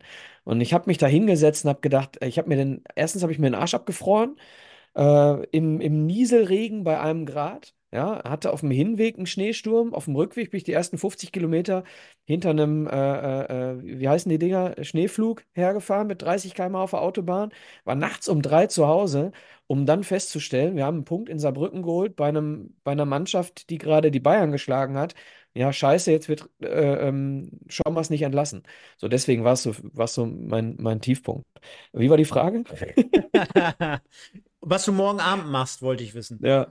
Äh, was war die Frage, Stefan? Ich habe sie Ja, vergessen. wie, wie das 0-0 in Saarbrücken einzuordnen war, ne? Weil du es ja zum Beispiel als Tiefpunkt mit reingenommen hast, um jetzt generell mal Ja. was anderes Also, reinzuwerfen. genau. Also auf der einen Seite, so wie ich es gerade schon gesagt habe, auf der anderen Seite war auch das äh, so eine Art Wendepunkt. Ähm, dieses, dieses Spiel, ähm, weil du das Gefühl hattest, dass die Mannschaft so ein klein bisschen äh, extra Motivation an den Tag gelegt hat, wo auch immer die hergekommen ist. Man kann vermuten, wo sie herkommt. Man, also ich, ich weiß es aber nicht. So, und ich habe das Gefühl, das habe ich auch häufig gesagt, dass es eine intrinsische Motivation aus der Mannschaft heraus war. Die Mannschaft hat zusammen äh, zwei, drei Mannschaftsabende gemacht, wo sie wirklich nochmal zusammengerauft hat. Ähm, und ich hatte das Gefühl, ähm, die sind jetzt mehr denn je eine Einheit und haben dann das ganze Ding äh, mit einem mit glücklichen Sieg im nächsten Spiel, es war das nächste Heimspiel, ne? Weil gegen Lübeck war das nächste Spiel. Ähm, und dann eben äh, hast du aus der Mannschaft heraus dieses Ding dann, ich, ich sage nicht Bock umgestoßen, ne? aber dieses Ding dann geholt, ähm, was dir nicht passiert ist gegen Essen und gegen Ulm, weil du aus der Mannschaft heraus irgendwie so eine Gemeinschaft entwickelt hast. Und deswegen war Saarbrücken auch so ein Turning Point. War ein Turning Point, ist ein gutes Stichwort. Lasst uns aber mal das Ding rund machen und hier die Kategorie beenden. Und ich glaube, da sind sich die meisten Zuschauer so einig wie gerade fast bei Castaneda zum Newcomer des Jahres. Denn Tiefpunkt des Jahres: KFC Uerdingen 75%, Rot-Weiß Essen 19% und der erste FC Saarbrücken immerhin noch 4%. Und äh, ich glaube, das spricht an sich schon ja, für sich. Hinterlasst gerne übrigens mal ein paar Likes. Da sind wir heute Abend ein bisschen schwach auf der Brust. Klar, äh, heute mal ein Donnerstagabend, aber trotzdem ja immer stabile, zumindest mit YouTube-Account hier um die 100 Leute aktiv. 49 Likes, ein bisschen wenig. Da geht noch mehr, liebe Leute. Ich werde euch gleich übrigens alle mal namentlich benennen, wenn es darum geht, auch im Nachgang heute mal zur letzten Sendung des Jahres hier mal ein paar Kommentare reinzuwerfen. Also da seid ihr nachher gefordert. Nicht abschalten, wir haben noch ein paar Punkte. Unter anderem, Ähm, ja. ja. Wollen wir den Alex mit teilhaben lassen am Spieler der Saison? Weil er letztes Jahr auch äh, den Korb überreichen durfte? Ja, selbstverständlich. Alex, generell mal die Frage, haben wir gar nicht abgestimmt. Ich habe dich zwar heute zweimal angerufen, wissen die Leute ja nicht. Ähm, obliegt dir, wie viel Zeit du jetzt heute Abend mitgebracht hast. Also Ich bin, ich sitze hier in meinem Keller, äh, ich lausche euch, bin auch gerne dabei, wenn ihr mich loswerden wollt, ist nö, auch nö, okay. nö, nö, nö, nö. Ich bin inzwischen, ich habe inzwischen den Ballon d'Or, falls ihr es nicht Ja. erkannt habt. Ich habe den Ballon d'Or inzwischen äh, hinter mir stehen. Ja, sehr gut. Du, wir nennen dich auch demnächst Kilian, äh, falls das irgend oder Erling. Äh, Ich wollte gerade sagen, der Kilian wird ihn nicht gewinnen. Ja, dies Jahr sehr unwahrscheinlich. Aber gut, dann lass uns, dann lass uns äh, ich habe was. Spieler der Saison machen. Na, wollen wir, wenn der Alex jetzt noch bleibt, dann können wir es ja noch ein bisschen aufbauen. Ich habe jetzt was. Wenn du nichts dagegen hast. Und zwar auch dort von dir ein Vorschlag. Das schönste Tor in dieser Saison. Denn es kommen mit Sicherheit noch, jetzt nicht allzu viele, aber es kommen noch welche. Es legen aber welche auch in der Vergangenheit bis zu diesem Zeitpunkt zurück. Also immer darauf bedacht, wir befinden uns jetzt gerade beim äh, 0-0 in Saarbrücken. Haben jetzt noch natürlich äh, zumindest zwei Siege, ein Unentschieden vor uns. Haben auch eine 2-4 Heimniederlage gegen Dresden. Auch da gibt es ja eventuell den einen oder anderen, der was reinnehmen würde. Aber es gab ja auch schon zumindest ein paar Tore in dieser Saison. Und auch dort wieder Alex, jetzt kram einfach mal in der Kiste herum und sagt einfach mal, du kannst aber auch das nehmen, was jetzt noch kommt. Ne? Also Alles gut, alles du gut. kannst nehmen, was du Ähm, möchtest in dieser Hinrunde. Ähm, für mich das schönste Tor war das emotionalste Tor. Äh, ich war leider gegen Lübeck beim Castaneda-Treffer nicht im Stadion, ähm, aber beim letzten Spiel der Freistoß von Knoll, der einfach mit Wille und mit Wucht und ähm, als man schon wieder dachte, pass auf, du, du liegst nur mit einem Tor vorne, ähm, da ist so ein Freistoß ein totaler Brustlöser und wir sitzen ja Oberrang Nord, ich saß hinterm Tor. Und als das Ding eingeschlagen ist, das ist definitiv äh, mein Tor der Saison gewesen. Und ich habe es äh, dem Knolli von ganzem Herzen gegönnt. Michael, Äh, diejenigen, die es nicht äh, gehört haben, weil sie erst später eingeschaltet haben, diese ähm, Sendung begann auch mit Knolli, ne? Ähm, Knolli hat allen hier eine schöne Sendung gewünscht und hat sich hier mit einem, mit einer sehr schönen ähm, Voice-Mail, sage ich jetzt mal einfach, äh, hat er sich hier zu Wort gemeldet. um das zu beeinflussen, kann ich es nochmal einspielen. Tu mal. Um für den Alex noch die letzten 2% rauszukitzeln. Hallo, liebe Zebra-Familie, hier ist euer Knolli. Ich wünsche euch einen geilen Rutsch ins neue Jahr. Habt heute sehr, sehr viel Spaß bei der Show und ich bin davon überzeugt, wenn wir genauso weitermachen mit der gleichen Energie von den Rängen und auf dem Feld, dann werden wir da oben rauskommen und werden es zusammen schaffen. Also, ich wünsche euch einen wunderschönen Abend und wir hören uns und sehen uns. Euer Knolli, ciao. So ist er halt. Der kommt nächstes Jahr auch nochmal hier hin. Können wir schon versprechen. Sagen wir einfach. Ja, also Knolli hast du genommen. Ähm, du hast den Moment genommen, ne? Den, den Moment genannt. Ähm, ich will mal genau da, genau da will ich auch mal rein. In einen Moment ähm, und nicht unbedingt die Schönheit des Tores an sich. Äh, Deswegen bin ich total bei dir bei Knoll. Natürlich hätte man Push nehmen können von der Schönheit des Volleys. Man hätte natürlich auch, äh, wie du schon gesagt hast, ähm, den Fallrückzieher im ersten Spiel gegen Freiburg Marvin nehmen können Sänger. von Sänger. Äh, ich nehme aber das 1-0 in der 70. Minute gegen Unterhaching von Kaspar Janda. Weil das war äh, so ein Brustlöser äh, auf der Tribüne, äh, das Wahnsinn. Also den nehme ich jetzt einfach mal. Welches Spiel war das nochmal? Unterhaching 1-0, Kaspar Janda. Pass mal auf, dann machen wir mal was, damit die Fans jetzt hier heute mal richtig ans Arbeiten kommen. Kennen wir ja alle, ne? Ja. Äh, wir müssen ja was tun hier heute Abend noch. Die sollen nicht schlafen. Denn ich würde jetzt von der emotionalen Schiene mal weggehen und ich würde jetzt einfach mal Marvin Sänger reinnehmen, weil ich glaube, da sind wir uns fast einig. Es war schon das schönste Tor an sich, Absolut. An sich erzielte Aber- Tor. Pass ja. auf, nehmen wir das mit rein und Ja. jetzt kommt's, worauf ich hinaus will. Wir nehmen auch trotzdem Castaneda mit rein. Mhm. Und dann machen wir es jetzt hier richtig kompliziert für die Leute da Vier. Leute. Ja. Äh, vier, vier Leute. So, und damit du, also du kannst jetzt tickern. Also Santi gegen ähm, äh, Lübeck und ähm, Sänger gegen Freiburg. Und damit ich das Ganze jetzt auch noch ein bisschen beeinflussen kann, ich habe nämlich noch eine Sprachnachricht bekommen. Und die, liebe Leute, spiele ich euch jetzt mal ab. Hallo liebe Zebra-Fans, ich wollte einfach mal Danke sagen für die Unterstützung das ganze Jahr über. Ich glaube, das Jahr ist nicht gelaufen, so wie wir uns das alle vorgestellt haben. Ähm, aber trotzdem wollte ich einfach Danke sagen dafür, dass ihr uns das ganze Jahr unterstützt habt, immer hinter uns standet. Und ich glaube auch jetzt mit dem Sieg im Rücken gegen Freiburg im letzten Spiel, wir in der Rückrunde nochmal richtig angreifen können. Und ähm, ja, ich wollte mich einfach bedanken für, für die tolle Unterstützung und äh, ich hoffe, ihr hattet alle schöne Weihnachten und rutscht jetzt gut ins neue Jahr rein und dann sehen wir uns mit voller Energie im Januar wieder. Und dann sehen wir uns alle mit voller Energie im Januar wieder. Das war Kaspar Janda. Lieben Dank für die WhatsApp. Also, vielleicht kann man den auch mal wählen hier für diese schöne Sprachnachricht. Ja, Der möchte nur wieder einen Präsentkorb haben. wir, wir kommen ja auch Nein, noch es gleich gab zu ja- anderen Kategorien, ne? Also kommt Es gab noch. ja, äh, es gab ja ganz, ganz viele, die, ähm, die sich die äh, Frage stellen, und ich gehöre ja auch dazu, ähm, die sich die Frage stellen, äh, wie sieht's aus, Winterpause, Kaspar Janda oder erst Sommerpause? Und äh, man kann so ein bisschen was vielleicht raushören. Also es ist zwar erst Anfang Winterpause jetzt, ne, kann noch viel passieren, aber es hört sich für mich erstmal schön an. Wer- Vielen Dank, Kaspar. Genau, vielen Dank dafür. Aber wäre auch geil, wenn, er, wenn wir hier in vier Monaten wieder sitzen und er dann sagt, ja, dann sehen wir uns alle im Juli wieder.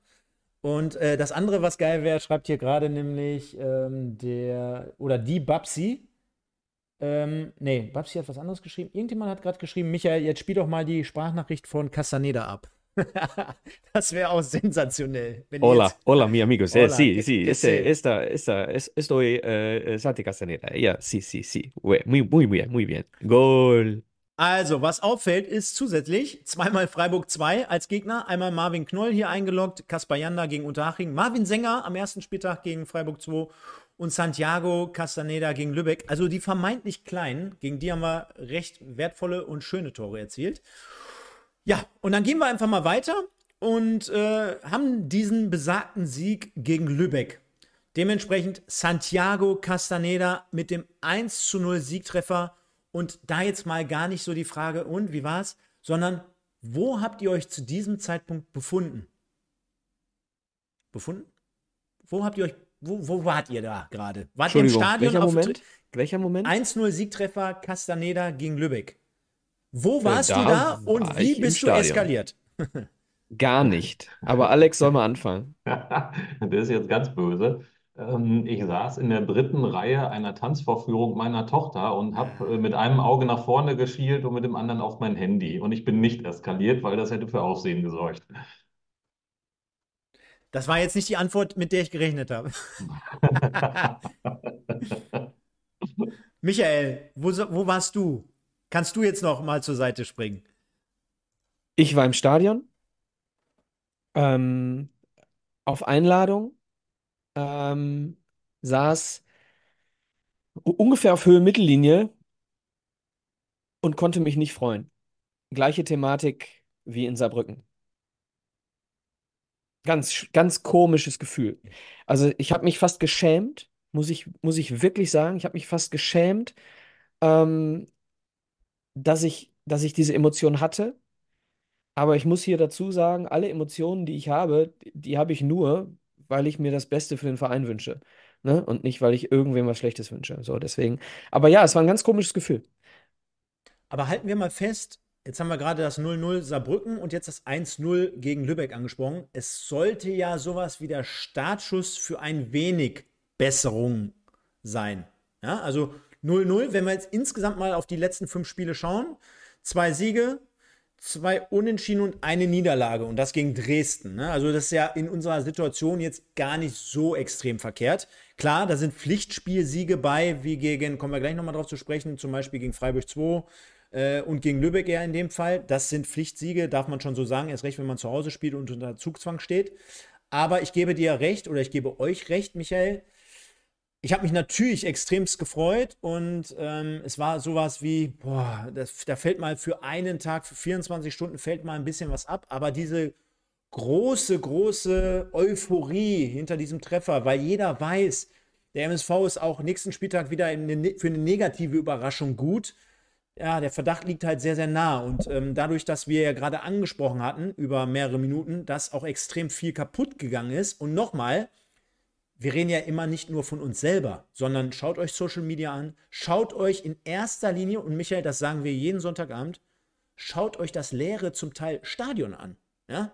Und dann auch mit den, mit den, mit den Fangesängen. Ich meine, ich mache keinen einen Vorwurf. Ich kann es, glaube ich, immer am besten nachvollziehen, ja, weil ich extremst geknickt bin umso mehr rechne ich das an, dass die Leute immer hingehen, gerade auch bei Auswärtsspielen, extrem Support dort ist, äh, dass da gemacht und getan wird, dass wir über die ganze Saison schon wieder Choreos rauskramen und, und, und, Aktionen starten, gegen Unterhaching, Busempfang und, und, und.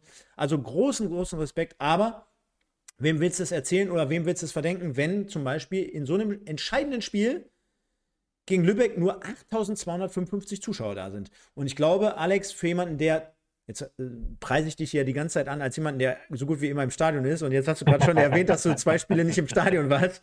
Aber trotzdem, für jemanden, der eine Dauerkarte hat oder jemand, der immer dort anzufinden ist, für jeden auch empfänglich ist, tut auch auf der anderen Seite ein bisschen weh, wenn man dann so ein schönes Stadion hat, wie wir es haben. Und dann siehst Total. du sehr, sehr viele leere Ränge immer, ne?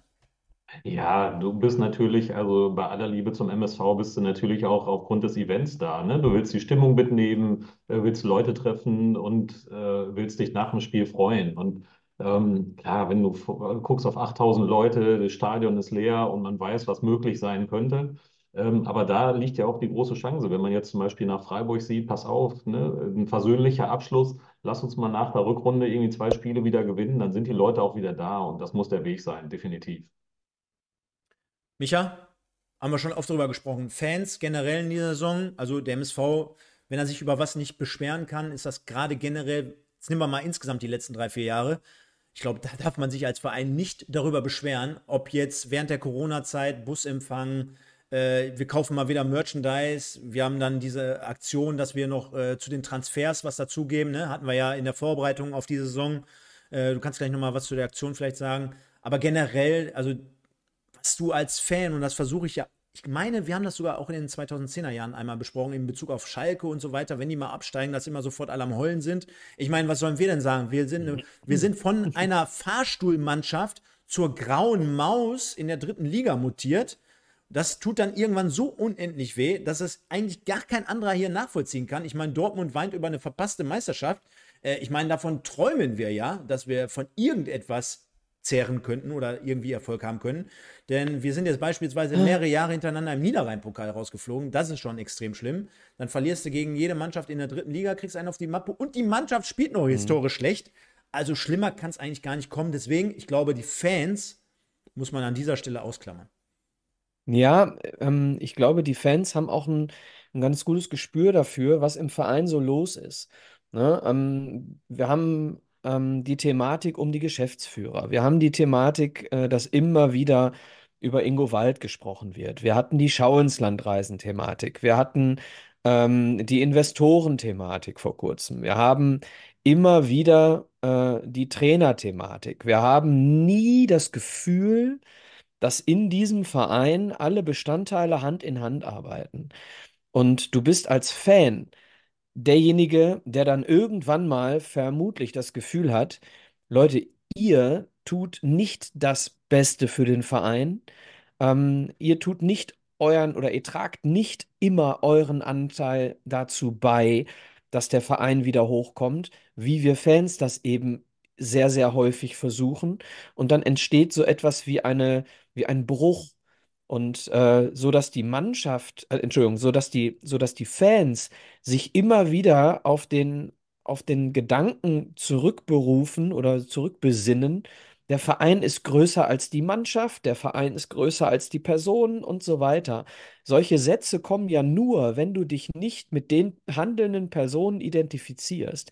Wenn du das Gefühl hast, dass du wie, weiß ich nicht, es ist immer einfachstes Beispiel zu nennen, aber wenn du Freiburg zum Beispiel nimmst, wo sich wirklich von unten bis oben alles miteinander identifiziert und nicht einmal irgendeine Trainerdiskussion stattfindet oder von mir aus neben Heidenheim auch, da hast du nur die Fan äh, äh, Fernsituation ein bisschen äh, äh, reduzierter. Ne? Aber so, solange wir als Verein zu oft gegeneinander arbeiten, ja, ähm, kann das alles nicht funktionieren. Wir haben ein riesengroßes Faustpfand äh, oder wir haben so viele Faustpfande in diesem Verein und wir nutzen sie nicht. Ich hatte dir auch eine Kategorie ähm, vorgeschlagen, äh, schlechtestes Merch. So, weil der MSV Duisburg mit dem, äh, vielen Dank für die echt schönen Shirts, die wir gerade tragen, aber weil wir halt wirklich teilweise, äh, weiß ich nicht, äh, hier so Dieter Bohlen Gedächtnismerch irgendwie äh, Camp David-Style anbieten, anstatt mit dem Faustpfand, was wir als Verein mit Zebrastreifen, mit allem drum und dran, was wir haben, dass wir das in den Ring werfen und, äh, und, und einfach mal eine Identität gemeinsam nach vorne tragen. So, und diese Identität, die empfindet der Fan, wenn er sich das klassische MSV-Logo auf das Auto klebt.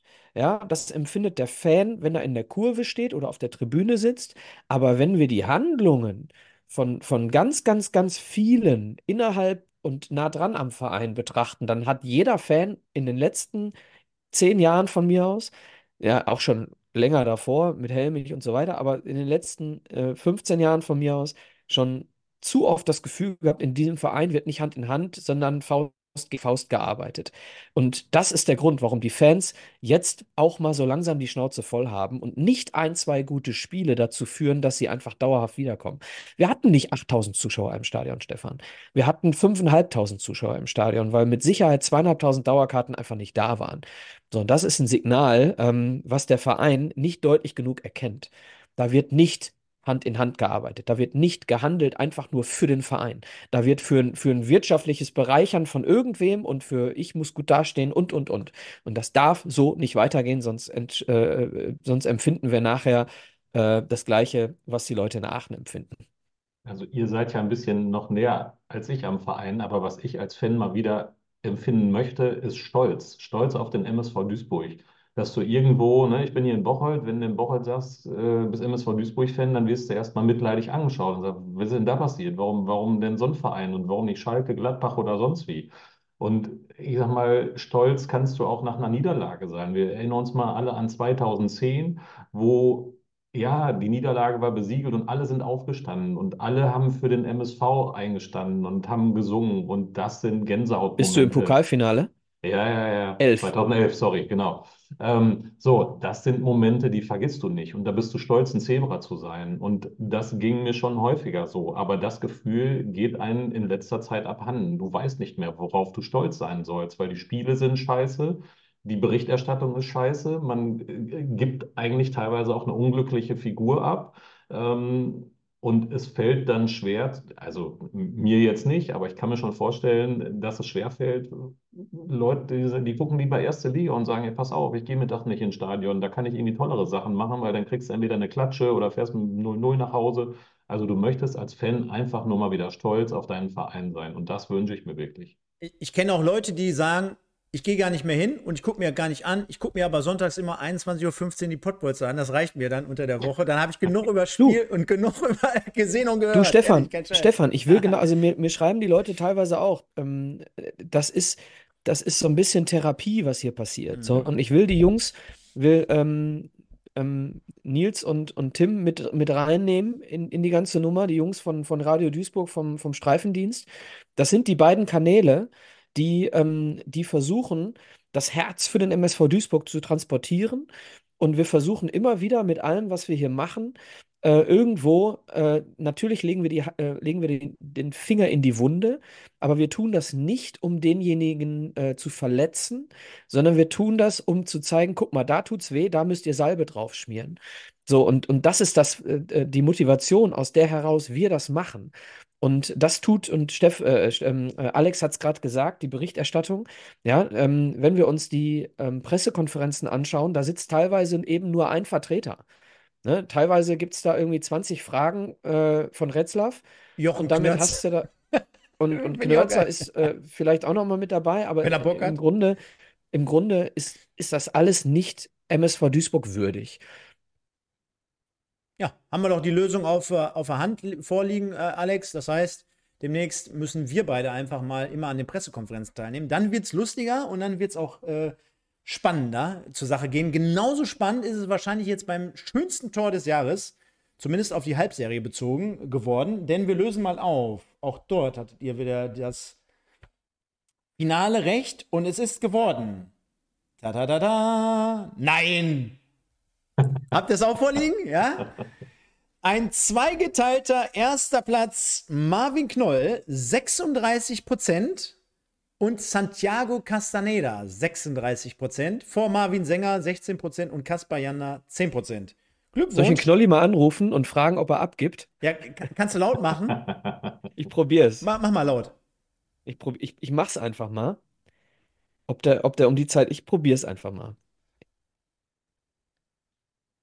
Wahrscheinlich guckt er doch gerade auch live. Im Urlaub.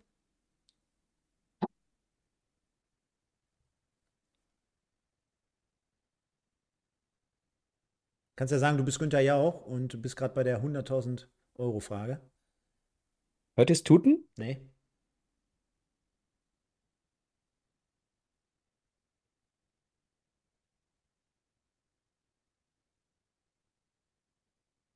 Alternativ rufst du gleich einfach Andreas Rösser an. Dann, äh, der ist ja stellvertretend. Auf, ich mach's anders. Ich mach's anders. Sprech ihm eine Ähm, Sprachnachricht mal ein. Mach ich. Mach mal, so dass wir es mitkriegen. Äh, Knolli, pass auf. Wir haben hier ein ganz, ganz, ganz großes Problem. Ich weiß, es ist spät.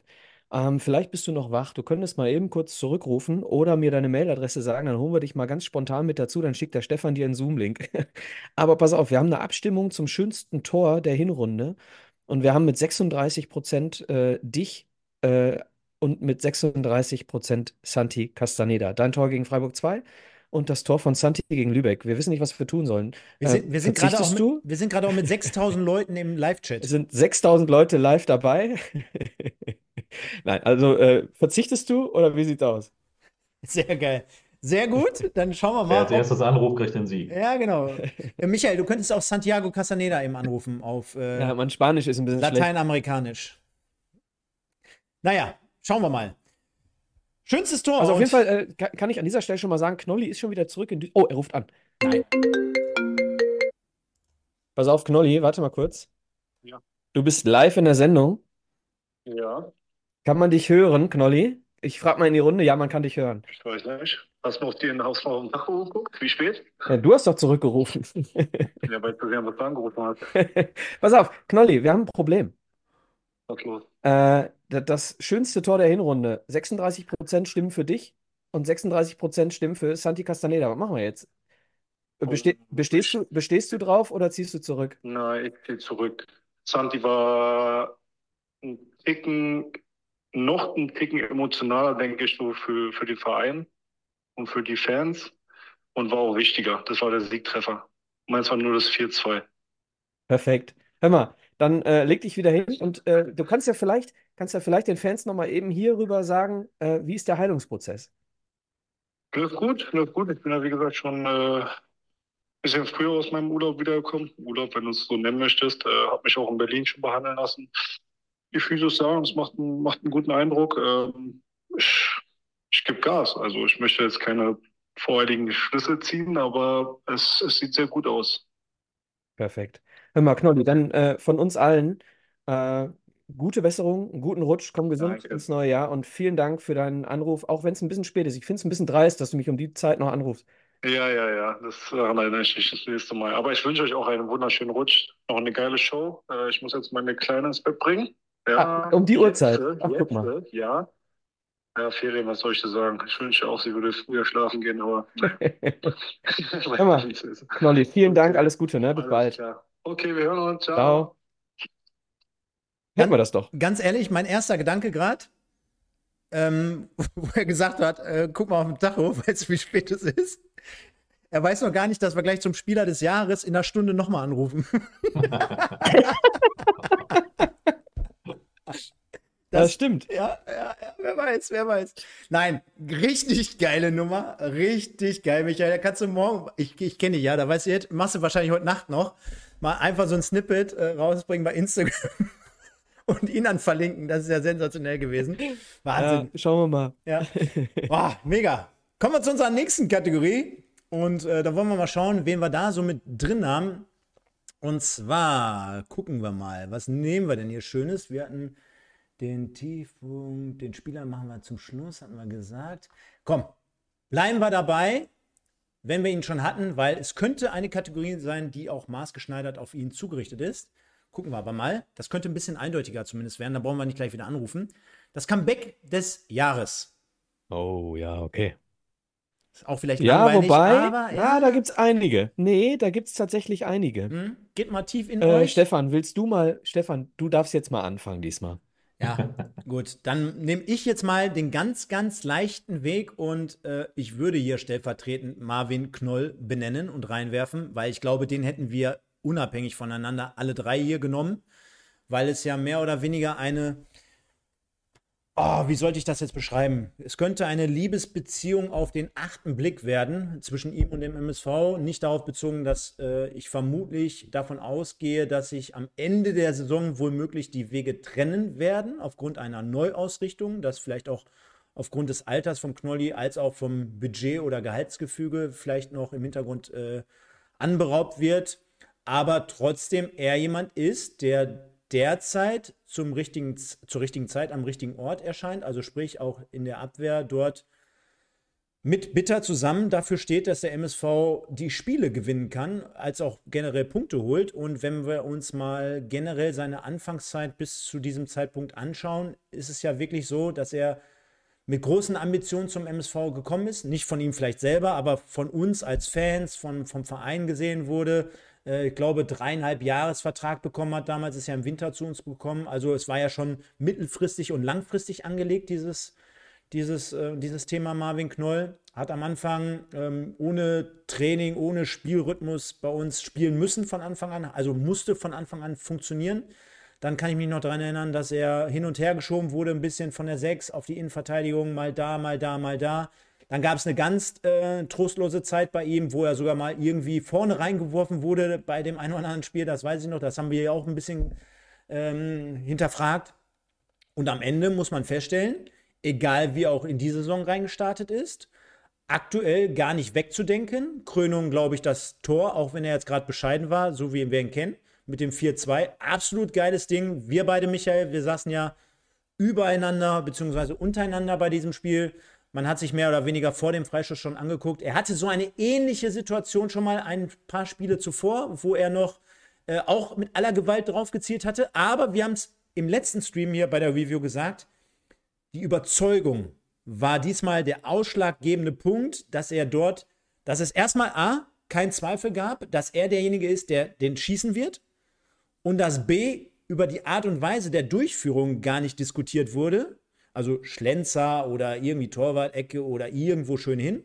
Und drittens, dass man schon vorher wusste, der Spieler, die Mannschaften, beide, Heim und Gast, als auch das ganze Stadion in Form von den Fans, das Ding ist drin. Also da kannst du mir erzählen, was du Mensch, willst. jetzt hätten wir ihn tatsächlich anrufen können und fragen können, was hättest du gedacht in dem Ja, Moment? ja.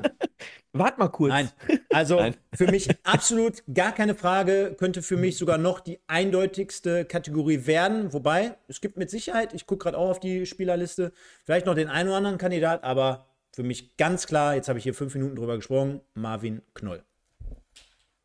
Ähm, kann ich total verstehen, kann ich absolut äh, nachvollziehen. Ähm, er hat mit, mit Bitter äh, einen Partner an seiner Seite, der die Geschwindigkeit hat. Ähm, Knolli Abwehrchef, vorne Basti Mai der Chef. Ich glaube, die ergänzen sich da im Moment ganz gut. Ähm, deswegen äh, hat er auch Leute um ihn herum, die ihm äh, zu diesem hervorragenden Comeback verholfen haben. Er war nicht äh, der Spieler, der, der äh, am höchsten in der Gunst stand von Thorsten Ziegner. Dementsprechend hat er auch profitiert vom Trainerwechsel, von beiden Trainerwechseln unter ähm, oder ja, bereits Wural hat er ja schon profitiert, ne? War ja unter Wural bereits äh, dann gesetzter Innenverteidiger am Ende. Äh, kann ich absolut nachempfinden, was du da machst. Und ähm, Alex, ich stelle dir jetzt mal die schwierigere Aufgabe, den dritten zu nennen. Und ich mache jetzt einfach mal die Nummer zwei und ich sage Niki Kölle.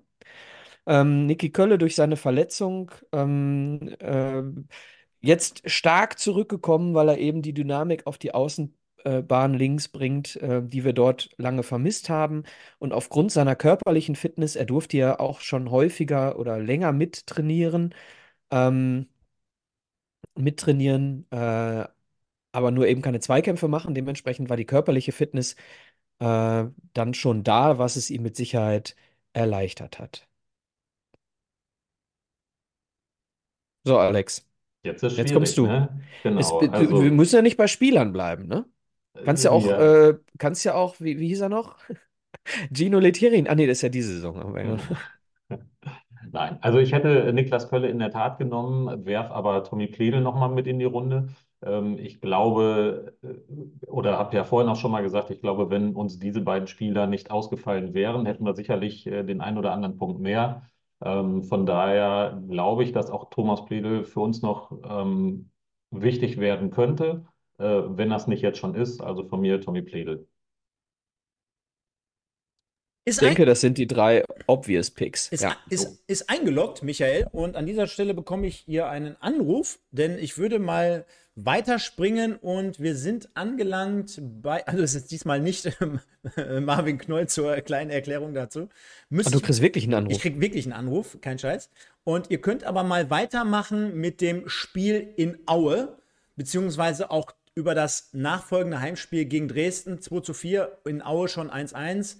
Äh, Das war ja ein Spiel auch dort, wo der MSV schon recht ordentlichen Auftritt an den Tag gelegt hat gegen Aue. Guter Aus Auswärtsauftritt. Äh. Boris Zaschi, natürlich, wie soll es sein, Alex, da sind wir wieder bei deiner Kategorie, Ex-Zebra 1-0.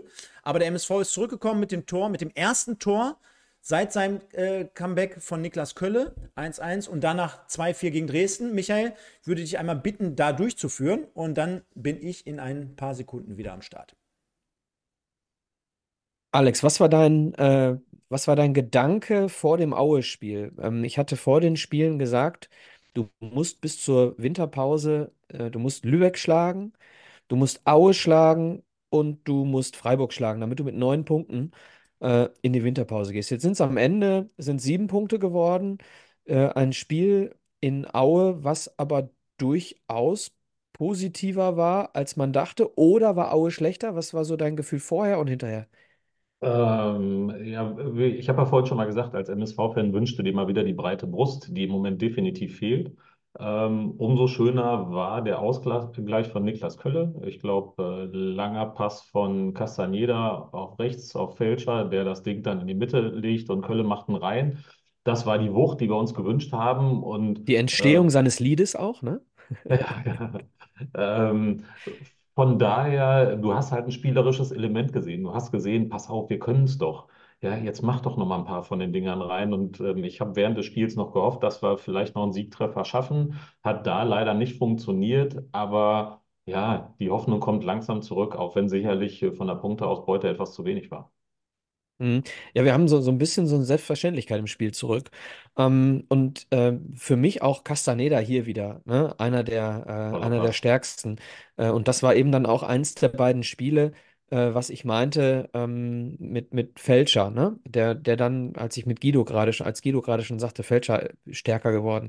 Die letzten zwei Spiele waren dann eben auch von, von Rolf wieder besser, als er dann in Sandhausen und in Saarbrücken. Das waren, finde ich, zwei seiner schlechtesten Spiele. Ähm, ja, Castaneda mit einem super langen Ball, dass solche Bälle aus der Libero-Position äh, quasi heraus, wie sie sonst nur mal Hummels schlägt. Und dann eben hervorragend äh, von Fälscher und äh, Niki Kölle. Dann ist das Lied entstanden und dann habe ich das dem Stefan Leiven geschickt. Äh, aber es ist im nächsten Heimspiel. War es das nächste Heimspiel? Nein, es kam noch Dresden, ne? Dresden.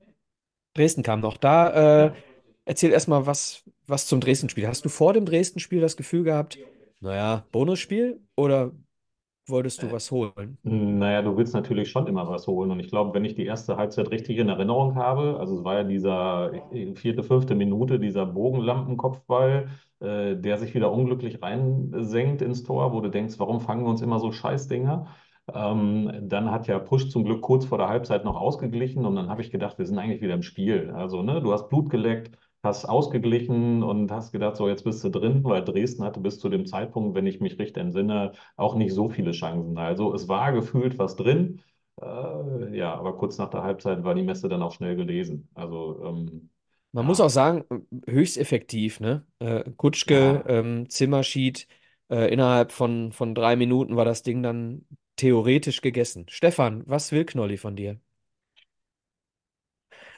Er wollte unbedingt noch mal Teil der Sendung werden. Äh, ich habe aber gesagt, leider nicht Knolli, heute nicht mehr. Wir haben den Alex nämlich hier am Start. Da kommst du erst dahinter an, Michael. Aber weil es gefordert wird und ähm, weil es ja die Geburtsstunde in diesem Jahr von einem Mann war und einem Song dahinter, würde ich vorschlagen, spielen wir das Ganze natürlich auch in diesem Zusammenhang nochmal ab. Denn die Geburtsstunde von Niklas Kölle auf dem Spielfeld haben wir schon diverse Male jetzt besprochen. Aber dass es gesanglich dahinter natürlich auch noch was dazu gibt, das hören wir jetzt.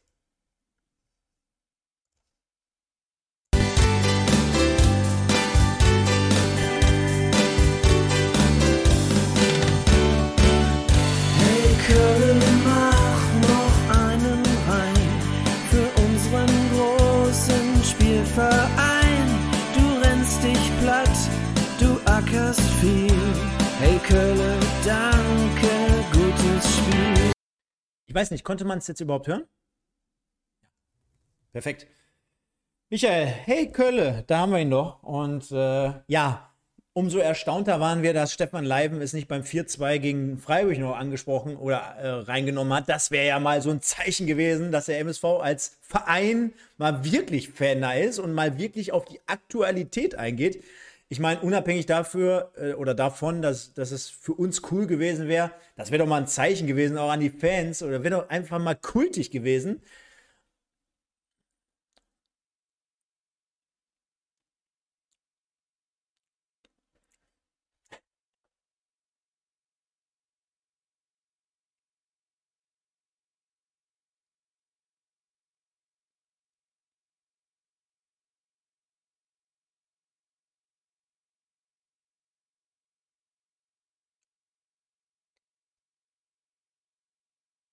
Sorry, jetzt, sorry, jetzt doch.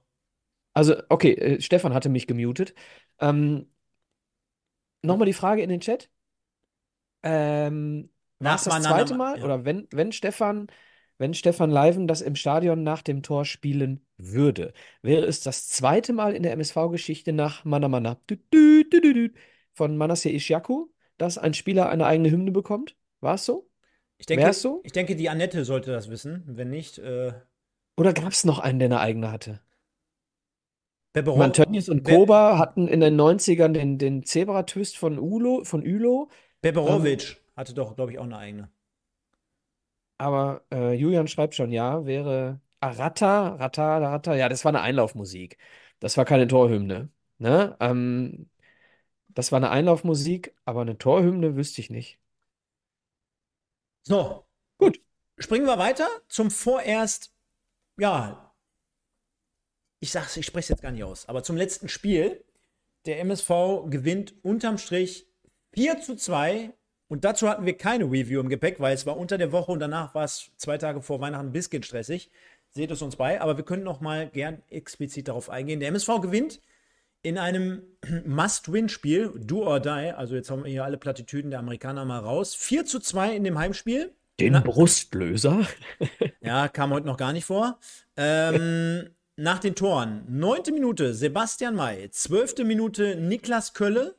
Und äh, es war eine Anfangsphase, wo es richtig, richtig zur Sache ging, wo der MSV erfrischenden Fußball zeigte, offensiv loslegte, wie die Feuerwehr. Wir trauten unseren Augen nicht. Und Alexander Elskamp war sogar im Stadion. Alex, äh, eine tolle erste Halbzeit, würde ich mal behaupten, bis auf den kleinen Makel, dass wir uns unnötig das Leben schwer gemacht haben, weil wir uns vor der Halbzeit noch den Anschlusstreffer zum 1-2 angefangen haben. Genau das, wo eigentlich jeder MSV-Fan zusammenzuckt und wo du denkst, jetzt haben sie wieder einen Anschlusstreffer und jetzt bricht das ganze Kartenhaus wieder zusammen. Ähm, ist ja später zum 3-2 nochmal passiert. Äh, aber ich würde trotzdem sagen, ein verdienter Sieg, ähm, auch vernünftig über die Linie gerettet und wie gesagt, 4-2 Knolli. Da bin ich dann auch auf der Tribüne aus dem Sattel gegangen, geiles Tor. Ähm, ja, war super. Ja, ich stand schon vorher, ne? Stefan, du erinnerst dich? naja, Als er sich den Ball hingelegt hat, ich habe mich hingestellt und habe den Leuten hinter uns gesagt, es tut mir leid, ich muss mich jetzt hier schon in Jubelpose hinstellen, weil ich weiß, dass der den gleich reinmacht. Ja, habe ich in der Tat bei uns auch gesagt, aber wenn du mal nochmal die Wiederholung schaust, eigentlich steht Pledel so, als wenn er den machen will und von hinten kommt Alex, Knolli dann reingerollt. Ja, ich Alex, ja, wer sich ja. den Ball hinlegt, schießt den auch. ist eine eisenharte Okay. Formel. Ne? Das, Ja, das wusste nur der Torwart nicht. ist eine Formel. Ist, glaube ich, noch nie anders gewesen. Ich kann mich nicht erinnern, dass irgendjemand anders war. Lass uns aber mal, Außer einmal Roberto Carlos, der Beckham den Ball weggenommen hat. Hat sich auch hinterher entschuldigt. lass uns mal aber trotzdem auf generell auf die Tore zu sprechen kommen, denn wir haben vorhin ähm, absoluten Willen aufs Knolli-Tor bezogen angesprochen. Wenn ich mir aber das Tor von Mai anschaue, schön herausgespielt über die rechte Seite, äh, Flanke von Bitter. Äh, da sagte ich auch zu meinem Nebenmann, in dem Fall mein Vater, schöne Grüße, äh, drei, vier Sekunden vorher in der Entstehungsgeschichte, ey, der Mai in der Mitte, auch Michael, ich glaube, das sagte ich auch einmal zu dir, der frisst die beiden Innenverteidiger, ich weiß nicht, wie alt sie sind, 20 Jahre alt, irgendwie gefühlt, äh, auch vielleicht etwas groß gewachsen, aber Mai als Brecher vorne drin, ich hatte das Gefühl, der frisst die einfach auf und es zeichnete sich ab, wenn da mal eine vernünftige Flanke kommt, dass das Ding auch drin ist, bitter tolle Vorarbeit, aber B, so muss man den auch letztendlich erstmal vollenden. Also in Stürmermanier, er geht dem Ball entgegen, geht auf den kurzen Pfosten, äh, auf der mittleren Höhe ungefähr, dann zieht er den schön rum mit rechts. Kein spektakuläres Tor, aber ein schönes Tor. Und dann die beiden Tore von Niklas Kölle. Ich glaube, dazu muss man ja auch nicht viel mehr sagen, sondern äh, einfach purer Wille bei ihm. Wir hatten ja ihn ja auch im Podcast und er strahlt wirklich das für mich aus, was er neben dem Spielfeld hergibt und das, was er auf dem Spielfeld transportiert. Ganz einfach schnörkellos, immer dahingehend, wo es, äh, wo es sich abzeichnet, gefährlich zu werden, hat den Drang, fackelt nicht lange, ist sich nicht zu schade, den Metern mal nach hinten zu machen und geht auch gerne, wie bei dem einen Tor, mal ins Duell mit zwei, drei, vier Spielern und umkurvt die und hat dann noch den, den Abschluss parat. Also das ist so eine Geschichte, wo ich sagen würde, alter Schwede, können wir noch eine Menge Spaß dran haben, wenn wir die Liga halten. Aber generell, ich glaube, da sind wir uns einig, alle Tore, erste Sahne. Ja, und dann kassierst du gegen Freiburg 2. Du sagst gerade, die Innenverteidiger prallen alle sozusagen an äh, Basti Mai ab. Und dann kassieren wir ein Standardtor von dem einzigen Freiburger, der über 1,70 ist. Also Wahnsinn, ne? Also das dreht das Ganze dann so ein bisschen ad absurdum. Aber äh, du hast vollkommen recht. Äh, unsere Tore waren hervorragend herausgespielt und hervorragend vollendet. Ähm, und du hattest selbst beim 2-1, ich weiß nicht, wie es euch geht, ich hatte nie das Gefühl, dass wir dieses Spiel nicht gewinnen. Ähm, für mich war irgendwie nach dem 2-0 war für mich zu jeder Zeit klar, dieses Spiel wird gewonnen. Ähm, jetzt dürfen wir nur eine Sache auch nicht vergessen. Wir reden hier jetzt von einem Turning Point, den wir zu Hause gegen Lübeck hatten, ähm, und reden hier von einem tollen Spiel gegen ähm, Freiburg 2. Das sind jetzt auch Gegner, die du besiegen musst. Ne? Jetzt müssen wir schon schauen, dass wir unsere spielerische Qualität über die Winterpause noch verbessern, damit wir dann eben, jetzt kommt 1860, da musst du dann auch erstmal hinfahren. Ähm, und dann kommen eben auch mal die drei Spiele, über die wir gerade schon bei Ziegner gesprochen haben in der Hinrunde. Die kommen dann eben auch, ne, jetzt kommt dann äh, demnächst auch Ferl Ulm und Regensburg, ne? Nachdem wir 60 und Halle haben. Ja. Äh, zu Ferl würde ich, äh, würde ich jetzt noch was sagen, passt aber an dieser Stelle jetzt, glaube ich, nicht, denn wir machen jetzt mal einen, einen Schlusspunkt an, an dieses Spiel und wir lösen mal eben ganz kurz unser Comeback des Jahres auf. Währenddessen ist gerade hier einmal ganz kurz hakt. Ich hoffe, keine weiteren Probleme. Umfrage beenden. In dem Fall ist es geworden mit 50% Niklas Kölle. Also in dem Fall Glückwunsch. Äh, an dieser Stelle rufe ich gleich mal Niklas Kölle an. Mal schauen, ob der schon im Bett Aber ist. jetzt hat der Knolli wieder verloren. Ja, der Knolli wieder verloren. Hätte er mal doch den Preis genommen jetzt gerade von Hätte er mal, hätte er mal. Hätte er gewusst, dass er jetzt so knapp verliert, wäre er wahrscheinlich so hingegangen und hätte den Preis selber genommen. Mein Schatz, mein Schatz, so nach dem Motto. Nee, also Kölle 50%, Knoll 47% und Pledel 1% sind insgesamt 98%. Also, Stefan, es ruf doch mal den Kölle an Es sind jetzt. Kommazahlen. Nein, in dem Fall würde ich vorschlagen, Michael, einmal wechseln.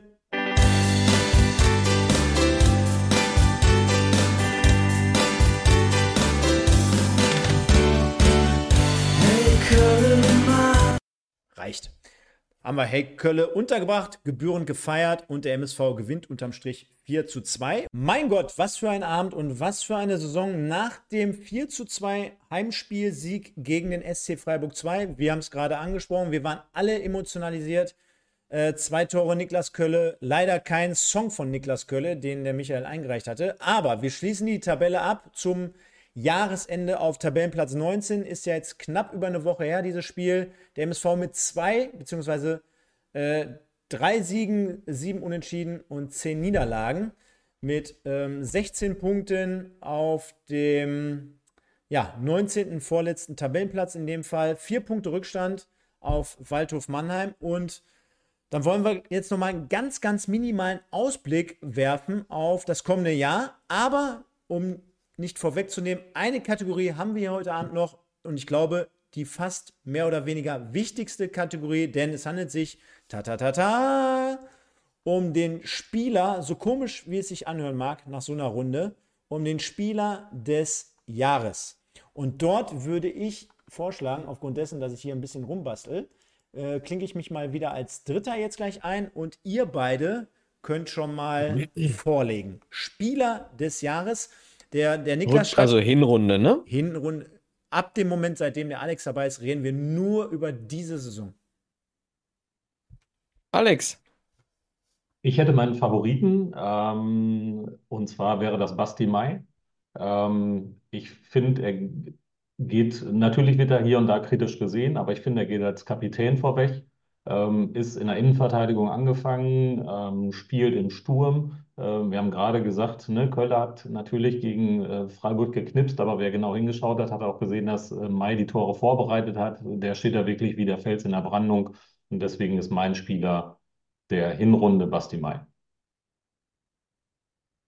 Ja, dann gehe ich als Zweiter mal rein und ähm, wenn wir die letzten Spiele äh, mal ein bisschen rausnehmen, ähm, finde ich auch äh, aufgrund der Nominierungen für die U20-Nationalmannschaft führt auch äh, hier zumindest an einer Nominierung von Kaspar Janda kein Weg vorbei. Ähm, ich finde, dass man die Bewertung von Kaspar Janda so ein bisschen verändert hat, seitdem er äh, aus Sicht aller unser Zugpferd sein soll mit 19, 20 Jahren ähm, ist die Bewertung ein bisschen strenger, sodass man immer das Gefühl hat, wenn Janda nicht im Spiel der beste Spieler ist, äh, kriegt man direkt die äh, Aussagen nach dem Spiel, naja, der hat ja auch nachgelassen. So, und dem will ich entgegenwirken, weil ich glaube, dass äh, Kaspar Janda über die gesamte Hinrunde eben mit den Nominierungen für die U20, wo er eben auch getroffen bzw. gescored hat, äh, für mich also Kaspar Janda. Und wenn wir ihm glauben können, dann sehen wir ihn ja auch noch in der Rückrunde. Ja, finde find beides sinnvoll, kann ich schon mal vorwegnehmen. Und äh, ich glaube, bei Kaspar Janda würde ich auch sogar noch einen Ticken eher mitgehen, denn der Michael hat recht. Aufgrund dessen, dass wir natürlich hier, größte Überraschung, Nicole, hatten wir vorhin schon ähm, Casaneda mit reingeschrieben, also Newcomer des Jahres, die Kategorie gab es. Guckt gerne mal in den anderen Stream, also Teil 1. Wir haben heute zwei Teile für euch vorbereitet, wir sind gerade im zweiten. Ähm, Spaß beiseite, aber Janda Äh, auch wenn er zum Schluss jetzt so ein bisschen abgebaut hat und wenn die, wenn die Leute über ihn schreiben, auch in den sozialen Medien, dass er äh, wahrscheinlich mit dem Kopf vielleicht schon woanders ist, dass vielleicht zu viele Themen um ihn herum kursieren. Man darf eins nicht vergessen, der Junge ist äh, extrem jung, immer noch, ich glaube, 20 Jahre alt. Ähm, trägt jetzt quasi den MSV über einen gewissen Zeitraum schon mit auf seinen Schultern, denn ich glaube, es war über viele Teile der Saison der Anker, der uns überhaupt irgendwie gewisserweise im Spiel gehalten hat, manchmal. Und ähm, deswegen, äh, wie der Ich finde drei ein bisschen wenig, um ehrlich zu sein. Was? Ich finde drei ein bisschen wenig bei der Nominierung. Drei Spieler. Wir können uns, wenn wir uns gleich auf noch einen vierten einigen, können wir uns auch noch, äh, können wir noch einen vierten gerne mit reinnehmen. Ähm, ich finde nur, äh, Janda, äh, stimmig, Michael, weil du es gerade gesagt hast, äh, die Erwartungen an ihn sind einfach immer höher als an jeden anderen Spieler. Und äh, da müssen wir auch mal die Kirche im Dorf lassen. 20 Jahre alt der Junge, äh, einen entscheidenden Siegtreffer äh, geschossen gegen Haching. Ähm, immer ordentliche bis gute Leistung gebracht. Jetzt klammern wir mal die letzten zwei, drei Wochen aus. Da darf man auch nicht vergessen. Ich kann mir auch vorstellen, unter normalen Bedingungen mit einem gesünderen Kader hätte der das ein oder andere Spiel auch gar nicht gemacht. Aber der ist aufgelaufen mit Angeschlagenheit und mit Verletzung und hat sich immer in den Dienst der Mannschaft gestellt. Also ähm, jeder, der auch schon mal ein paar Worte mit ihm gesprochen hat, wir haben ihn ja vorhin in Teil 1 auch schon in der Sprachnachricht gehört. Ja. Äh, guter Junge, von daher äh, auf jeden Fall gehe ich da mit. Aber um Ähm, was ich ganz kurz noch zu Janda, was ich bei ihm eben auch noch in den Ring werfe, ähm, junge Spieler funktionieren ja oft nur wunderbar in einer Mannschaft, die sie auffängt. Und Janda ist hier in einer Mannschaft, die überhaupt nicht funktioniert hat, der herausstechende Spieler gewesen, ja, äh, Spiele lang, ne? Und das ist in dem Alter eben auch nicht hoch genug zu bewerten. Stefan, deine Nominierung ist, ich habe Ein, unterbrochen. einer der wenigen Spieler übrigens, der einen Marktwert oder eine Marktwertsteigerung hat, mittlerweile bei 750.000 Euro liegt, laut Mhm. transfermarkt.de. Kleiner Hinweis schon mal mit dem Zaunfall. Ennards Erben, da sprechen Michael und ich in circa zwei, drei Wochen über äh, Neuzugänge und über Abgänge. Da wird sich mit Sicherheit was beim MSV tun. Kevin Goden schon angetütet, Klammer auf, Klammer zu. Ähm, und äh, meine Nominierung wäre aber an dieser Stelle, Michael, ähm, jemand, den ich als absolute Säule mittlerweile empfunden habe und empfinde. Dann weiß ich, wen du nimmst. Der hier heute noch gar nicht richtig zur Sprache kam und der aber, wenn wir auch auf Stat die Statistik gucken, und ich habe es gerade mal angerissen, der MSV hat genauso viele Gegentreffer geschluckt in einer katastrophalen Saison wie der dritte, also wie der SSV Ulm, was ja dafür spricht, dass die Abwehr jetzt im größten Sinne oder im größeren Sinne Stile nicht das grundlegende Problem ist. Und auf der anderen Seite ist er kein spektakulärer Spieler, hat immer mal auch wieder einen Fehlpass drin oder irgendwie was in der Art. Aber was mir halt einfach gefällt, ist jemand, der wie kaum ein anderer für mich persönlich so eine Situation annimmt, der jemand oder jemand ist, äh, der den MSV auch, glaube ich, mitlebt und verkörpert. Und deswegen ist es auf jeden Fall ganz klar für mich Joshua Bitter. Wenn es unspektakulär ist, ja, im Gegensatz zu äh, Kaspar Janda und vielleicht Sebastian May, Sebastian May. Aber ich glaube, auch genau solche Leute brauchen wir auch in der Mannschaft. Und äh, jemand, der jetzt auch diese Rolle angenommen hat, der auf mehreren Positionen flexibel einsetzbar ist, der nie, nie irgendwie murrt, der auch hier schon mal im Podcast zu Gast war. Und von daher würde ich sagen, Joshua Bitter als Nummer drei, können aber auch gerne noch einen vierten mit reinnehmen. Ja, Joshua äh, Bitter hätte ich auf jeden Fall auch genommen. Äh, alleine schon, weil er sich Joshua nennt und nicht Josua. Ähm, hört ihr mich noch? Ja, ne? Ja. Weil ich kann euch jetzt gerade nicht hören, weil mir gerade mein, äh, mein Kopfhörer äh, eingeschlafen ist. Oh, ich bin schon froh, dass du es bist Ähm, diesmal. Ich werde mal ganz kurz meinen Ton hier verändern. Die vierte Nominierung, tja, Alex, hättest du noch eine vierte oder ähm, wollen wir es bei drei belassen? Wir könnten Knolli reinwerfen, wir könnten Castaneda noch reinwerfen. Ähm, oder sollen wir es einfach bei den dreien belassen? Ich, Ich kann mich mit den dreien arrangieren. Ja.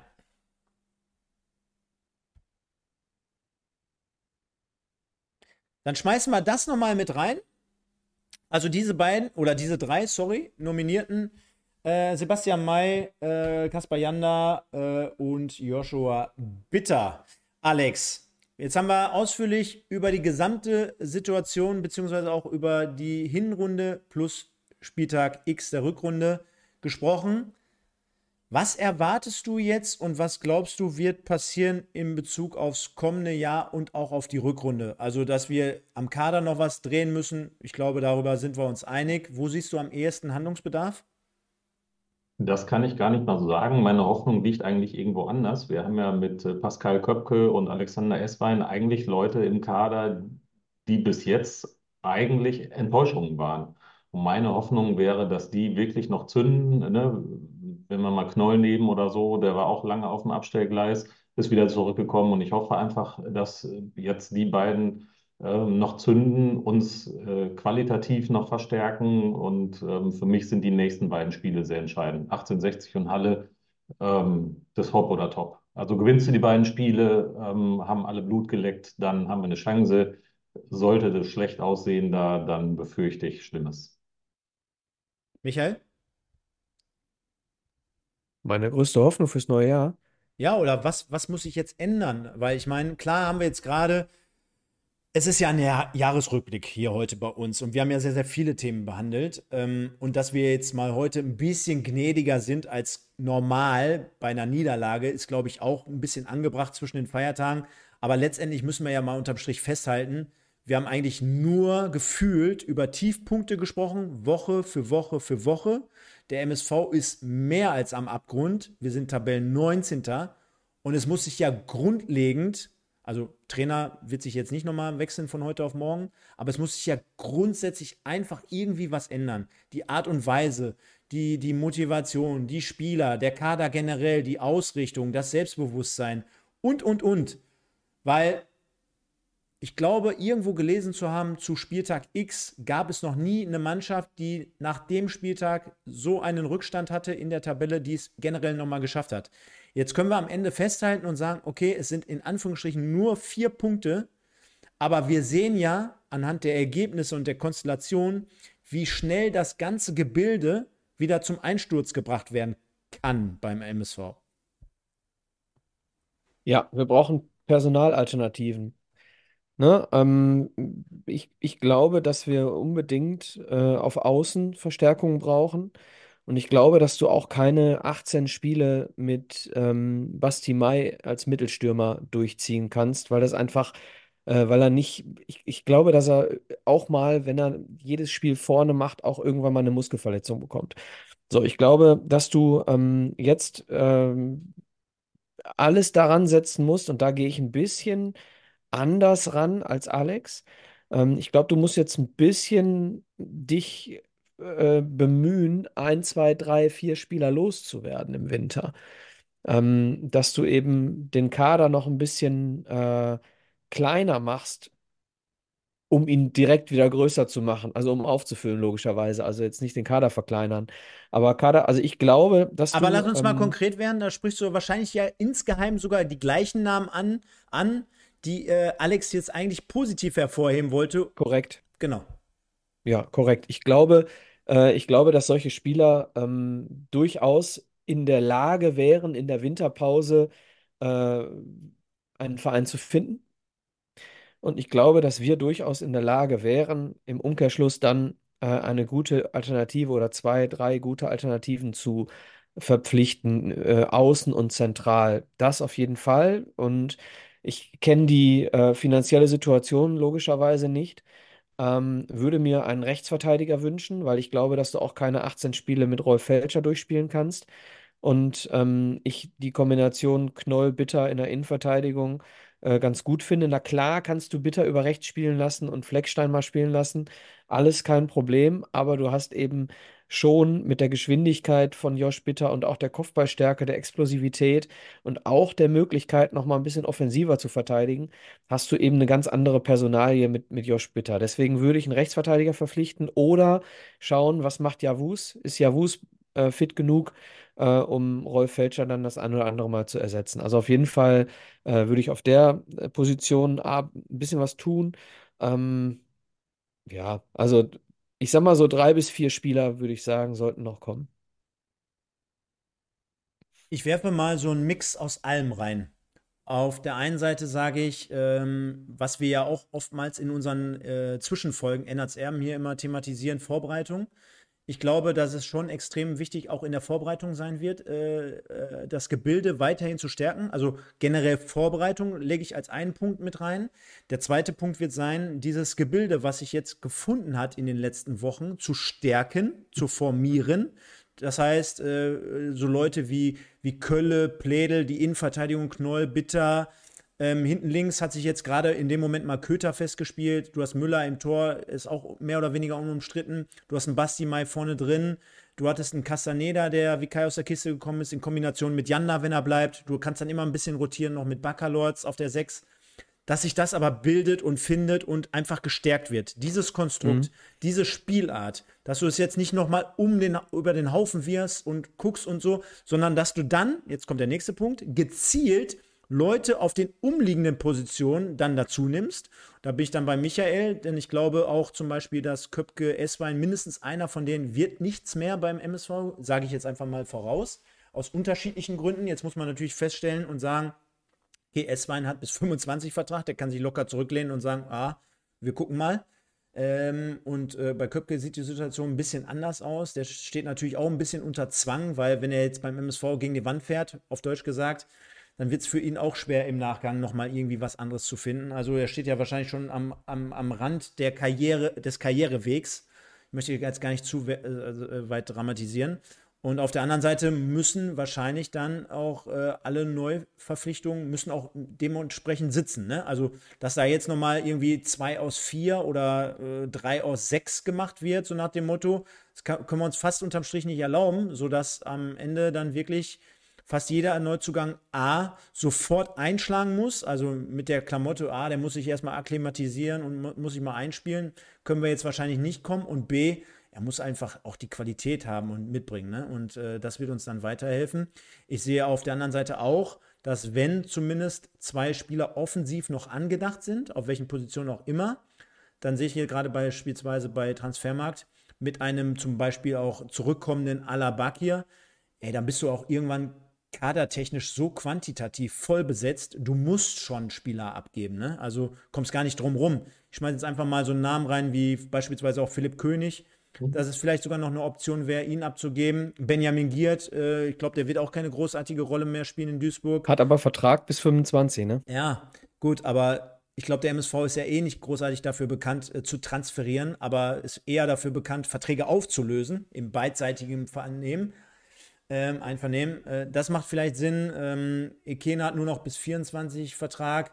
Muss man mal schauen, in welche Richtung das hingeht. Aber ja. klar wird sein, dass es ein Offensivgebilde wird aus äh, Kölle, Pledel und in dem Fall erhoffe ich mir das auch ganz einfach, dass auch von Basti Mai, du sagtest gerade, er wird keine 18 Spiele vorne machen, Seht Nein, nein, ich, ich, da muss ich ganz kurz nochmal reinspritzen, weil, ähm, weil die Leute im Chat auch geschrieben haben, wohin, wenn er nicht vorne spielt. Ihr habt mich falsch verstanden. Ich glaube, dass er körperlich es nicht schaffen wird, 18 Spiele zu machen. Weil ich glaube, dass er, wenn er jetzt weiter vorne spielt, die ein oder andere Muskelverletzung haben wird. Und deswegen kannst du nicht naiv davon ausgehen, dass, äh, dass er jedes Spiel machen kann. So war es gemeint. Ich will ihn dann nicht vorne wegnehmen. Ähm, weil auch der eine oder andere das Thema hier Torwart gerade aufmacht im Chat. Ich möchte das nochmal klarstellen. Wir haben sogar vor der Saison, Michael, haben wir immer mal wieder hier Gedankenspiele angebracht oder mit reingenommen. Was wäre, wenn ein Smash jetzt der Herausforderer gewesen wäre? Was wäre gewesen, wenn Müller dann nicht doch nochmal ein bisschen mehr PS auf die Bahn bekommen hätte? Was ist mit Max Braune? Und auch dort haben wir ganz klar immer, oder zumindest ich auch, ich weiß nicht, wie, wie du es jetzt gerade aktuell siehst, aber ich habe ganz klar hervorgehoben, dass ein Torwart wie Max Braune für mich äh, ganz klar in Zukunft irgendwann eine tragendere Rolle spielen wird. Und ich stelle jetzt einfach mal die steile These auf. Ich sehe gerade beim, äh, bei der Torhüterposition, alle drei haben bis äh, 30.06.2024 Vertrag. Egal, wie es mit dem MSV in der nächsten Saison weitergeht. Es sei denn, wir reden jetzt hier über Oberliga-Szenarien, aber das machen wir heute Abend nicht. Egal wie es weitergeht, dritte oder Regionalliga, äh, Max Braune wird nächste Saison im Tor stehen. Da lege ich mich jetzt schon fest, das sage ich jetzt einfach mal, aufgrund der Vertragskonstellation. Und ähm, dementsprechend möchte ich gar nicht da das Fass aufmachen, aber ich glaube, das sind so die Punkte, worauf es ankommt. Neuzugänge, einen guten Start in die, in die Saison. Also äh, der Andreas hat es, glaube ich, gerade reingeschrieben. Nein, Andreas. gegen 1860 kann man nicht verlieren. Wir können nicht verlieren. 1860 auch, guck dir die Tabelle bitte an. Wir sind jetzt nicht in der Lage zu sagen, okay, die haben einen geilen Namen und die haben andere Ambitionen. Wir geben jetzt mal drei Punkte ab. Oder wir müssen mit dem Selbstverständnis dahin hinfahren und wirklich denken und glauben, die Mannschaft muss es tun, da was Zählbares mitzunehmen. Und dann im nächsten Spiel gegen Halle nachzulegen. Deswegen hat, hat der Alex vollkommen recht und da gebe ich dir auch zu 100% Rest, recht. Es kommt auf die nächsten beiden Spiele schon extremst an. Ganz, ganz wichtiger Zeitpunkt. Du darfst nochmal. Ja, Alex. Ja, wir haben darüber gesprochen. Also allein für den Kopf ist es super wichtig, die nächsten beiden Spiele zu gewinnen. Dann bist du dran, dann hast du den Anschluss. Und machen wir uns mal nichts vor. Also ähm, überm Strich stehen im Moment Waldhof Mannheim und 1860 München. Das ist keine Laufkundschaft. Also eigentlich sehe ich die da unten gar nicht. Ähm, wir müssen noch mehr Machen wir uns Punkte nichts vor. Am Ja. Ende des Tages keine Laufkundschaft. Ja, ich äh, gucke euch zwar auf zu, das ist ja einfach so. Dreimal drei Euro ins Phrasenschwein. Ja, ich bin, ich bin aber da jetzt, um, um mal äh, das äh, wieder in den Ernst zu bringen, ich bin da voll bei euch, weil ähm, diese Aussage, wir wollen an den Strich ran, ja, so, was ist das für eine Aussage? So, ganz ehrlich, das hast du nicht in der Hand. In der Hand hast du das nächste Spiel zu gewinnen. So, und du, wir haben gesehen, was passieren kann. Wir haben gegen Dresden versucht und wollten dieses Spiel gewinnen. So sah das aus. Wir haben es dann verloren. Okay, kann passieren. Aber wenn du hinfährst und sagst, naja, äh, mal gucken, was wir da sind. Nein, hinfahren, gewinnen wollen. Weil du musst Spiele gewinnen, um, um eben das, was Stefan gerade statistisch erwähnt hat, dass eben noch keiner drin geblieben ist, der zu dem und dem Zeitpunkt die und die Punkte hatte. Naja, du musst halt einfach jedes Spiel gewinnen wollen. Ganz einfach. Und du wirst zwischendurch drei, vier Spiele verlieren. Ja, und? Dann gewinnst du dafür fünf, sechs wieder.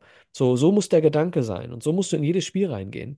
Es ist nichts, äh, Das nicht dem, so wertvoll wie drei Punkte. das mit dem Strich erinnert mich immer an so eine Schwangerschaftsaussage, ne? Also irgendwie gefühlt, bist, bist, hast es oder hast es nicht, ne? Also ist irgendwie nichtssagend.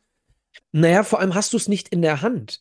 Du hast nicht in der Hand, wie Halle spielt. Du hast es nur in der Hand, wenn du gegen sie spielst. So, und das heißt, wenn du, wenn du antrittst beim MSV Duisburg und du hast, äh, wie viele Spiele hat er gebraucht?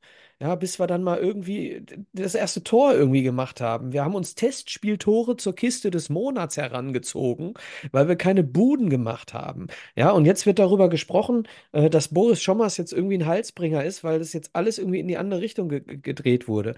Nochmal, ich glaube daran, dass es mit ihm klappen kann, weil er eben fachlich gut ist. Er braucht eben dann einen, einen, einen Gegenpart, der sich um den Rest kümmert.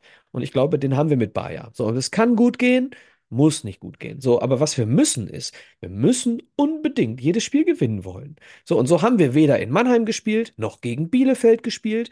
Äh, ich könnte jetzt noch ein paar Spiele aufzählen. So haben wir nicht gespielt. Nur weil wir gesagt haben, naja, wir wollen ja in der Winterpause an den Strich. Wo wären wir denn jetzt, wenn wir gegen Mannheim und gegen Bielefeld gewonnen hätten? Dann wären wir jetzt über dem Strich. Das muss man mal einfach so klar sagen. Und das das wäre jetzt gegen Bielefeld und gegen Mannheim, Stefan hat es oft genug gesagt, diese, diese Katastrophenspiele, das wäre jetzt nicht wirklich irgendwie ein Sechser im Lotto gewesen, da zu gewinnen. Die waren scheiße. Ja, und der Aspekt, den hat der Alex kurz, angerissen. Ich meine, guckt noch mal auf die Tabelle. Äh, Im Vergleich auch zu dem letzten Jahr. Ich meine, da hattest du mit Havelse, glaube ich, einen Absteiger, der von vornherein klar war. Aber die vermeintlich kleinen Mannschaften, die du ja vor der Saison schon hinter dir gesehen hast, da ist der Zug be bereits abgefahren. Ne? Also ähm, ich will nicht ausschließen, dass so ein Verein wie Preußen Münster vielleicht noch mal irgendwie eine Rolle rückwärts macht. Wobei die haben halt eins, die knipsen vorne. Ne? Also die haben offensiv so viel Power über mehrere Euphorie, ne? auf mehrere die Aufstiegseuphorie ja, auch. auf mehrere Schultern auch verteilt. Ich meine, ein Verein wie Arminia Bielefeld, der kann von heute auf morgen mal wachgeküsst werden und dann gewinnt der mal eben fünf bis zehn Spiele am Stück. Das ist mit dem Kader auch keine, kein, keine, Ja. kein Weltwunder. Ne? Und Vereine wie Essen, Ulm, Unterhaching, Dortmund 2, die sind, die sind punktetechnisch einfach weg. Die sind mal eben locker, eher äh, 12, 13, 15, 17 Punkte, sind, die sind weg. So, wir reden einfach im Prinzip nur noch darum, Freiburg 2 ist aus meiner Sicht weg mit dem Spiel gegen MSV, okay, alles klar. Dann hast du noch Lübeck, einen Punkt, Punkt vor dir, die sehe ich auch mit unten drin in der Verlosung, auch wenn die heute ihren neuen Trainer präsentiert haben, egal. Äh, und dann geht es wirklich MSV, Halle, Mannheim, 60 München und dann wird der Abs Absprung bzw. Abspann größer zu Bielefeld schon. Aber ich will nicht ausschließen, dass so ein Club wie, wie, wie Münster zumindest oder Viktoria Köln, dass sie nochmal in Negativstrudel rein geraten könnten, aber dann hört schon auf. Ja, und das ist bei denen zum Beispiel sehr, sehr unwahrscheinlich. Deswegen reden wir einfach über einen Kampf mit drei, vier Vereinen, wo ich davon sagen würde, boah, ob die jetzt nicht auch nochmal in der Lage sind, aufzurüsten, das wird schon extrem schwer. Deswegen kommt es auf jedes einzelne Spiel, jedes einzelne Ganz genau Tor das. und jede einzelne Sekunde drauf an, weil unterm Strich, um auch mal hier wirklich heute noch mal zumindest einmal Klartext zu sprechen, wir sitzen jeden Sonntag hier und thematisieren oder sprechen Tore an aus Standardsituationen, aus Einwürfen heraus, wo irgendeiner gepennt hat, wo wir einen Fehlpass spielen, den wir uns gar nicht erklären können, wo wir analysieren, wo wir uns zu Tode analysieren. Und das muss jetzt einfach mal komplett aufhören. Das heißt, es wird viel zu oft auch gesagt, auch leider Gottes hier, der Andreas hat es gerade geschrieben, ja, können wir doch mal und geht. Nee, wir sind nicht in der Situation, dass wir noch irgendeine Situation abschenken. Und ich glaube, das sollte jedem klar sein.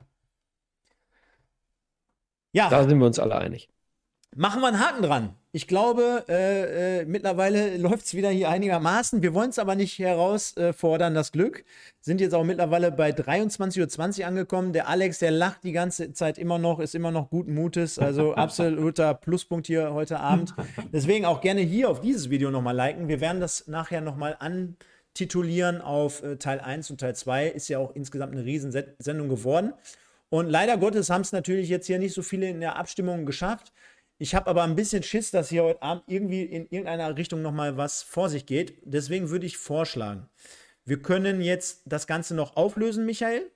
Wir können gleich nochmal einmal reinhören in die 2010er Jahre. Und dann haben wir natürlich hier unsere große Verabschiedungsrunde nochmal an dieser Stelle. Womit. So machen wir das. So rum machen wir das auch, ne? Oder beziehungsweise wir haben erst die vielleicht ähm, ähm, ja, Schlussworte und dann würde ich nochmal den Take reinnehmen zu 2010, oder? So als Abspann. Wie du möchtest, ich bin da leidenschaftslos. Gut, dann lasst uns, auch wenn es vielleicht nicht 100% repräsentativ ist, aber wir haben zumindest ein paar Stimmen, die jetzt hier und dann. Knappe Kiste. Da sieht man schon mal wieder. Hätte ich mal auf dich gehört, du wolltest ganz am Anfang schon den Spieler des Jahres reinnehmen und ich wollte den Spannungsbogen aufbauen. Nächstes Mal machen wir es andersrum. Umfrage beenden und in dem Fall ist es geworden. Kaspar Janda mit 38 Prozent, vor Sebastian May mit 35 Prozent und Joshua Bitter mit 25 Prozent. Und soll ich euch was sagen? A, wir kommen nicht auf 100, mal wieder, aber Kommazahlen immer dahinter gesehen. Und B, ich finde genau so in dem Abstimmungsergebnis kann man das auch eins zu eins stehen lassen. Ja, ich werde es ihm schicken. Aber mach, mach einen Screenshot ohne die 38 Stimmen. Mach einfach nur die Prozente. Wenn es geht. Ja? Machen wir so. Ja, dann haben wir es. Und dann würde ich sagen, ähm, wir drei sind zumindest allen frohen Mutes, dass es nächstes Jahr besser wird. Ähm, und dass der MSV sportlich da nochmal starten kann. Nee, der Andreas ruft jetzt, ach, der, der Micha ruft jetzt nicht nochmal den, den Kaspar Janda, nicht nochmal Gottes den, nicht noch mal den, den Marvin Knoll an und, und, und. Äh, von daher passt das, glaube ich. Wir machen Deckel drauf und ich sage Danke. Ich sage Danke natürlich an heute Abend ähm, oder für heute Abend an alle Gäste, in dem Fall den Guido. Schöne Grüße, hab dich lieb. Äh, an der, auf der anderen Seite den Alex, Alexander Elzkamp, der hier mehrmals mit uns heute den Versuch gestartet hat. Am Ende ist alles gut geworden. Ich glaube, Alex, äh, hoffentlich hat es dir ein bisschen Spaß gemacht, ähm, dabei sein zu können. Äh, wir haben uns sehr gefreut. Äh, du hast sehr, sehr viel dazu beigetragen. Man merkt, dass du mit Leib und Seele beim MSV bist, auch wenn wir über viele, viele äh, Tiefpunkte heute Abend gesprochen haben. Natürlich sprechen wir hier in diesem Sinne nochmal auch die Fans da draußen an, die auch zu jeder Tag- und Nachtzeit immer hier am Start sind, wenn wir über den MSV diskutieren, debattieren, informieren. Und äh, natürlich, ja, zu guter Letzt dem Michael. Denn Michael, ohne dich wäre das Format nur zu 50 Prozent hier sonntagsabends in der Fachexpertise ein Teil ähm, auf dem Pottbolzer-Kanal und äh, das geht natürlich nicht, ist absolut nicht wegzudenken und äh, du bringst die Punkte immer sehr, sehr gut fachlich zusammen. Ich glaube, es macht das aus, dass wir auch immer ein Stück weit auseinanderdriften, wenn wir zum Beispiel beim Thema Aufstieg 2025, Ingo Wald, Thorsten Ziegner, ähm, Hagen Schmidt, egal über wen wir sprechen, mal auseinandergehen, zumindest bei dem einen oder anderen Punkt. Das Entscheidende und das Wichtige ist, wir haben ein gemeinsames Ziel, glaube ich. Wir driften auf der Straße auseinander und kommen dann am Ende des Tages wieder zusammen. Von daher passt das für mich. Dir vielen, vielen Dank für unzählige Podcast-Stunden in diesem Jahr. Äh, ich weiß gar nicht, wie viele Sendungen es waren, wie viele Specials es waren, wie viele Stadionbesuche, wie viele Instagram Live, äh, etc. pp. Unzählige. Ich glaube, so aktiv waren wir schon lange nicht und das soll genauso auch weitergehen und bleiben. Deswegen, Michael, recht herzlichen Dank dafür, für deine Arbeit hier auf diesem Kanal. Und dann natürlich in erster Linie auch nochmal an unsere Sponsoren. Ihr habt es den ganzen Abend eingeblendet gesehen. United Autoglas Oberhausen, der gute Frank, sei an dieser Stelle gegrüßt, Frank Schmidt. Der Guido, der heute Abend hier schon in der Sendung war, Bürosysteme Lilienthal und an den Alex auch dort nochmal stellvertretend Edeka Etzkamp. Denn ich habe es äh, letzte Woche beim Spiel gegen Freiburg 2 auch nochmal gesagt. Ja, der eine oder andere sagt sich, ich kenne euch alle drei ja äh, persönlich auch, ihr seid sehr, sehr bescheiden und sagt, ja, komm, wir machen das und wir helfen euch da. Nein, wir können euch dort nur sagen, äh, vielen, vielen Dank dafür. Ähm, es ist wirklich ein, ein, eine gute Möglichkeit, um uns hier weiter aufzustellen, um uns strategisch äh, weiter zu, fortzubilden, um das Ganze hier auch in dieser Regelmäßigkeit und Kontinuität äh, weiter an den Start zu bringen. Deswegen euch allen. Um Vodafone irgendwann kündigen zu können. Vodafone kündigen zu können, um dann um, umzusteigen auf die Telekom. Und äh, ja, Telekom könnte ja auch ein geiler Partner von uns werden, so an dieser Stelle mal gesagt. Und, die, die Digits haben wir doch schon. Ja, ja genau. Deswegen, Alex, nimm einfach das Lob auch dafür gerne nochmal entgegen. Vielen Dank dafür. Ohne euch wäre das so in dem Sinne auch nicht mal eben so machbar, kann ich schon mal sagen.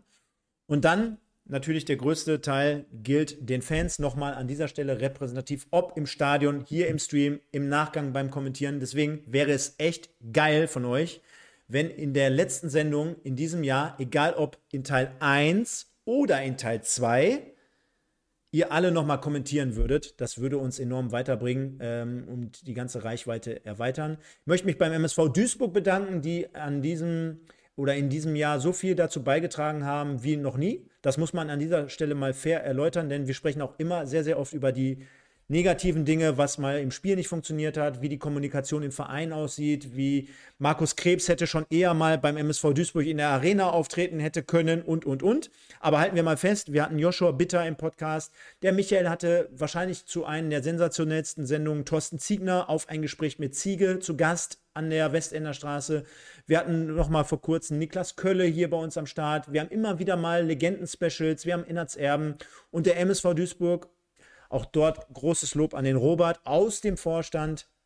Sei gesagt, hat extrem geile Preise auch zu unserer Adventskalenderaktion dazu beigetragen. Alle Preise übrigens unterwegs bzw. schon versendet. Trikot ist rausgegangen, Kaspar Janda, 150 Euro Wertgutschein für den Fanshop und zwei VIP-Tickets fürs kommende Jahr wurden hier über den MSV mit reingegeben. Also auch dort vielen, vielen, vielen, vielen Dank und natürlich zu guter Letzt auch an unseren Ausrüster, nicht nur für heute Abend, sondern für die nächsten Wochen, Monate und vielleicht auch Jahre, wenn wir dann im Sommer neue Klamotten kriegen. Ähm, an Capelli natürlich stellvertretend Halil sei hier genannt. Vielen, vielen Dank dafür. Und äh, Duisburger Hörwelt, der Thomas, der mich mal immer wieder eingeladen hat und viele, viele weitere. Also ihr merkt schon, ich komme gar nicht aus, aus äh, Danke sagen heraus. Macht das an dieser Stelle. Ich muss auch noch ein bisschen Danke sagen. Wenn ich jemanden, wenn ich jemanden vergessen habe, dann tut es mir leid, ist keine Absicht. Ihr seid alle gemeint. Und jetzt merke ich gerade, dass ich die Fanstimmen vergessen habe. Aber dann machen wir es trotzdem so. Wir verabschieden diese Runde jetzt hier wir gehen gleich nochmal im Abspann die Fanstimmen durch und dann hört ihr den letzten Teil zu den 2010er Jahren nochmal mit einem kleinen Auszug und dann sind wir auch durch. Ich hoffe, der eine oder andere bleibt noch kurz dran und dann sage ich, Leute, vielen, vielen Dank für den Support. Wir gehen jetzt knapp und stramm auf die dreieinhalbtausend Abonnenten zu, wollen das Ganze hier noch ausweiten, auch im nächsten Jahr. Bleibt dabei, passt auf euch auf, kommt gut ins neue Jahr, guten Rutsch an alle da draußen. Immer aufpassen, Gesundheit, Familie, absolut das Wichtigste, auch wenn wir alle hier Zebras weiß-blau sind. Kommt gut ins neue Jahr. Dir, Alex, vielen, vielen Dank. Dir, Michael, vielen, vielen Dank. Bis ins nächste Jahr. Nur der MSV. Ciao. Dann klinke ich mich direkt äh, dahinter ein, denn Alex kriegt natürlich als Gast die letzten Worte. Ähm, ich beginne mit Stefan. Stefan, wir beide, äh, Feuer und Wasser. Ähm, äh, wir haben, kennst, kennst du den neuen Film, diesen Disney-Film? Da kommen die sogar zusammen, Feuer und Wasser. Kennst du den? Nee, ich war gestern nur in Aquaman. Ah ja, okay. Aber es gibt einen neuen Disney-Film, äh, da gibt es dann eine Beziehung zwischen Feuer und Wasser. Ist doch auch schön. Ähm, Gegensätze ziehen sich an und ich glaube, wir bilden hier äh, in der Sendung immer ganz gut ähm, alles ab, was die Fans so empfinden. Mal ähm, sind die meisten bei dir, mal sind die meisten bei mir. Das äh, wechselt dann mal. Auf jeden Fall vielen, vielen Dank für die ganze Arbeit hinter den Kulissen und für die Organisation zwischen den Sendungen und die Regie während der Sendung. Vielen, vielen Dank. Es macht mir immer wieder sehr, sehr viel Spaß. Dankeschön ähm, an Philipp von Sport 5. Ähm, du weißt wofür. Ähm, für unsere guten Freunde. Du weißt ganz genau, wovon ich spreche. Ähm, vielen Dank äh, für viele Leute beim MSV, die ich jetzt namentlich nicht nennen werde, ähm, mit denen ich tolle Gespräche geführt habe in den letzten Monaten. Ähm, immer offenes Ohr für äh, kritische Meinungen ähm, und ich bin niemand, der äh, jemandem dann unbedingt gerne sagt, was er hören will, sondern ich sage dann, wenn ich die Möglichkeit habe, auch genau das, was ich denke, damit es dem Verein aus, mein, aus meiner Sicht dann bald vielleicht noch besser geht, als es ihm jetzt geht. Vielen, vielen Dank für diese Gespräche an den MSV. Vielen Dank an unsere Sponsoren. Ähm, Alex äh, sitzt jetzt hier, aber auch natürlich äh, Frankie und Guido, den wir heute auch schon gehört haben. Ähm, ohne euch hätte ich jetzt äh, vermutlich. Nee, das Shirt kommt ja nicht von euch. also ohne euch hätte ich trotzdem was an. So, also vielen, vielen Dank für eure Unterstützung. Dann ähm, vielen, vielen Dank ähm, boah, an die Fans, die uns hier die Stange halten, die uns äh, nachts um halb zwölf äh, beim dritten Stream äh, immer noch ähm, im Chat fleißig begleiten, die äh, jeden Stream ähm, sehr, sehr fleißig hinterher kommentieren, die Stefan und mir bei äh, Twitter, Insta, sonst wo private Nachrichten schreiben, ähm, die wirklich sehr rührend sind manchmal. Ähm, also das, das gibt uns etwas, das ist nicht selbstverständlich und ähm, vielen, vielen Dank dafür. Ähm, wir freuen uns auf ein neues Jahr, hoffentlich mit gutem Fußball. Ich will nicht zu anspruchsvoll sein, hoffentlich mit erfolgreicherem Fußball. Ähm, ich wünsche mir fürs neue Jahr vom MSV, dass alle an einem Strang ziehen, dass keiner mehr äh, für sich selber arbeitet, sondern alle nur für die Streifen auf der Brust. Ansonsten wünsche ich euch ein gesundes neue Jahr, äh, neues Jahr. Äh, kauft keine Böller, ähm, das tut den Hunden gut. Und ähm, ja, trinkt nicht so viel, es sei denn, ähm, ihr habt Bock drauf. Gehabt euch wohl. Ciao, ciao. Ja, dann schließe ich mich einfach mal an. Ähm, ja, was irgendwie vor anderthalb Jahren mal als kleines Sponsoring gedacht war, daraus ist echt eine Menge mehr geworden. Äh, vielen Dank an euch beide, äh, an die, für die Sonntagabende, die auf einmal unterhaltsam werden, äh, wo ich vielleicht keinen Tatort gucken muss. Ähm, es macht mir jedes Mal eine Menge Spaß und äh, ja, wie gesagt, da ist auch mehr raus geworden. Ähm, ich habe viele Leute kennengelernt. Nick Marvel ist noch äh, im Chat. Viele Grüße auch in die Richtung. Äh, und ja, so sehr wir auch heute schon über den MSV geschimpft haben, ist halt irgendwie dann doch der geilste Club der Welt. Und äh, dann möchte ich mich beim MSV für die Emotionen bedanken, sowohl die negativen als auch die positiven. Ähm, denn ohne den Club wäre es dann in der Tat sehr langweilig. Ja, ansonsten nächsten, nee, nächsten Sonntag nicht, aber beim nächsten Spiel bin ich dann auch wieder dabei oder bei der nächsten Sendung dann wieder im Chat. Euch beiden alles Gute, Fans da draußen alles Gute, dem MSV und ja, am Ende des Tages viel Glück und Gesundheit fürs neue Jahr. Macht's gut.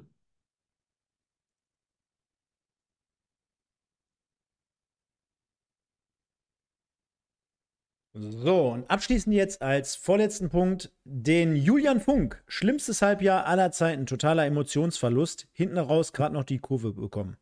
Nick Marvel 285, schöne Grüße. PS, du bist der einzige von uns allen, der äh, dem VfB Stuttgart eine hervorragende Saison prophezeit hat. Zu hören beim Wimpeltausch-Podcast. Äh, du sagst aber auch, wenn Santi sich weiterhin so entwickelt, dann wird der Schmerz beim Abgang von Janda nicht groß. Jagon Fußball Podcast. Schöne Grüße an die Freunde, machen auch einen Podcast. Grüßt euch, Freunde vom Pottbolzer, wäre gerne mal bei euch zu Gast. MSV Dass der MSV die Klasse gehalten hat und keinen Bock auf den DFB-Pokal hat. Balian 1902. Dann der McDorito, schöne Grüße an den Klaus. Oh wei, oh wei, oh wei, lass für den MSV schnell 2024 kommen. Beim nächsten Mal bitte als Reim, Klaus, kannst du dir schon mal merken. Super, Thomas. Hinrunde, absolute Katastrophe, da gibt's nichts schön zu reden. Der Coutinho, Oliver, Pod, Oliver Podcast, sag ich schon, Oliver Gottwitz. Pottbolzer, Spitzenformat, danke für eure Arbeit, speziell an Stefan für seine Power in den Kanal. Hoppy 47, Hoffnung, Leid, Enttäuschung, Wut, Verzweiflung, Resignation, Freude, Hoffnung, Saisonverlauf. Das schreibt er so hintereinander weg. Der Paddy 97, der Anfang war nicht schön, zum Ende hin wurde es besser. Tim 02, was ein verrücktes Jahr, aber nächstes Jahr wird entscheidend für unseren MSV. Dann haben wir den Mattis 47, Gruß aus dem Köpi City. MSV Christoph, unser Christoph hier aus dem schönen Emsland. Der Spielverein aus Meidrich wird niemals untergehen. Ben W47 war eine Katastrophe, Rückrunde sowie die Hinrunde. Äh, Devin Hengst, äh, Scheißjahr 2023, sportlich für uns, kann und muss besser werden 2024. Positiv wart nur ihr 2023, ist auf uns bezogen hier. Und Achilles schreibt, es war leider ein furchtbares Jahr. Vielen, vielen Dank. Ihr könnt, wie gesagt, gerne beide Videos hier noch kommentieren. Und dann würde ich vorschlagen, hören wir einfach noch mal ganz kurz rein. Auch dort liegen alle Links ab in dieser Videobeschreibung, wenn es darum geht, noch mal alles zu unserer MSV-Doku zu hören. Und dann würde ich sagen, take on. Und zwar steigen wir mal hiermit ein. Äh, die erste Saison, über die wir sprechen werden, ist die Saison 2010, 2011. Und da gibt es, wenn auch nicht unbedingt in der Liga, aber später im DFB-Pokal eine ganz, ganz tolle Entwicklung. Und äh, das ist doch mal ein positiver Start. Und äh, positiv waren auch die Neuzugänge, Mike? Ja, mit Ausnahme von einer Zweitligasaison, Spoiler, Spoiler, wo wir ein bisschen besser äh, platziert waren, ist das ja eigentlich schon die beste Saison ähm, ja, 2010 bis 2020. Richtig, äh, zweite Liga, ähm, die Saison ähm, solide begonnen und hatten dort ein paar Neuzugänge, beispielsweise im Tor. Äh, David Yeldel, können wir uns sicherlich alle noch gut daran erinnern, wie der bei uns den Kasten sauber gehalten hat, kam seinerzeit von Bayer Leverkusen. Und ähm, Branimir Bajic beispielsweise ist äh, zu uns gewechselt, sollte uns ja im, einige Jahre und vor allen Dingen viele Jahre äh, begleiten. Da wird Stefan sicherlich später noch ausführlich äh, Stellung zu nehmen, vor allen Dingen zum Abschiedsspiel, ne? zum inoffiziellen Abschiedsspiel gegen St. Pauli. Wir hatten äh, neue Spieler dabei, wie beispielsweise Benjamin Kern, ähm, Reiche, I, äh, Ivica Banovic, der auch noch wichtig wird, zumindest auch vor allen Dingen in der Pokalsaison. Und ähm, Julian Koch beispielsweise. Absolute. Oh tragische Situation später, ne? kommen wir auch zu. Kommen wir auch zu, genau. Absolute Rakete in der Saison. Also der Senkrechtstarter 2010, 2011 eigentlich, vor allen Dingen in der zweiten Liga und vor allen Dingen auch bei uns. Äh, kann man vielleicht auch mal kurz sagen, wenn man sagt, ein junger Spieler und so wie Serjan Guvenicic in Anfang der 2000er, Ne, ähm, ich grade, hat gerade Julian Koch als Persönlichkeit, der dann auch äh, Vizekapitän bei uns war, hat er sicherlich, sicherlich da ähm, auf sich aufmerksam gemacht in der zweiten Liga und sich zu der Zeit für höhere Aufgaben beworben. Kommen wir, wie gesagt, später nochmal zu. Ja, er, ich meine sogar, er galt, äh, als er dann zum MSV kam, äh, als legitimer Nachfolger ähm, von Lukas Piszek, ne? Beim BVB. Also generell als ähm, Außenverteidiger Hoffnung auf jeden Fall, wenn man überlegt, wie viele Jahre Piszczek jetzt nach noch gespielt hat, weiß ich nicht, ob man sagen kann, Nachfolger von, von Piszczek, aber er sollte auf jeden Fall eigentlich eine Zukunft beim BVB als der Außenverteidigerposition haben. Ja, das, da kam ja dann alles leider ein bisschen anders. Sollen wir, sollen wir zum kurzen Ausblick noch irgendwie kommen? Ähm, weil, weiß ich nicht. Wollen wir lange drüber sprechen? Wahrscheinlich nicht. Also vieles ist ja jetzt, ich fange einfach mal an, ein bisschen spekulativ. Aktuell sind wir halt Ist-Zustand. Ähm, wir stehen vor dem wegweisenden Heimspiel gegen SV Meppen. Wir sind äh, an Spieltag 19, sind wir ähm, 20. Wir haben weniger Punkte als Spiele. Äh, es ist sehr, sehr trist. Wir haben viele Abgänge. Finanziell sieht es äh, sehr, sehr schlecht aus. Das klingt ein bisschen wie, ich bin im äh, Weltall unterwegs mit irgendeinem, mit irgendeinem Raumschiff und äh, habe keinen Treibstoff mehr, schwebe so in der Atmosphäre und mache schon hier so einen ähm, ähm, Abgesang, so nach dem Motto, äh, im Tag 41 sterbe ich. So klingt das gerade beim MSV. Also alles schlecht, alles kacke, alles dunkel, alles Tristesse. Wie seht ihr es? Stefan. Ja, ich sehe es so ähnlich und deswegen ist es auf jeden Fall ein Privileg gewesen, jetzt hier mit euch auch nochmal diese ähm, drei Teile auf den Weg zu bringen, um dann natürlich auch an schöne Zeiten zu erinnern. Denn ich glaube, machen wir uns alle nichts vor. Wir haben uns jetzt in, durch viele Jahre auch geschlängelt und dann hatten wir mal da ein bisschen Glück und hatten wir hier ein bisschen Pech und dies und das und jenes. Und am Ende des Tages werfen wir jetzt einfach den Blick auf den 16.01. Wir stehen einen Tag vor dem Spiel gegen Meppen, hast du gerade gesagt. Und es ist eigentlich so schlimm wie noch nie. Also zumindest in meinem Leben äh, um, um, den MSV bestellt. Wir haben ja auch immer wieder jede Woche analysiert. Es ist auch nicht noch nie so schlimm gewesen. Also zum Abstieg äh, der Regionalliga, am Rande der Regionalliga stehen wir. Und äh, ich klammer jetzt gerade erstmal sogar die Finanzen noch aus. Ne? Also darüber möchte ich gar nicht reden wir, wir reden jetzt hier rein vom Sportlichen. Wir sind weg von Thorsten Lieberknecht, sind wieder beim Gino, der ja auch vielmals kritisiert wurde, der ja angeblich einen Effekt erzielen sollte, der von Anfang an meiner Meinung nach gar nicht da war. Und äh, stehen jetzt drei entscheidende, wegweisende Spiele vor der Tür. Und am Ende des Tages sage ich ganz ehrlich, das, was wir auch jede Woche versuchen noch zu verkörpern. Klar gibt es dann noch immer irgendwie so ein paar Dinge, die man herausziehen könnte. Ja, wir befinden uns beispielsweise immer noch in der Hinrunde, darf man nicht vergessen. Also es sind noch genügend Spiele da und es ist Zeit normalerweise. Auf der anderen Seite ist der Spielplan eng getaktet. Die Mannschaft ist eine ganz andere als in der Vorsaison. Äh, die, der gewisse Wow-Effekt, auch mit den Spielern, die jetzt zurückgekommen sind, der, der stellt sich einfach nicht nachhaltig ein. Und am Ende des Tages äh, bin ich einfach nur froh, äh, die Zeit aktiv mitgemacht haben, äh, mitgemacht zu haben als MSV-Fan, denn äh, mir ist äh, mittlerweile wirklich Angst und Bange und äh, ich sehe da sehr, sehr harte Zeiten auf uns zukommen, ohne jetzt hier dem einen oder anderen hier den Teufel an die Wand, Wand malen zu wollen. Ne? 1902, den MSV-Podcast mit Micha und Stefan. Die beiden sprechen für euch über die aktuelle Situation bei unserem Lieblingsclub. Viel Spaß!